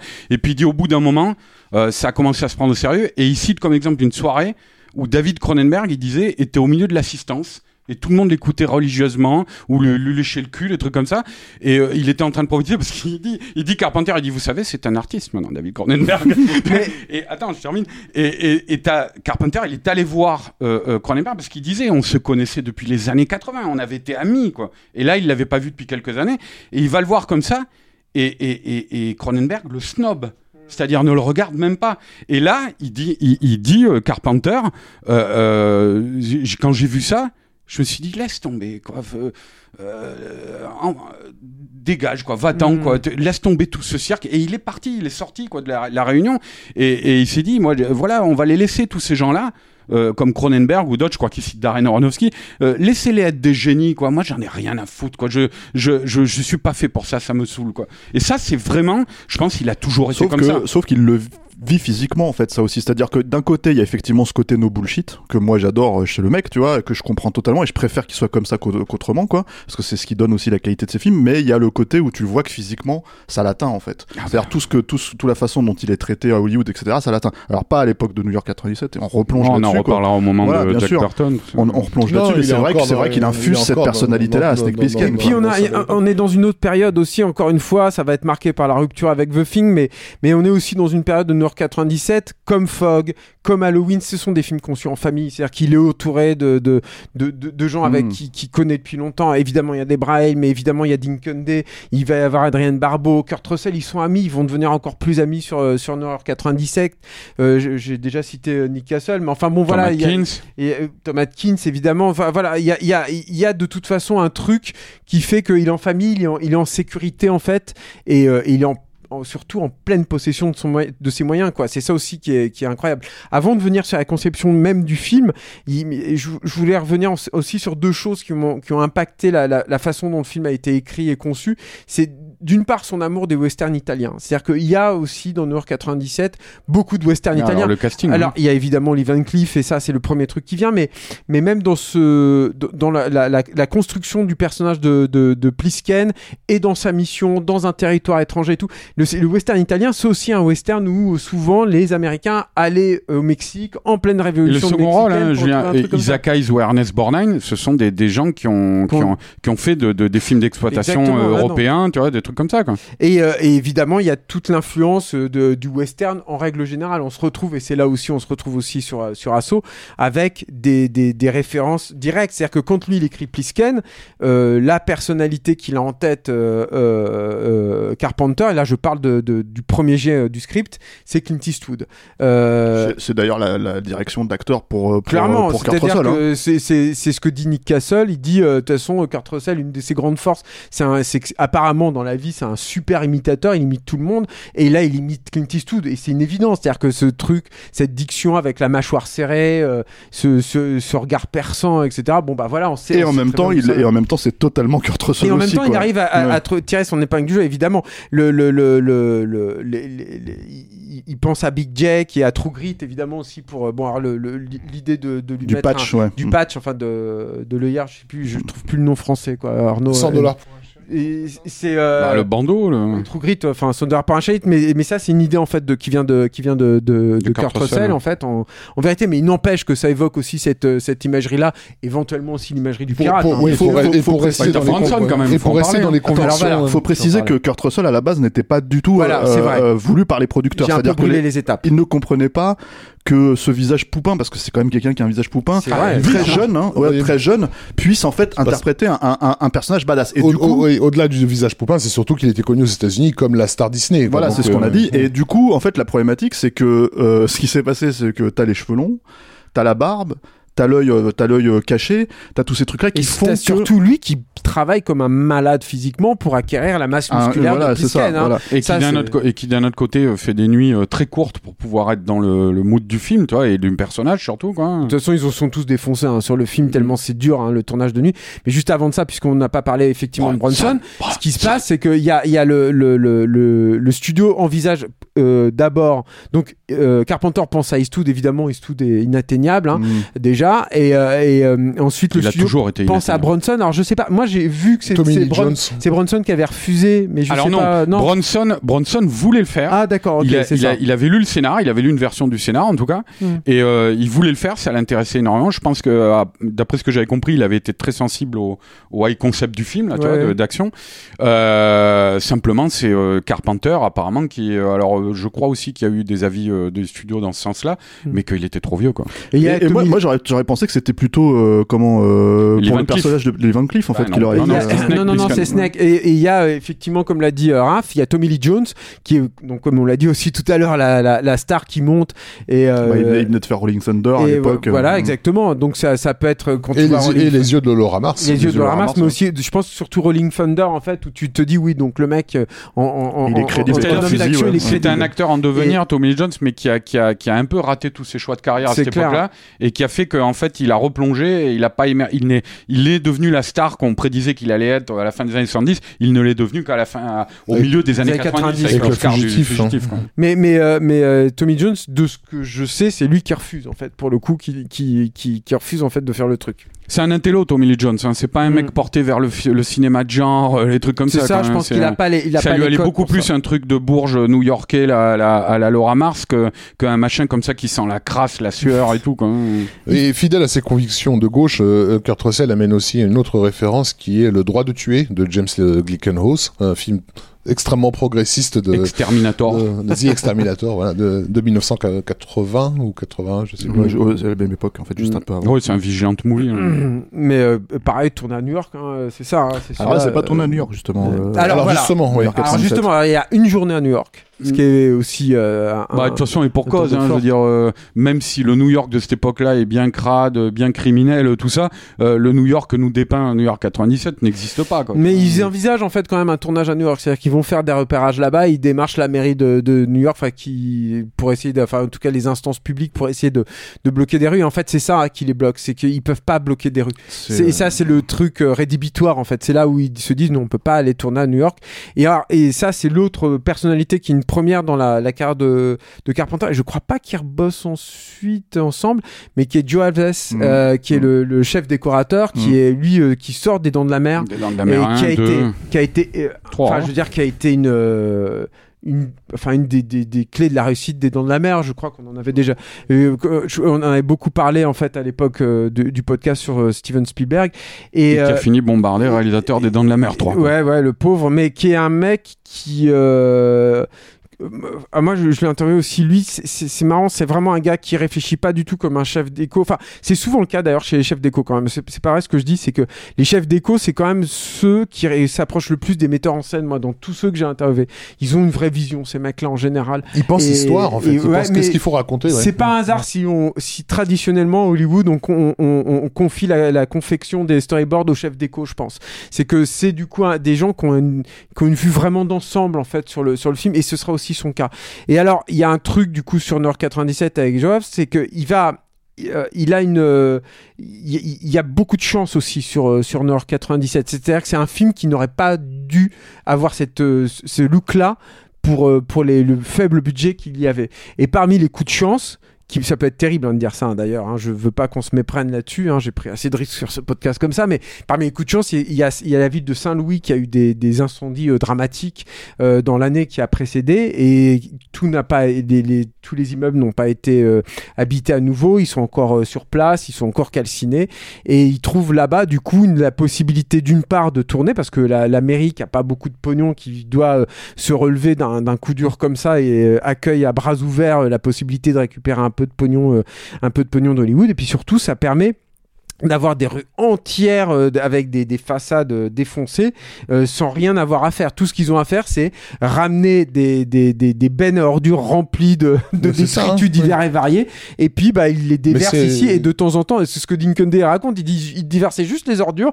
Et puis, de temps en temps, on déplaçait un frigo, Mais on alors- déplaçait mais un petit Mais alors le subterfuge est hallucinant parce ouais. que pour, euh, pour Profiter le coup, des euh, cataclysmes locaux, c'est la méthode de Roger Corman, hein, qui, euh, Mmh, dès qu'il qu'il lisait le journal et que dès qu'il y avait un incendie, il dépêchait des mecs pour aller filmer euh, en hélicoptère truc, et tout. ouais. Mais euh, euh, c'est c'est le subterfuge est hallucinant parce que quand tu réfléchis, mine de rien, euh, alors c'est un film qui est tourné totalement de nuit, euh, avec un éclairage quand même très très faible, euh, donc il y a beaucoup beaucoup de nuit noire en fait dans le film Ah, ça, et, ça, parler aussi, participe. très important. ça quoi. participe mine de rien de, de, de l'ambiance assez assez dingue du film quoi euh, et euh, comment et moi je trouve que c'est un des rares films qui n'est pas tourné à New York où ça se voit pas en fait si tu veux ça se sent pas pour moi Oui, mais je pense que c'est un truc aussi de mise en scène. Il y a, y a un autre truc aussi de mise en scène dans le film qui est purement sur la conception, je veux dire, qui, qui est pas dans le sens où tu, New York 97, quand tu passes d'un plan à un autre, si vous écoutez le commentaire audio de Kurt Russell et John Carpenter, qui est génial, qui est hilarant en plus, comme mais ça, c'est très intéressant parce que pour le coup, Carpenter, il l'explicite à chaque fois et tu passes d'un plan à un autre tout le temps en permanence de Los Angeles à Saint-Louis, Mhm, qui est dans le mhm. Missouri, hein, je l'ai pas Mhm. précisé, à, euh, au pont qui est encore à un autre endroit, le pont, euh, le pont de euh, la fin, y a à- Cleveland non je crois euh, à, à- des plans de Ouais. truqués, ça on va en parler aussi tout à l'heure, à, euh, à- il y a au, au plan aussi à New York, enfin bon bref, t'arrêtes pas de voyager comme ça d'un endroit à un autre, Euh, c'est une construction cinématographique pure ce New York là quoi, et c'est ça qui marche. et, aussi parce que le film te Maquette, rappelle ma- perso- ma- maquette, personnellement, peinture sur verre, que, tout le temps que t'es euh, t'es euh, t'es en fait à New York parce que le film se passe à New York parce que justement t'as l'as- l'aspect satirique en fait c'est-à-dire que c'est pas seulement qu'on trouve le, le chauffeur de taxi euh, comment dire euh, euh, qui est un chauffeur de taxi typiquement new-yorkais c'est que en fait il est en train de regarder un spectacle de Broadway donc euh, C'est-à-dire ça, et puis, non, et puis il y a de temps en temps des Avec lieux. une chorégraphie de Nick. Hein, Et puis de temps en temps des lieux spécifiques. Euh, Ils ont quand même tourné euh, à Liberty Island euh, au, C'est le au seul pied de la, au pied de la statue. Oui, mais c'est voilà. le seul plan. Mais je veux dire, c'est c'est un truc qui te pose. mais il atterrit sur le World Trade Center Mm. c'est-à-dire quand il arrive en fait quand il est quand il arrive avec le planeur il, a- il atterrit sur En le World Trade Center 15 minutes, t'as tous les lieux iconiques de New Voilà, York, c'est quoi, ça. Donc en fait, c'est- t'as tout un tas de trucs qui font que, ok, c'est New York et tu questionnes même plus ça en termes de création d'univers, mm, mm. Ce qui est intelligent aussi dans le, dans le casting, moi je voulais dire tout à l'heure là, de Ernest Borgnine, le, chauffeur taxi, c'est que forcément quand tu choisis un acteur de de cet âge-là surtout, quoi, euh, c'est un, personnage qui est censé, et on le voit notamment, il les emmène dans des lieux comme le, théâtre, effectivement, quoi, euh, qui- qu'il a connu euh, dans sa magnificence, quoi, parce que quand, on prend un acteur de cet âge-là, ça sous-entend que le personnage a connu un autre New York, quoi. Et, et donc tout de suite ça met en, ça donne du relief à l'univers que tu dépeins d'avoir un personnage qui a connu différentes strates comme ça de cette ville dans laquelle il continue d'évoluer. Et euh, dans, toujours dans la- dans l'idée de, cons- de la construction de personnages, il y a une leçon qui est tirée, euh, encore une fois, d'Howard Hawks, et notamment de un de ses chefs-d'œuvre qui est euh, Seuls les anges euh, ont des, ailes, et qui est Quel, l'idée de. quel voilà, film préféré de Carpenter, je crois. Mm. non Ouais, Euh, Et un qui- des a failli remaker. Hein, Euh, en et, parlera. et- et qui est la construction d'un, d'un, de l'héroïsme d'un personnage par le, par le regard des autres en fait. Euh, et là, bah, le, le- il reprend cette idée effectivement de qu'il y avait dans Assaut de la, de la réplique qui revient tout le temps de t'as pas un club que par le, la, la de- dorénavant célèbre Oui, oui. euh, réplique Je te euh, croyais Snake, mort. je te croyais mort.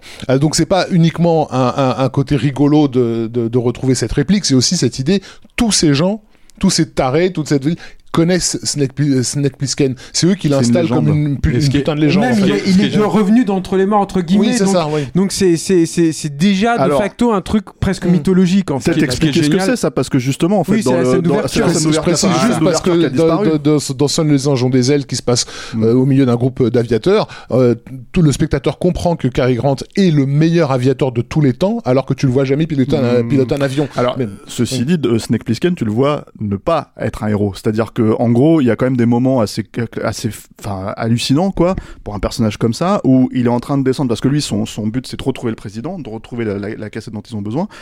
Et quand il est à un moment donné, il a cette espèce de, de truc en fait qui lui permet de traquer le président. Et il Le se rend bracelet. compte en fait le bracelet, il se rend compte que finalement, bah, et en fait tout ce qui l'intéresse, il est en train de descendre dans un espèce de, de sous-sol comme ça où t'as une nana qui est en train de se faire violer et il agit pas. C'est-à-dire, il s'en fout. Ah oui, c'est un héros. C'est-à-dire, c'est non, mais quelqu'un, c'est quelqu'un qui est en dehors du monde, quoi. Tu vois, Ah c'est-à-dire, ouais. il est, il C'est un ne- sociopathe en fait, c'est comme ça qu'il il a euh, Voilà, ouais, ouais, mais il ne veut pas frayer avec le monde. Il, si il est obligé de le faire pour sa propre survie, il le fait, tu vois. Et au fur et à mesure, bon, ben, quand même, avec les, les, les personnages qu'il rencontre, il y a une vraie empathie à l'égard du personnage d'Adrien Barbeau hein, sur la fin, quoi, tu vois. Oui. Donc c'est quelqu'un aussi qui en cours de route change aussi un peu.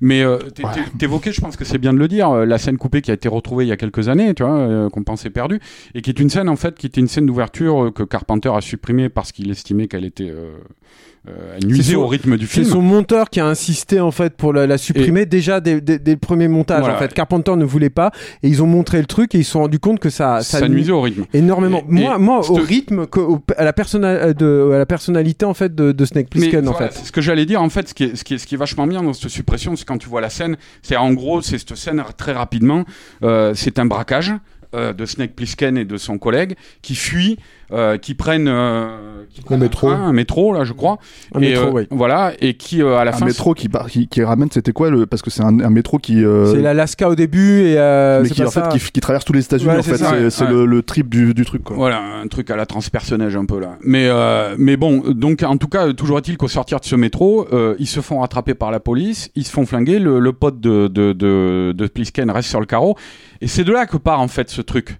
Euh, euh, après, dans le film, euh, de, on te croyait mort, tu vois, parce Mm. que tout le monde le croyait mort. Voilà. Et finalement, Le fait de pas le le, fait voir. de ne pas mettre ça Mm.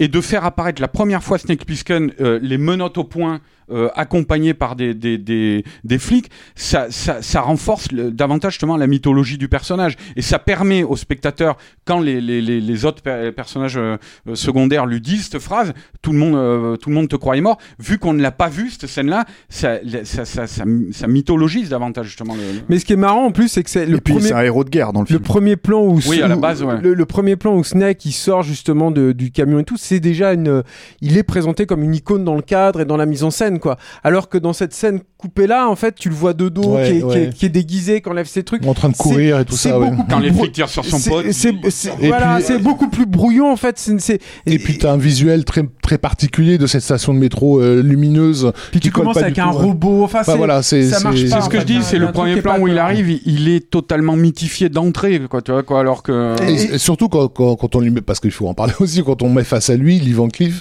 euh, voilà, qui est un, déjà à l'époque un, un, une relique du passé, enfin d'un cinéma badass du, du, du passé et qui apparemment se méfie. parce que, euh, C'est vraiment tout, tout est dans la constru comment on construit un, un, un personnage Mm. en creux en fait quoi. La- le fait que Lee Van Cleef soit impressionné d'une certaine façon, qu'il euh, que- que- qu'il est en train de manipuler une grenade dégoupillée quoi. Tu te dis mais c'est qui ce, ce Snake Plissken là? Tout, Ouais, tout le c'est monde a l'air de que Lee Van Cleef, on l'a déjà vu buter des mecs dans le dos, on s'en fout, quoi. il s'en fout Et normalement puis- de ces trucs-là. oui, et c'est justement là, on utilise ce, passif-là. Escape, quoi. du coup, et qui parce qu'il va le aussi dans Escape from LA, qui est que le monde n'existe pas en dehors de cette prison.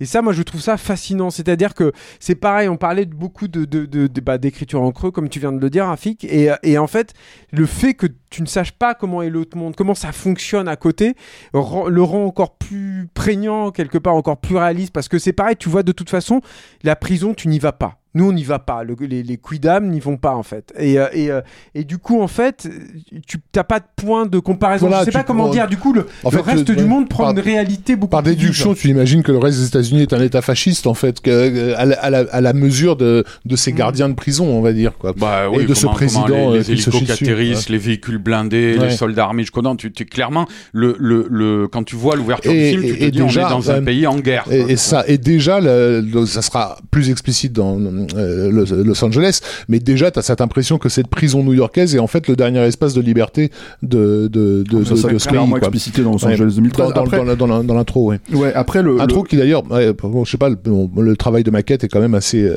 fascinant pour l'époque, je trouve, même si Ouais. aujourd'hui ça se, ça se voit, mais Ouais, ça se voit. Voilà. euh, ouais. Non, ça se voit pas. Enfin, moi, je l'ai revu hein. en. C'est quand même dingue hein, ce qu'ils ont fait. Sur Mm. Péloche, il y a pas très longtemps.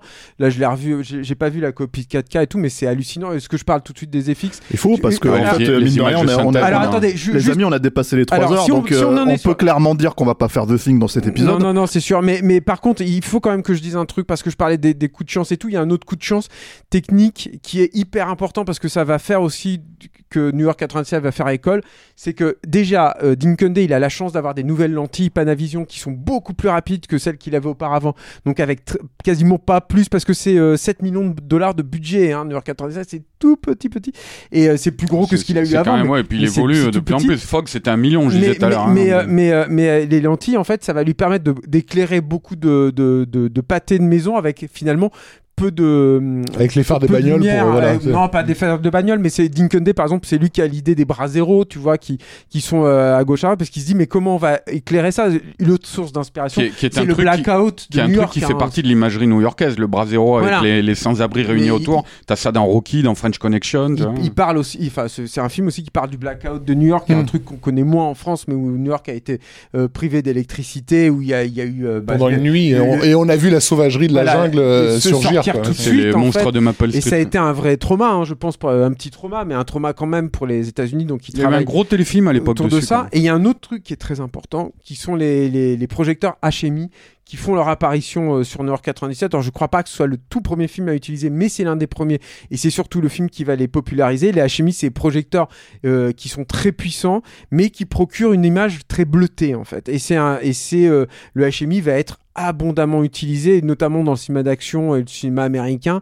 Je veux dire, dans les, les 15-20 prochaines années qui suivent, en fait, les extérieurs, ce sera bleu et éclairé au HMI systématiquement jusqu'à la nausée. Et, euh, et, mais le, le premier vraiment à utiliser ça et à exploiter ça, ce sera donc Dinkende sur, euh, sur Nord 97. Pour les maquettes, nous devons tout, chers amis, à euh, David Descoteaux, qui est donc ce réalisateur émérite de série Z, mais qui était, euh, qui était un des, un- un- à la production en fait sur le sur euh, sur York 97, et c'est lui en fait qui fait venir euh, l'équipe euh, qui bosse pour Roger Corman, c'est-à-dire que on est aussi dans une époque traumatisée par euh, par la guerre tu, des tu étoiles. dis ça en rigolant, mais il faut préciser que David Decoteau, c'est quelqu'un qui s'est fait un nom après dans des séries Z, pas crapoteuses, possible, voilà, euh, à ça. imagerie gay, euh, voilà. tu des trucs comme ça et qui ont marché un petit peu en vidéoclub dans les années 90. Non mais c'est rigolo de se dire que le mec était voilà il a il a il a il a aussi débuté là-dessus et donc euh, Roger Corman euh, euh, faisant toujours le bon coup il faisait euh, des, des, des parodies de, de enfin des parodies des copies plutôt de, Oui, des de- sous Star Wars. des ouais. sous Star Wars à l'époque, mais il avait évidemment besoin d'un peu, d'un tout petit peu de moyens, donc il avait pris comme à son habitude des, des débutants. Et les débutants en particulier, c'est les frères Skotak, euh, Denis et Robert, qui sont des gens très très talentueux, qui avaient une espèce de, déjà de, de, caméra pilotée par ordinateur, une espèce de sous euh, d'Xtraflex à leur euh, disposition avec des locaux qui étaient euh, qui étaient là et qui employaient de temps en temps, bah, c'est devenu très connu maintenant, James Cameron, principalement en tant que Matt Painter en fait sur sur New York 97 en fait il y a trois quatre plans qu'il a fait dont, on se souvient. Euh, c'est un plan euh, extérieur euh, de jour à Central Park avec des, des, des ballots en fait qui sont euh, euh, apportés par des par des hélicos si mes souvenirs sont bons et en fait c'est le début du film. hein. c'est- un c'est entre c'est entre le un plan de jour hein, euh, donc Ah, le plan de jour, tu parles du plan de jour, ouais. oui. Moi, je parlais du plan de. Parce que le plan d'ouverture avec l'hélico, c'est aussi Alors ça c'est lui, il a fait juste le petit bord en fait sur le truc et il a et en fait il a euh, non c'est lui il a fait le plan en fait quand ils sont en train de bombarder les mecs qui sont sur le canot Ouais. et il y a le, le le pont en fait le Brooklyn qui est euh, qui est en amorce en fait au début puis là il avait fait ce, ce, ce petit le mat en fait où il est à l'extérieur euh, alors j'ai jamais réussi à avoir la confirmation mais a priori c'est pas entièrement un mat c'est un, mat constitué aussi de photos qui était une technique qui se faisait beaucoup à l'époque hein. Euh, Mario Bava le faisait énormément euh, mais ça marche vachement bien, mais qui nécessite quand même beaucoup de retouches sur les sur les images. Et Cameron a fait un plan, moi, que je trouve absolument incroyable, qui est un plan de nuit de Air Force One qui euh, qui euh, passe au milieu des nuages et euh, qui a rendu fou les frères Skotak parce qu'il a passé énormément de temps à mettre en place ces faux nuages. C'est un plan en motion control avec le l'avion en fait qui est, qui est incrusté qui est incrusté dessus et qui aujourd'hui encore est, absolument merveilleux. Le reste, on le doit principalement aux Skotak et à leur sens incroyable aussi de la débrouillardise. Par exemple, la, la, l'île de Manhattan, c'est il y a, y a pas toutes les photos, il y a pas internet en fait à l'époque, donc ils arrivent à trouver un bouquin et tout, mais c'est pas facile en fait de se documenter sur les sur Manhattan, donc ils se concentrent vraiment sur les silhouettes, mais ils ont pas les moyens en fait de reproduire en maquette l'île de Manhattan, donc ils vont chercher une, échelle plutôt petite euh, et euh, détailler extrêmement le, ce qui est en amorce, et derrière en fait ce sont juste des silhouettes découpées et, savamment euh, savamment éclairées, et il y a l'idée que moi je trouve la plus brillante en fait du film en termes de FX, qui est pour l'eau c'est très compliqué de manipuler l'eau en modèle réduit, c'est ce qui trahit l'échelle en règle générale. Et là, en fait, il, il voit que sur le le sol en béton où il travaille, euh, la dalle a été coulée de façon à ce qu'il y ait des toutes petites ridules en fait sur le sur le béton et juste en recouvrant euh, le béton de peinture noire et en l'éclairant savamment, ils vont réussir à simuler en fait le, le- la flotte et euh, ce qui vend en fait le- l'effet c'est ça et aussi le, le mouvement de- de- d'appareil en fait La- l'approche comme ça euh, très euh, Il y a la vision, la vision du planeur aussi. hein. Ouais, c'est des faux effets numériques. Alors ça, c'est les faux effets numériques aussi. C'est pareil, c'est les Skotak qui ont cette idée-là. euh, euh, C'est une maquette. Et, et en fait, c'est des maquettes. Ils n'ont pas les moyens évidemment de, de faire des effets numériques. Par exemple, il y a euh, ce type d'imagerie. On, en- pré- on précise pour ceux qui n'ont éventuellement pas vu le film, mais voilà, c'est une vision euh, informatisée euh, De la- de Manhattan. de Manhattan, en au moment fait. où il approche, où le personnage de Snake Comme une vision radar. euh, le survol, le survol en planeur, euh, et effectivement, c'est ce qu'on appelle le, le grillagé en fait. Hein. Ouais. Euh, sauf que c'est pas de l'informatique, c'est des vraies maquettes avec de la peinture euh, Verte, fluorescente, f- quoi. Sur les phosphorescente, arêtes. voilà, fluorescente. C'est tourné sur les surtout avec de la pellicule à Voilà. haut contraste Ouais. et, euh, teinté, en lumière noire, et hein. teinté ensuite en fait. Et du coup, en fait, ça, ça te donne. En fait, quand tu le sais, tu le vois parce que tu vois que dans les zones d'ombre, par exemple, euh, c'est il y a, il y a pas la il y a pas le, la silhouette euh, de l'immeuble que tu aurais dû voir, Mais mais, voilà. ça fonctionne Mais, merveilleusement mais bien. encore, encore aujourd'hui, les gens pensent que c'est un, un- effet obtenu avec, un- avec ordinateur. Voilà, et c'était pas possible à l'époque. C'est-à-dire qu'on n'a pas parlé, mais c'est- sur Darkstar, ça avait été une prise de tête Ah, moi, moi, je pour faire l'imagerie par ordinateur. Et euh, sur euh, 2001, c'est encore pire. Et, euh, et, euh, et sur, euh, sur Star Wars, tu en as un tout petit peu à la fin sur le plan de l'étoile noire. C'est Programmé par Don- voilà, ouais. c'est- pas lui qui l'a programmé, il n'avait pas ces capacités, mais c'est par contre c'est lui qui a mis en relation avec les gens et qui a mis, euh, qui a donné à Lucas justement les moyens de, de, de, de, de consacrer, de concevoir ce, ce plan-là. Et, euh, et, euh, et donc ils ont pas ces moyens-là, mais c'est- effectivement ils arrivent à, ils arrivent à, à dupliquer ce truc-là, quoi. Arnaud, tu voulais dire quelque chose Ah bon, d'accord, je t'ai coupé les chics et du coup tu m'en veux, et du coup tu non, veux non, plus me parler. bon, c'est bon, Mais c'est, mais c'est hallucinant. Et je veux dire, même, euh, tu parlais tout à l'heure de, de- du World Trade Center, c'est pareil, les maquettes, elles sont magnifiques, quoi. Je sais que les Skotak sont pas très fiers de ces maquettes-là. Moi, je les trouve euh, parfaites. Le, l'idée, en fait, quand le, le planeur arrive, c'est pas la caméra qui se déplace, c'est le, le- la maquette, en fait, de l'immeuble qui se déplace vers la caméra et la caméra est fixe. C'est une idée brillante qui fonctionne super bien, qui te donne de la profondeur. Enfin, c'est, c'est, un, un cas d'école, en fait, euh, euh, euh, technologique, New Ouais, York et, puis, et, puis, 97. et puis, en fait, ce- cette idée que, que dans tout ce qu'on raconte, en fait, dans sa, dans sa fabrication, en fait, que c'est un film univers, quoi. C'est-à-dire que complètement, et mine de rien, c'est, c'est comment dire, le premier chez Carpenter, en fait, euh, film univers, à mon sens, quoi, où, euh, où euh, d'un seul coup, tout est crédibilisé et tu crois totalement à ce futur qui est, bon, dans le titre français vendu directement, hein, puisque c'est un film qui sort en 1981, mais qui se, qui se passe en 1997, quoi. Et, et ce qui n'est pas le cas dans le titre le titre original c'est Escape from New York quoi. Il y a aussi cette affiche que je trouve absolument incroyable euh, euh, de un peu comment dire mensongère. totalement mensongère mais qui est une idée géniale en fait euh, qui est qui est on voit la, la, la statue de la liberté euh, brisée euh, le, le, le- la tête en fait euh, en plein milieu du, de la 5 avenue ce qui est littéralement impossible tu vois et en fait t'as as Snake au milieu qui est en train de euh, convoyer le, C'est le- littéralement impossible. Roland Emmerich, il l'a fait. Hein. c'est littéralement impossible en fait de faire tomber la c'est-à-dire si tu connais la, la, la, La vraiment la, la, topographie la de- topographie ouais, de ouais, York Cloverfield, euh, c'est dans Cloverfield y a C'est cette blague. Hein. C'est le Cloverfield Représenté la référence. tête C'est une référence à c'est une ça, référence exactement. assumée quoi Non mais ça fait partie des trucs. C'est- C'est-à-dire que le New York 97 c'est comme Halloween. C'est-à-dire que on a beaucoup dit que, enfin j'ai beaucoup dit que c'était un, un mec qui était spécialiste des high concepts, mais c'est un créateur de genre déjà. euh, Carpenter, c'est ça qui est dingue.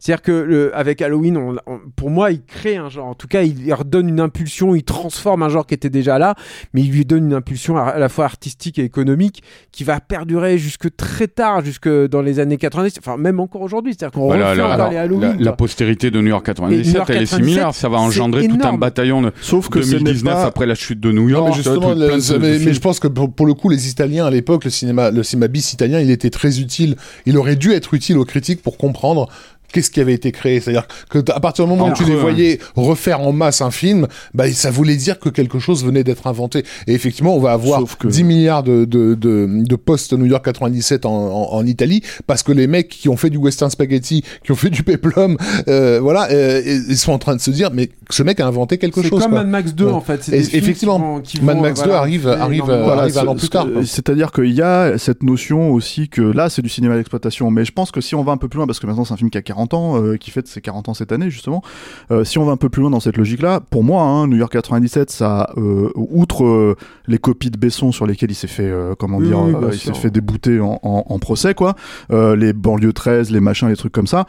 Outre ça, il y a des règles en fait, si tu veux, qui sont dans dans dans, dans New York 97 Que qui, tu retrouves qui, partout. qui, qui ont été infusées dans le jeu vidéo. C'est-à-dire que si tu regardes les mondes ouverts, les jeux à monde ouvert, ils reprennent littéralement ces choses-là. Tu, ça passe de ça passe de GTA à euh, The Division à The Division c'est littéral hein, euh, euh, à comment dire je sais pas moi tu vois Dying Light en fait tous ces jeux en fait où d'un seul coup on te propulse dans un truc on se dit bon bah on sait qu'un monde ouvert par essence, c'est un monde fermé, en vrai, mais on, doit te le, on doit te le masquer. Bah voilà, New York 97, c'est c'est quelque chose qui a, qui a, qui, qui, qui a démontré que ça, en fait, si tu veux, ça existait au cinéma et qu'on Là, peut le, reprendre le en plan termes dont on parlait tout à l'heure, euh, où il s'assoit sur la chaise, il attend, c'est typiquement un truc que tu peux faire dans un jeu vidéo qu'il n'y a pas dans un film normalement. Tu vois. Sauf que dans le jeu vidéo, c'est beau. Pour le coup, on te, on te pousse vraiment à aller dans, dans, dans certaines directions. Non, alors bien que, sûr, alors mais- que, alors que là, le principe, en fait, si tu veux, ce que je voulais dire par rapport à ça, c'est que le principe de recréer un univers avec ses règles, de la même manière qu'on va recréer New York et t'expliquer de manière satirique, si tu veux, ça, c'est un truc à la GTA. C'est ça que je veux dire. Mais je quoi, en pense fait. que c'est, c'est, moi je pense que ça a infusé de façon, c'est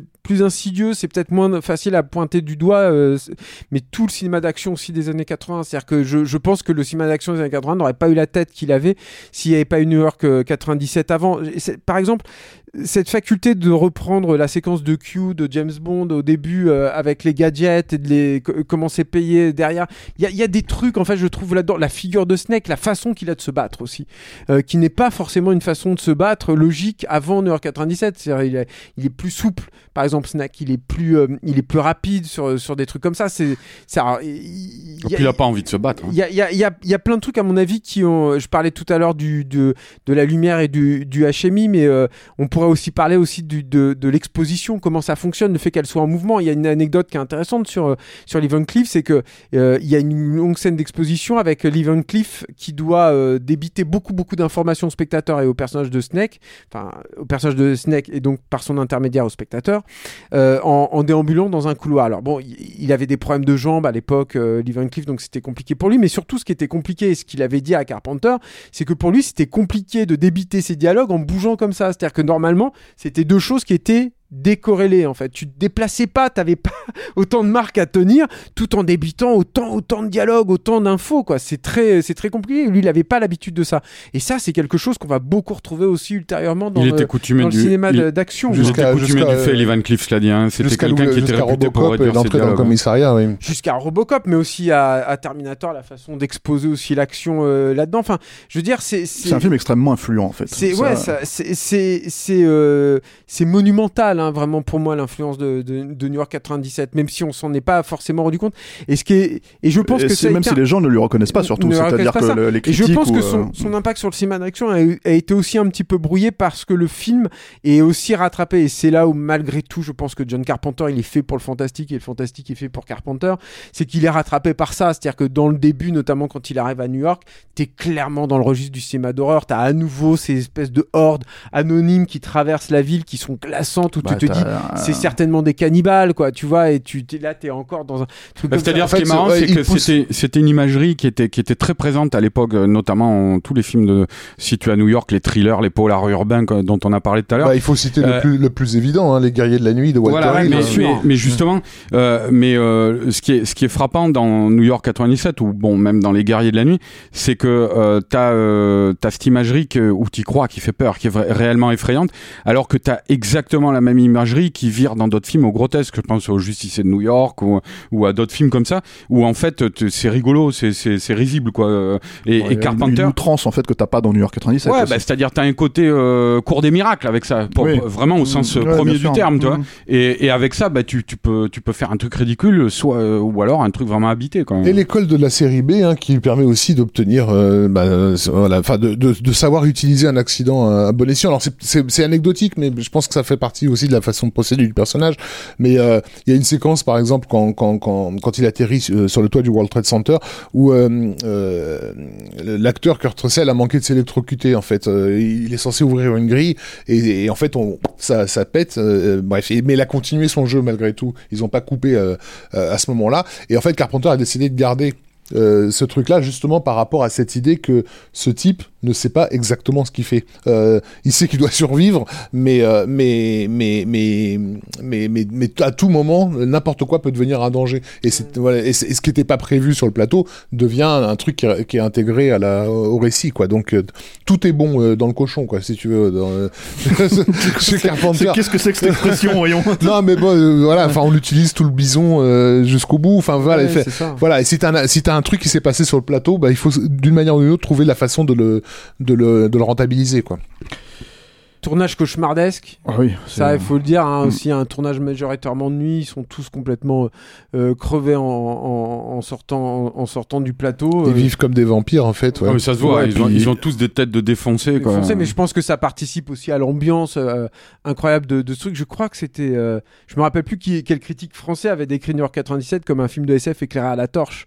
Et il y a, y, ça- il y a ça aussi. Hein, je pense qu'il a fait, euh, c'est comme Mad Max 2. Hein, c'est que ce, ce mélange aussi entre quelque chose de très euh, tribal, très primitif, euh, qui appartiendrait presque plus au registre de films préhistoriques, quoi. Ah, euh, C'est-à-dire, le- et, et de SF, c'est tout hallucinant, tout- c'est super tout efficace. l'univers quoi. de SF est plutôt hors champ. Tout ce Mm. qu'on a parlé tout à l'heure, la dictature futuriste, des trucs comme ça. Ouais, c'est ça. Et, et on est dans un environnement pendant tout le film qui a régressé, en fait, Mm. quoi, qui est retourné à l'état sauvage. Quoi. Et c'est très intéressant d'ailleurs de noter que euh, parce qu'il est daté dans le temps, on pourrait croire que c'est un film qui pourrait vieillir. Et en fait, justement, une fois qu'il a dépassé euh, l'idée que ce n'est pas vraiment un film d'anticipation, si tu veux, euh, on pouvait éventuellement croire ça en- au début des années 80, tu vois.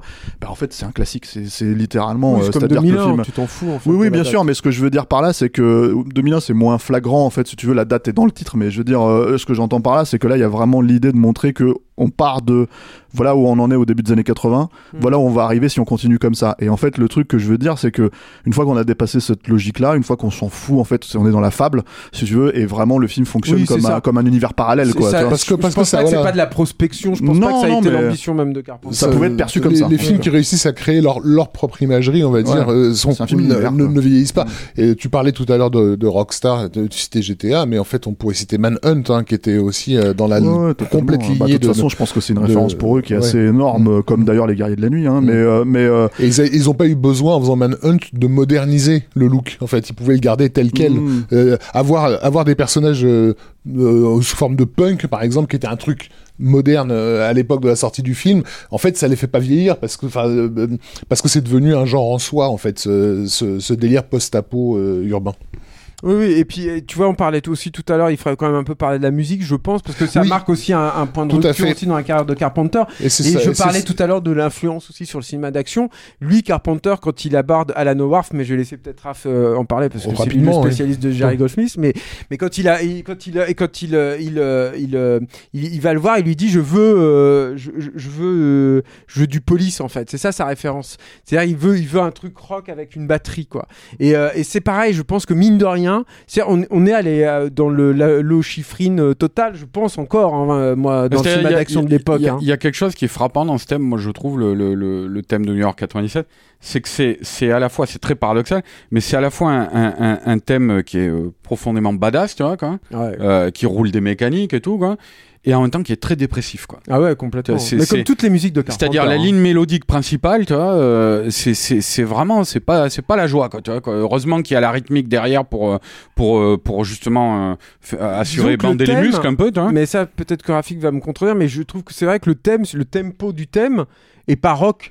Non. il est, il est vachement, il, il est un peu mou quoi, comme ça. Mou, c'est, c'est, c'est, c'est négatif. non, bah, que ouais, Mou, c'est pas tout à fait ça, mais. mais il, est, il est lent en fait, quoi. Tu vois, il est un peu. On est, on, est, on est plus dans le. Dans le Il y a une impression en fait, de désolation, quoi. Ouais, mais puis c'est plus dans la lignée de ce que faisait Tangerine Dream, en fait, sur des films comme Sorcerer de, Mm. de, de Friedkin. Mais effectivement, sa rencontre avec Alan Howard, c'est le monteur euh, Todd Ramsey qui les a fait euh, euh, se rencontrer. Et Alan Howard, euh, deux ans auparavant, avait euh, programmé les synthétiseurs pour une énorme partition de Jerry Goldsmith qui était euh, Star Trek, euh, the, the Movie, euh, sur lequel Goldsmith a expérimenté à mort la, la meilleure façon de, de transformer, parce que le, le synthétiseur à l'époque était connoté euh, disco, on va dire, pour, Ouais. pour, pour résumer quoi.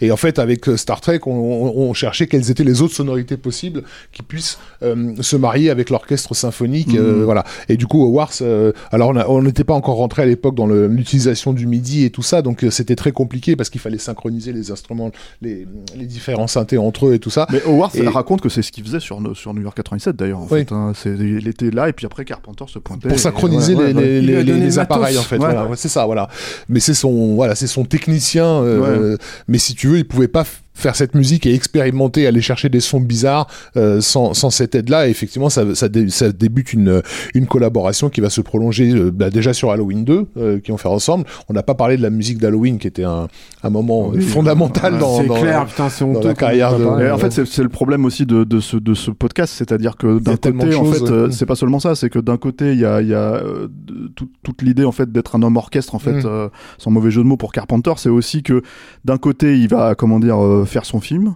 Ensuite, il va le, il va le mettre en, en musique et tout participe en fait de, de, de c'est-à-dire ce truc en fait de, pour moi, je sais pas pour vous, mais euh, mais euh, je sais que c'est un des premiers réalisateurs où j'ai remarqué qu'il y avait son nom toujours à chaque fois au-dessus du, du, du générique et je me suis toujours posé cette question-là, mais en Mais c'est un temps, truc qu'il a imposé sur Halloween. à- à- au corps défendant de ses producteurs, c'est vrai, t'as raison, Steph, on n'a pas parlé, et, et en, en leur disant, écoutez, moi, je vous fais la musique, le, le- je mon le film, scénar, quoi. je fais la mu je, je, je réalise, euh, et tout ça à un tarif défiant toute concurrence, mais je veux mon nom au-dessus du titre. Et les, et les prods nous disent, mais c'est quoi ce gros mégalo là la- c'était non mais c'était la phrase que je disais tout à l'heure sur le téléfilm là où il disait euh, mais à l'époque j'étais un petit euh, trou du cul tu vois. Euh, je pense qu'à cette époque-là il faisait attention et il a eu raison parce qu'en fait ça lui a préparé sa retraite hein. Euh, il faisait attention à être euh, reconnu pour ce qu'il faisait à être mis en avant et presque à développer une sorte de marque autour de son nom tu vois. Euh, euh, C'est je ce veux que dire, disait Dan O'Bannon. hein. Halloween, Dan Halloween, il disait, il est Halloween, trop égocentrique, quoi. Halloween, il a quand même euh, exigé dans son contrat, il n'avait pas une rémunération énorme hein, sur Halloween, mais il a exigé 10% des recettes. Hein. Et je veux dire, il en est là maintenant euh, où il peut tranquille arrêter de bosser. et Sauf jouer que, aux alors, jeux ce, vidéo que, ce j'allais dire justement, voilà, donc en fait, tu retrouves ces films où tu vois John Carpenter's quelque chose, tu vois, Mm. Halloween, euh, In the Mouth of Madness, euh, New York 95, enfin Escape from New York, etc., Fog. Mais à côté de ça, en fait, si on prend Alan Howard comme, on va dire, un technicien qui lui apporte les outils pour pouvoir justement composer, parce que c'est ce qui se passait, en fait, Carpenter se pointait avec ses clopes, en gros, et en fait, il composait pendant trois heures et il repartait. Euh, euh, vraiment pendant la post-prod et tout, bah, mine de rien, Alan Howard c'est quand même crédité au score musical avec lui, en fait. C'est-à-dire que, bah oui, mais bon, c'est pas si, euh, tu vois. Tu bosses à deux et Oui. besoin d'un Oui, Oui, mais selon Alan Howard, c'est vraiment la composition à proprement parler, vraiment due à Carpenter, Ah, quoi. Carpenter, Ouais, bien ouais. sûr, mais on va dire, euh, ils échangent tous les deux. Enfin, je veux dire, il bah, il y, a, il y a un feedback euh, absolument essentiel par rapport à ce qu'ils sont en train de rechercher.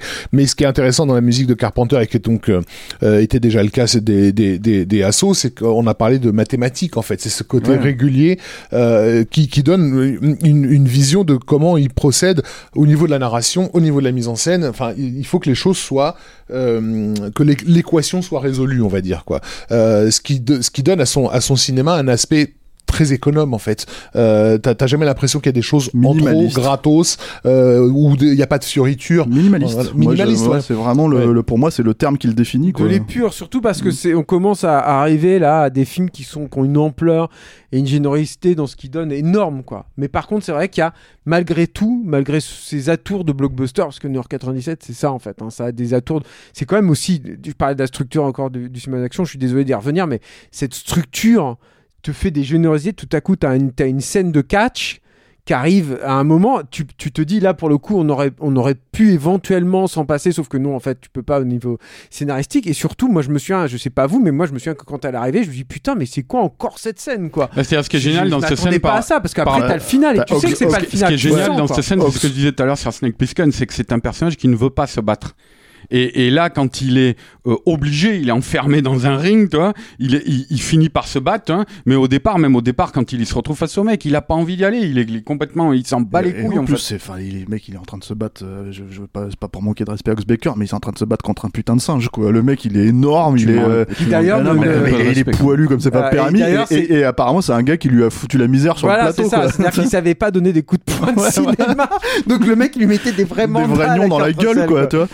À un moment, quand même, Kurt Russell s'est dégagé. Ah bah il, lui a, il a dû le, il a dû le mettre, le tenir en respect quoi. Apparemment il lui, Il, lui a balancé un nion dans les côtes et il lui a fait très mal. Hein. Pour lui dire maintenant tu vas te calmer mon gars, c'est du cinéma quoi. Et euh, mais c'est marrant parce que c'est aussi la façon dont c'est représenté dans le film, c'est-à-dire qu'il le défonce avec une batte cloutée quoi, un truc mais hyper violent, hyper. Alors qu'encore une fois c'est euh, Carpenter, c'est pas du cinéma extrêmement gore, extrêmement, il y a rien de tout ça en fait. Mais par contre, c'est du cinéma très violent, quoi. D'après d'après Debra Hill, que ce soit sur celui-là ou sur The Fog, en fait, les excès euh, les excès gore, on va dire, étaient surtout dus à la concurrence. Euh, c'est qu'en c'est qu'en face, il y avait plein de films d'horreur qui commençaient à, Ouais. à mettre des baquets de sang et que du coup, ils voulaient ils voulaient pas se sentir non On plus. n'en a pas ouais. parlé sur Fog, mais c'est clairement Scanners. En fait, je crois que c'est sur Mm. Fog, hein, Scanners euh, qui était qui, qui était sorti. Ils se sont dit merde. C'est Mm. c'est aussi pour ça hein, qu'ils ont fait toutes les retakes, Donc, qu'ils ont fait les, les gros plans avec les, les gueules de zombies Ouais, défoncées et tout. Ouais, quoi. Les Il y, y avait une sorte de concurrence, encore une fois. Effectivement, ils, pour- ils Cronenberg pourraient, ils et- pourraient s'en passer, en fait. Ils sont, ils sont fous. En fait, c'est pas forcément, je pense que c'est pas ça, mais parce qu'encore une fois, Mais je pense contre, que ça en fait, fait mal. euh, Tu vois le coup de la ça, batte. exactement. tu C'est-à-dire que quand tu tu oh là là, je tu voudrais pas euh, mourir comme ça. c'est un- c'est une scène, c'est une scénette. Hein, elle fait quoi, 5-10 minutes cette scène, tu vois, et tout au milieu du film, quoi. Mais, mais, mais en gros, tu te rappelles, tu te rappelles de la scène. Mais il y a un temps de respiration dans le montage aussi qui Mm. fait que l'arrivée de la batte dans la gueule du mec, t'es là, euh, Et puis il y a des trucs en fait de violence psychologique, moi je trouve, c'est-à-dire que par exemple, euh, et on va peut-être euh, boucler parce qu'on a fait quand même 3h30 là euh, sur euh, sur sur Carpenter, mais en fait il y a des trucs de de, de, de, de violence psychologique. Le, le le président, tout en retenue en fait, qui est interprété par Donald Pleasance et qui d'un seul coup en fait un snap en fait complètement, il pète un boulon et en fait il prend le flingue et il se met à hurler sur euh, sur euh, Isaac Hayes et en fait il le il le défonce en lui fait t'es le Duke, t'es le numéro un et en fait il le il le il vide le chargeur sur lui quoi. ah, Ça dévoile la personnalité du mec et tu te dis ah putain c'est lui qu'on est allé sauver là c'est cet Non, mais enculé quoi c'est un truc de, de, de, de- ça s'inclut dans la contextualisation du truc. totalement bien sûr mais C'est-à-dire, c'est même le président des États-Unis derrière son vernis, et c'est pas pour rien que tu vas chercher un acteur euh, britannique à la Donald Pleasance, tu vois, euh, même derrière ce vernis-là, plongé dans cet environnement de jungle, de retour à l'état sauvage, le type il pète les plombs aussi. Bah, Pleasance, il l'a abordé comme une comédie. hein, c'est ce que disait. Ouais, Carpenter, bah, il le hein, joue de cette manière-là, quoi. Tu vois, il est marrant hein, dedans Pleasance. Euh, super, hein. il a un côté un peu fielleux, un peu euh, pétochard, tu vois, tout ça. et j'aimerais qu'on parle juste d'un dernier truc pour finir sur New York Le succès du 97 film, quand même. euh, pas seulement le succès du film la fin c'est-à-dire que là on le spoil hein, ouvertement parce que pour moi c'est une, fin extraordinairement marquante en fait qui est pour, pour, pour le coup vraiment une fin à la Carpenter c'est-à-dire Mais qui vient de Nick Castle. hein. Cette idée-là vient de Nick Castle. et qui est, étonnamment. mais qui est bon encore une fois je veux dire euh, exploité puis en fait il, il va la pousser euh, à terme dans dans Los Angeles 2013 qui est pour moi littéralement la meilleure fin de, de n'importe quel film de Carpenter quoi mais cette idée en fait que ah pour moi c'est vraiment euh, c'est vraiment incroyable qui, qui, qui d'avoir les burnes de faire un truc comme ça quoi c'est vraiment cette idée que pousser la logique du personnage de Steve McQueen dire ok c'est un sociopathe le mec en fait c'est ne veut pas en fait il est pas là pour sauver euh, la situation en fait. Voilà c'est ça. Euh, en gros bah il, il se retrouve avec la cassette et en fait, il la détruit, quoi. Et du coup, la, la paix dans le monde, en fait, n'est n'est euh, n'est euh, pas sauvée euh, malgré le fait qu'il soit sur- arrivé jusqu'à jusqu'à Enfin, terme. En fait, stopper dans le monde dont on se doute avec les pas une paix dans le monde. avec ouais, les, ouais. les informations dont on dispose euh, dans le film que c'est un truc enfin c'est exactement pareil que, nos dirigeants qui disent euh, voilà Mm. la, la paix euh, on va aller apporter la démocratie euh, Voilà, c'est ça, c'est de la Pax Americana euh, Voilà. euh, mal, mal, mal cachée, quoi. Oui, mais c'est euh, par contre, si mes souvenirs sont bons, il est planté dans le, le film que s'ils ont pas ce truc-là et s'ils n'arrivent pas à tomber à cet accord, la Troisième Guerre mondiale. la troisième guerre mondiale. Donc c'est le Ouais, mec mais- aussi. Et- C'est déjà ce que je veux dire Et par là, c'est que s'en bat les couilles, c'est- déjà aussi le truc de Carpenter vis-à-vis de l'apocalypse en fait, qui était déjà, euh, qui était pas du tout présent pour le coup dans Fog, mais qui était déjà, je trouve, un tout petit peu là, euh, évidemment dans, dans Dark Star et, euh, et, et, et dans, dans Et dans et non non, je pensais surtout à Halloween en fait, le fait que le mal continue à continue à courir et qu'il soit euh, qu'il soit libéré. Et euh, mais là vraiment, on, on commence. et Lui, il le, il le relie pas à, la, à ce qu'il appellera sa trilogie de, de l'apocalypse. euh, euh, Escape from New York, mais il- c'est- c'est- ça préfigure clairement, euh, clairement ça en fait. Si tu C'est veux, dans sa vision. vraiment ce truc où. euh, voilà, Après, lui euh, se défend d'avoir cette vision du monde. hein. C'est-à-dire que, en fait, Ouais, euh, il est- lui, lui, lui considère qu'à court terme, il est, euh, il est, euh, il pense qu'on est baisé, mais qu'à long terme, il croit en l'humain, en fait, si tu veux. Non, Alors après, est-ce que c'est tout euh, simplement. Oui, oui. C'est tu te dis, c'est tu te dis putain, le mec, il- il- s'il fait ça, il va déclencher la troisième guerre mondiale et il s'en fout. C'est voulu comme tel. La fin, quand tu la quand tu la regardes, à la fin, t'es pas effrayé. T'as un petit sourire en coin en disant Mmh. putain mortel quoi. Et, et avec ont- cette mise en scène en plus qui lui vient aussi de War Dogs, mais euh, qui est euh, qui est aussi ce plan, moi qui m'a toujours hyper étonné où tu termines sur un travelling latéral avec le avec le avec le comédien en fait qui est là, c'est-à-dire que t'as pas un plan général de la base avec Snake qui se- qui, qui, qui s'en va au loin. Non, tu termines avec ce plan qui est pas du tout une valeur de conclusion de film habituelle. Encore Mmh, une fois, mmh. il a, il a aussi ce truc Carpenter de te laisser, euh, il te laisse sur le carreau. Moi, je Mais trouve à la sauf fin de que- ses films, c'est un truc de dingue. Avec un mec qui est droit dans ses bottes, en fait, aussi. C'est Oui, ça le truc. C'est-à-dire mais- que le perso que t'as trouvé au début, en fait, c'est celui que tu trouves à la fin. ce que je veux dire, c'est qu'il euh, t'accompagne- c'est représentatif de toute de façon, Carpenter. ouais, Il c'est- t'accompagne pas à la fin, en fait. C'est Mm. ça, euh, Carpenter La- sur son- ses films. voilà, il te son- dit, bam, tiens, dans ta gueule, et puis mais, tu, tu- mais tu- il, te tu laisse quand même, là, il te laisse quand même avec une impression assez jouissive de, de, par rapport à cette démarche-là. quoi, Oui, tu vois, c'est quoi, clair, c'est euh, clair. Et son amitié avec Kurt Russell, elle est, elle est, elle est faite autour de ce concept très individualiste en fait. Hein. euh, Pas, oui, pas loin de la sociopathie effectivement, parce que bon, on le rappelle que Russell est, est un libertarien euh, assez euh, plus qu'affirmé, on va dire, un peu un peu bruyant, euh, mais, euh, mais, mais mais mais ils sont pas du tout d'accord politiquement sur la plupart des sujets. Par contre, sur la question de l'intégrité individuelle, euh, c'est c'est c'est c'est là où ils ont co-créé ce personnage de Snake Plissken. quoi. Totalement. Alors, pour terminer, Faut, faut dire quand même que le film est un gros succès. voilà. euh, puisqu'on a dit, je crois, c'est Alors 6-7 dis-le mi- Arnaud. c'est 6-7 millions le budget. euh, il en rapporte 25. En France, ça reste encore le, Non, non, au il jour rapporte d'aujourd'hui beaucoup le. plus, il rapporte. Attends, je l'avais noté dans mes notes. Non, mais aux Attends. États-Unis, là, je parlais. Ouais, mais dans les Mais- aux États-Unis justement, mais- 50 aux États-Unis en tout. Je l'ai noté. 50 millions de dollars Ouais, aux je pense pas m'être trompé dans mes notes. Et En France, ça reste sur le territoire français au- encore au jour d'aujourd'hui le plus gros succès. Au jour d'aujourd'hui, de- ça ne se dit pas par contre. Arnaud. Bon, Je suis très on va déçu. en placer une. hein. Euh, ça reste au jour d'aujourd'hui le plus Non. gros succès de Carpenter. Et bon, bah vas-y alors. non, vas-y, vas-y. vas-y. oh non, non, mais c'est bon, c'est mais bon. si, ça. mais si. Ouais. Le plus gros succès de Carpenter, d'accord Voilà, c'est tout, on a fini. Et c'est T'as les chiffres? Ah, euh, c'est un, un million deux, je crois. Et c'est un, un tel succès d'ailleurs en France que moi je me souviens que pendant des années il a fallu que j'explique que c'était un film à petit budget parce que l'aura Ouais, du film ouais. c'est que c'était un putain de gros blockbuster américain en fait. Basiquement c'était le retour du Jedi quoi si tu veux. Non non euh, et c'est là que tu leur expliquais non non mais regarde le budget c'est pas tant que ça etc. Pour preuve que le film en met plein la gueule. C'est quoi, ça, quand voilà. il a- quand C'est la décharge du film, quoi. Et c'est clairement, c'est clairement le film qui va, qui va euh, là pour le coup faire rentrer euh, Carpenter dans les studios. C'est-à-dire là, il termine son, son deal avec Avco et, euh, et les studios vont lui dire viens par ici. euh, on a, on un chèque pour toi. Et, Voilà. les, et les- et les mecs, le mec, encore une fois, là, sur toute cette première période, a tout gagné. C'est-à-dire, il n'y a pas eu de- d'erreur de, parcours dans sa carrière, il n'y a pas eu de faute, euh, il y a eu des petits ralentissements peut-être, mais il a tout gagné. Et il est, euh, il est sur un nuage et tout va bien se passer. Bon, la messieurs, je vous félicite parce que c'était passionnant. Je ne vous félicite pas parce qu'on n'a pas fait The Thing et qu'en fait, on est quand même à 3h40 quasiment là le de film on a podcast. passé une heure et demie sur film. voilà, C'est tout le belle problème. ouverture pour le prochain numéro. Exactement. Donc en fait, dans, dès le prochain numéro, on va parler de The Thing et puis Et On de, verra quel- et de quelques ira, autres films paraît-il. En fait, le numéro surtout. 2, ça va être sur The Thing. Ouais, voilà, c'est ça. on C'est clair, vous voulez pas qu'on fasse 3 heures sur The Thing Qu'est-ce qu'en pensent les auditeurs Euh, alors les auditeurs, ils vont te dire oui, évidemment. Alain Mercier va te dire non tout de suite. Donc euh, voilà. Non, non, mais Euh, franchement, The Thing, c'est tellement énorme. Merci, J'ai beaucoup merci. de notes sur The Thing aussi, attention Arnaud. Eh ben c'est bien, t'as- t'as t'as- t'as- t'as pris de l'avance quoi. Euh, merci messieurs. Merci. Merci. Merci dans le micro, Rafik.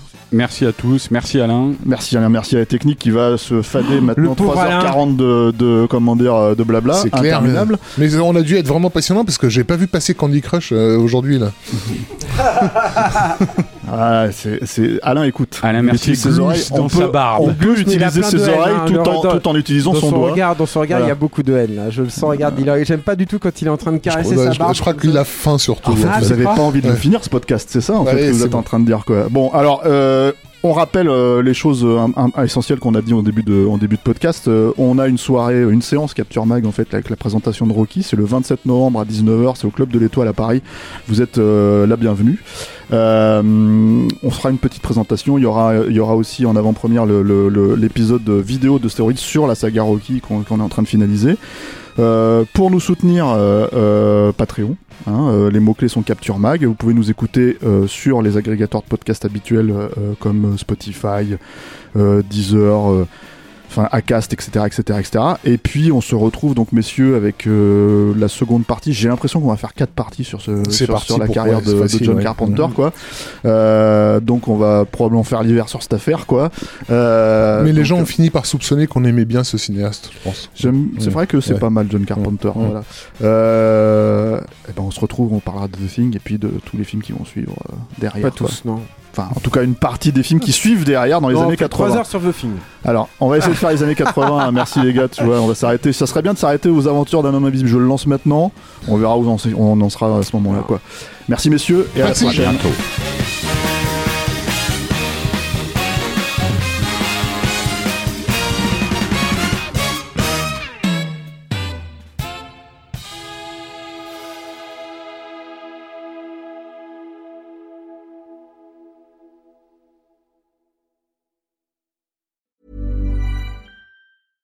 Mom deserves the best, and there's no better place to shop for Mother's Day than Whole Foods Market. They're your destination for unbeatable savings, from premium gifts to show-stopping flowers and irresistible desserts. Start by saving 33% with Prime on all body care and candles. Then get a 15-stem bunch of tulips for just $9.99 each with Prime. Round out Mom's menu with festive rosé, irresistible berry chantilly cake, and more special treats. Come celebrate Mother's Day at Whole Foods Market.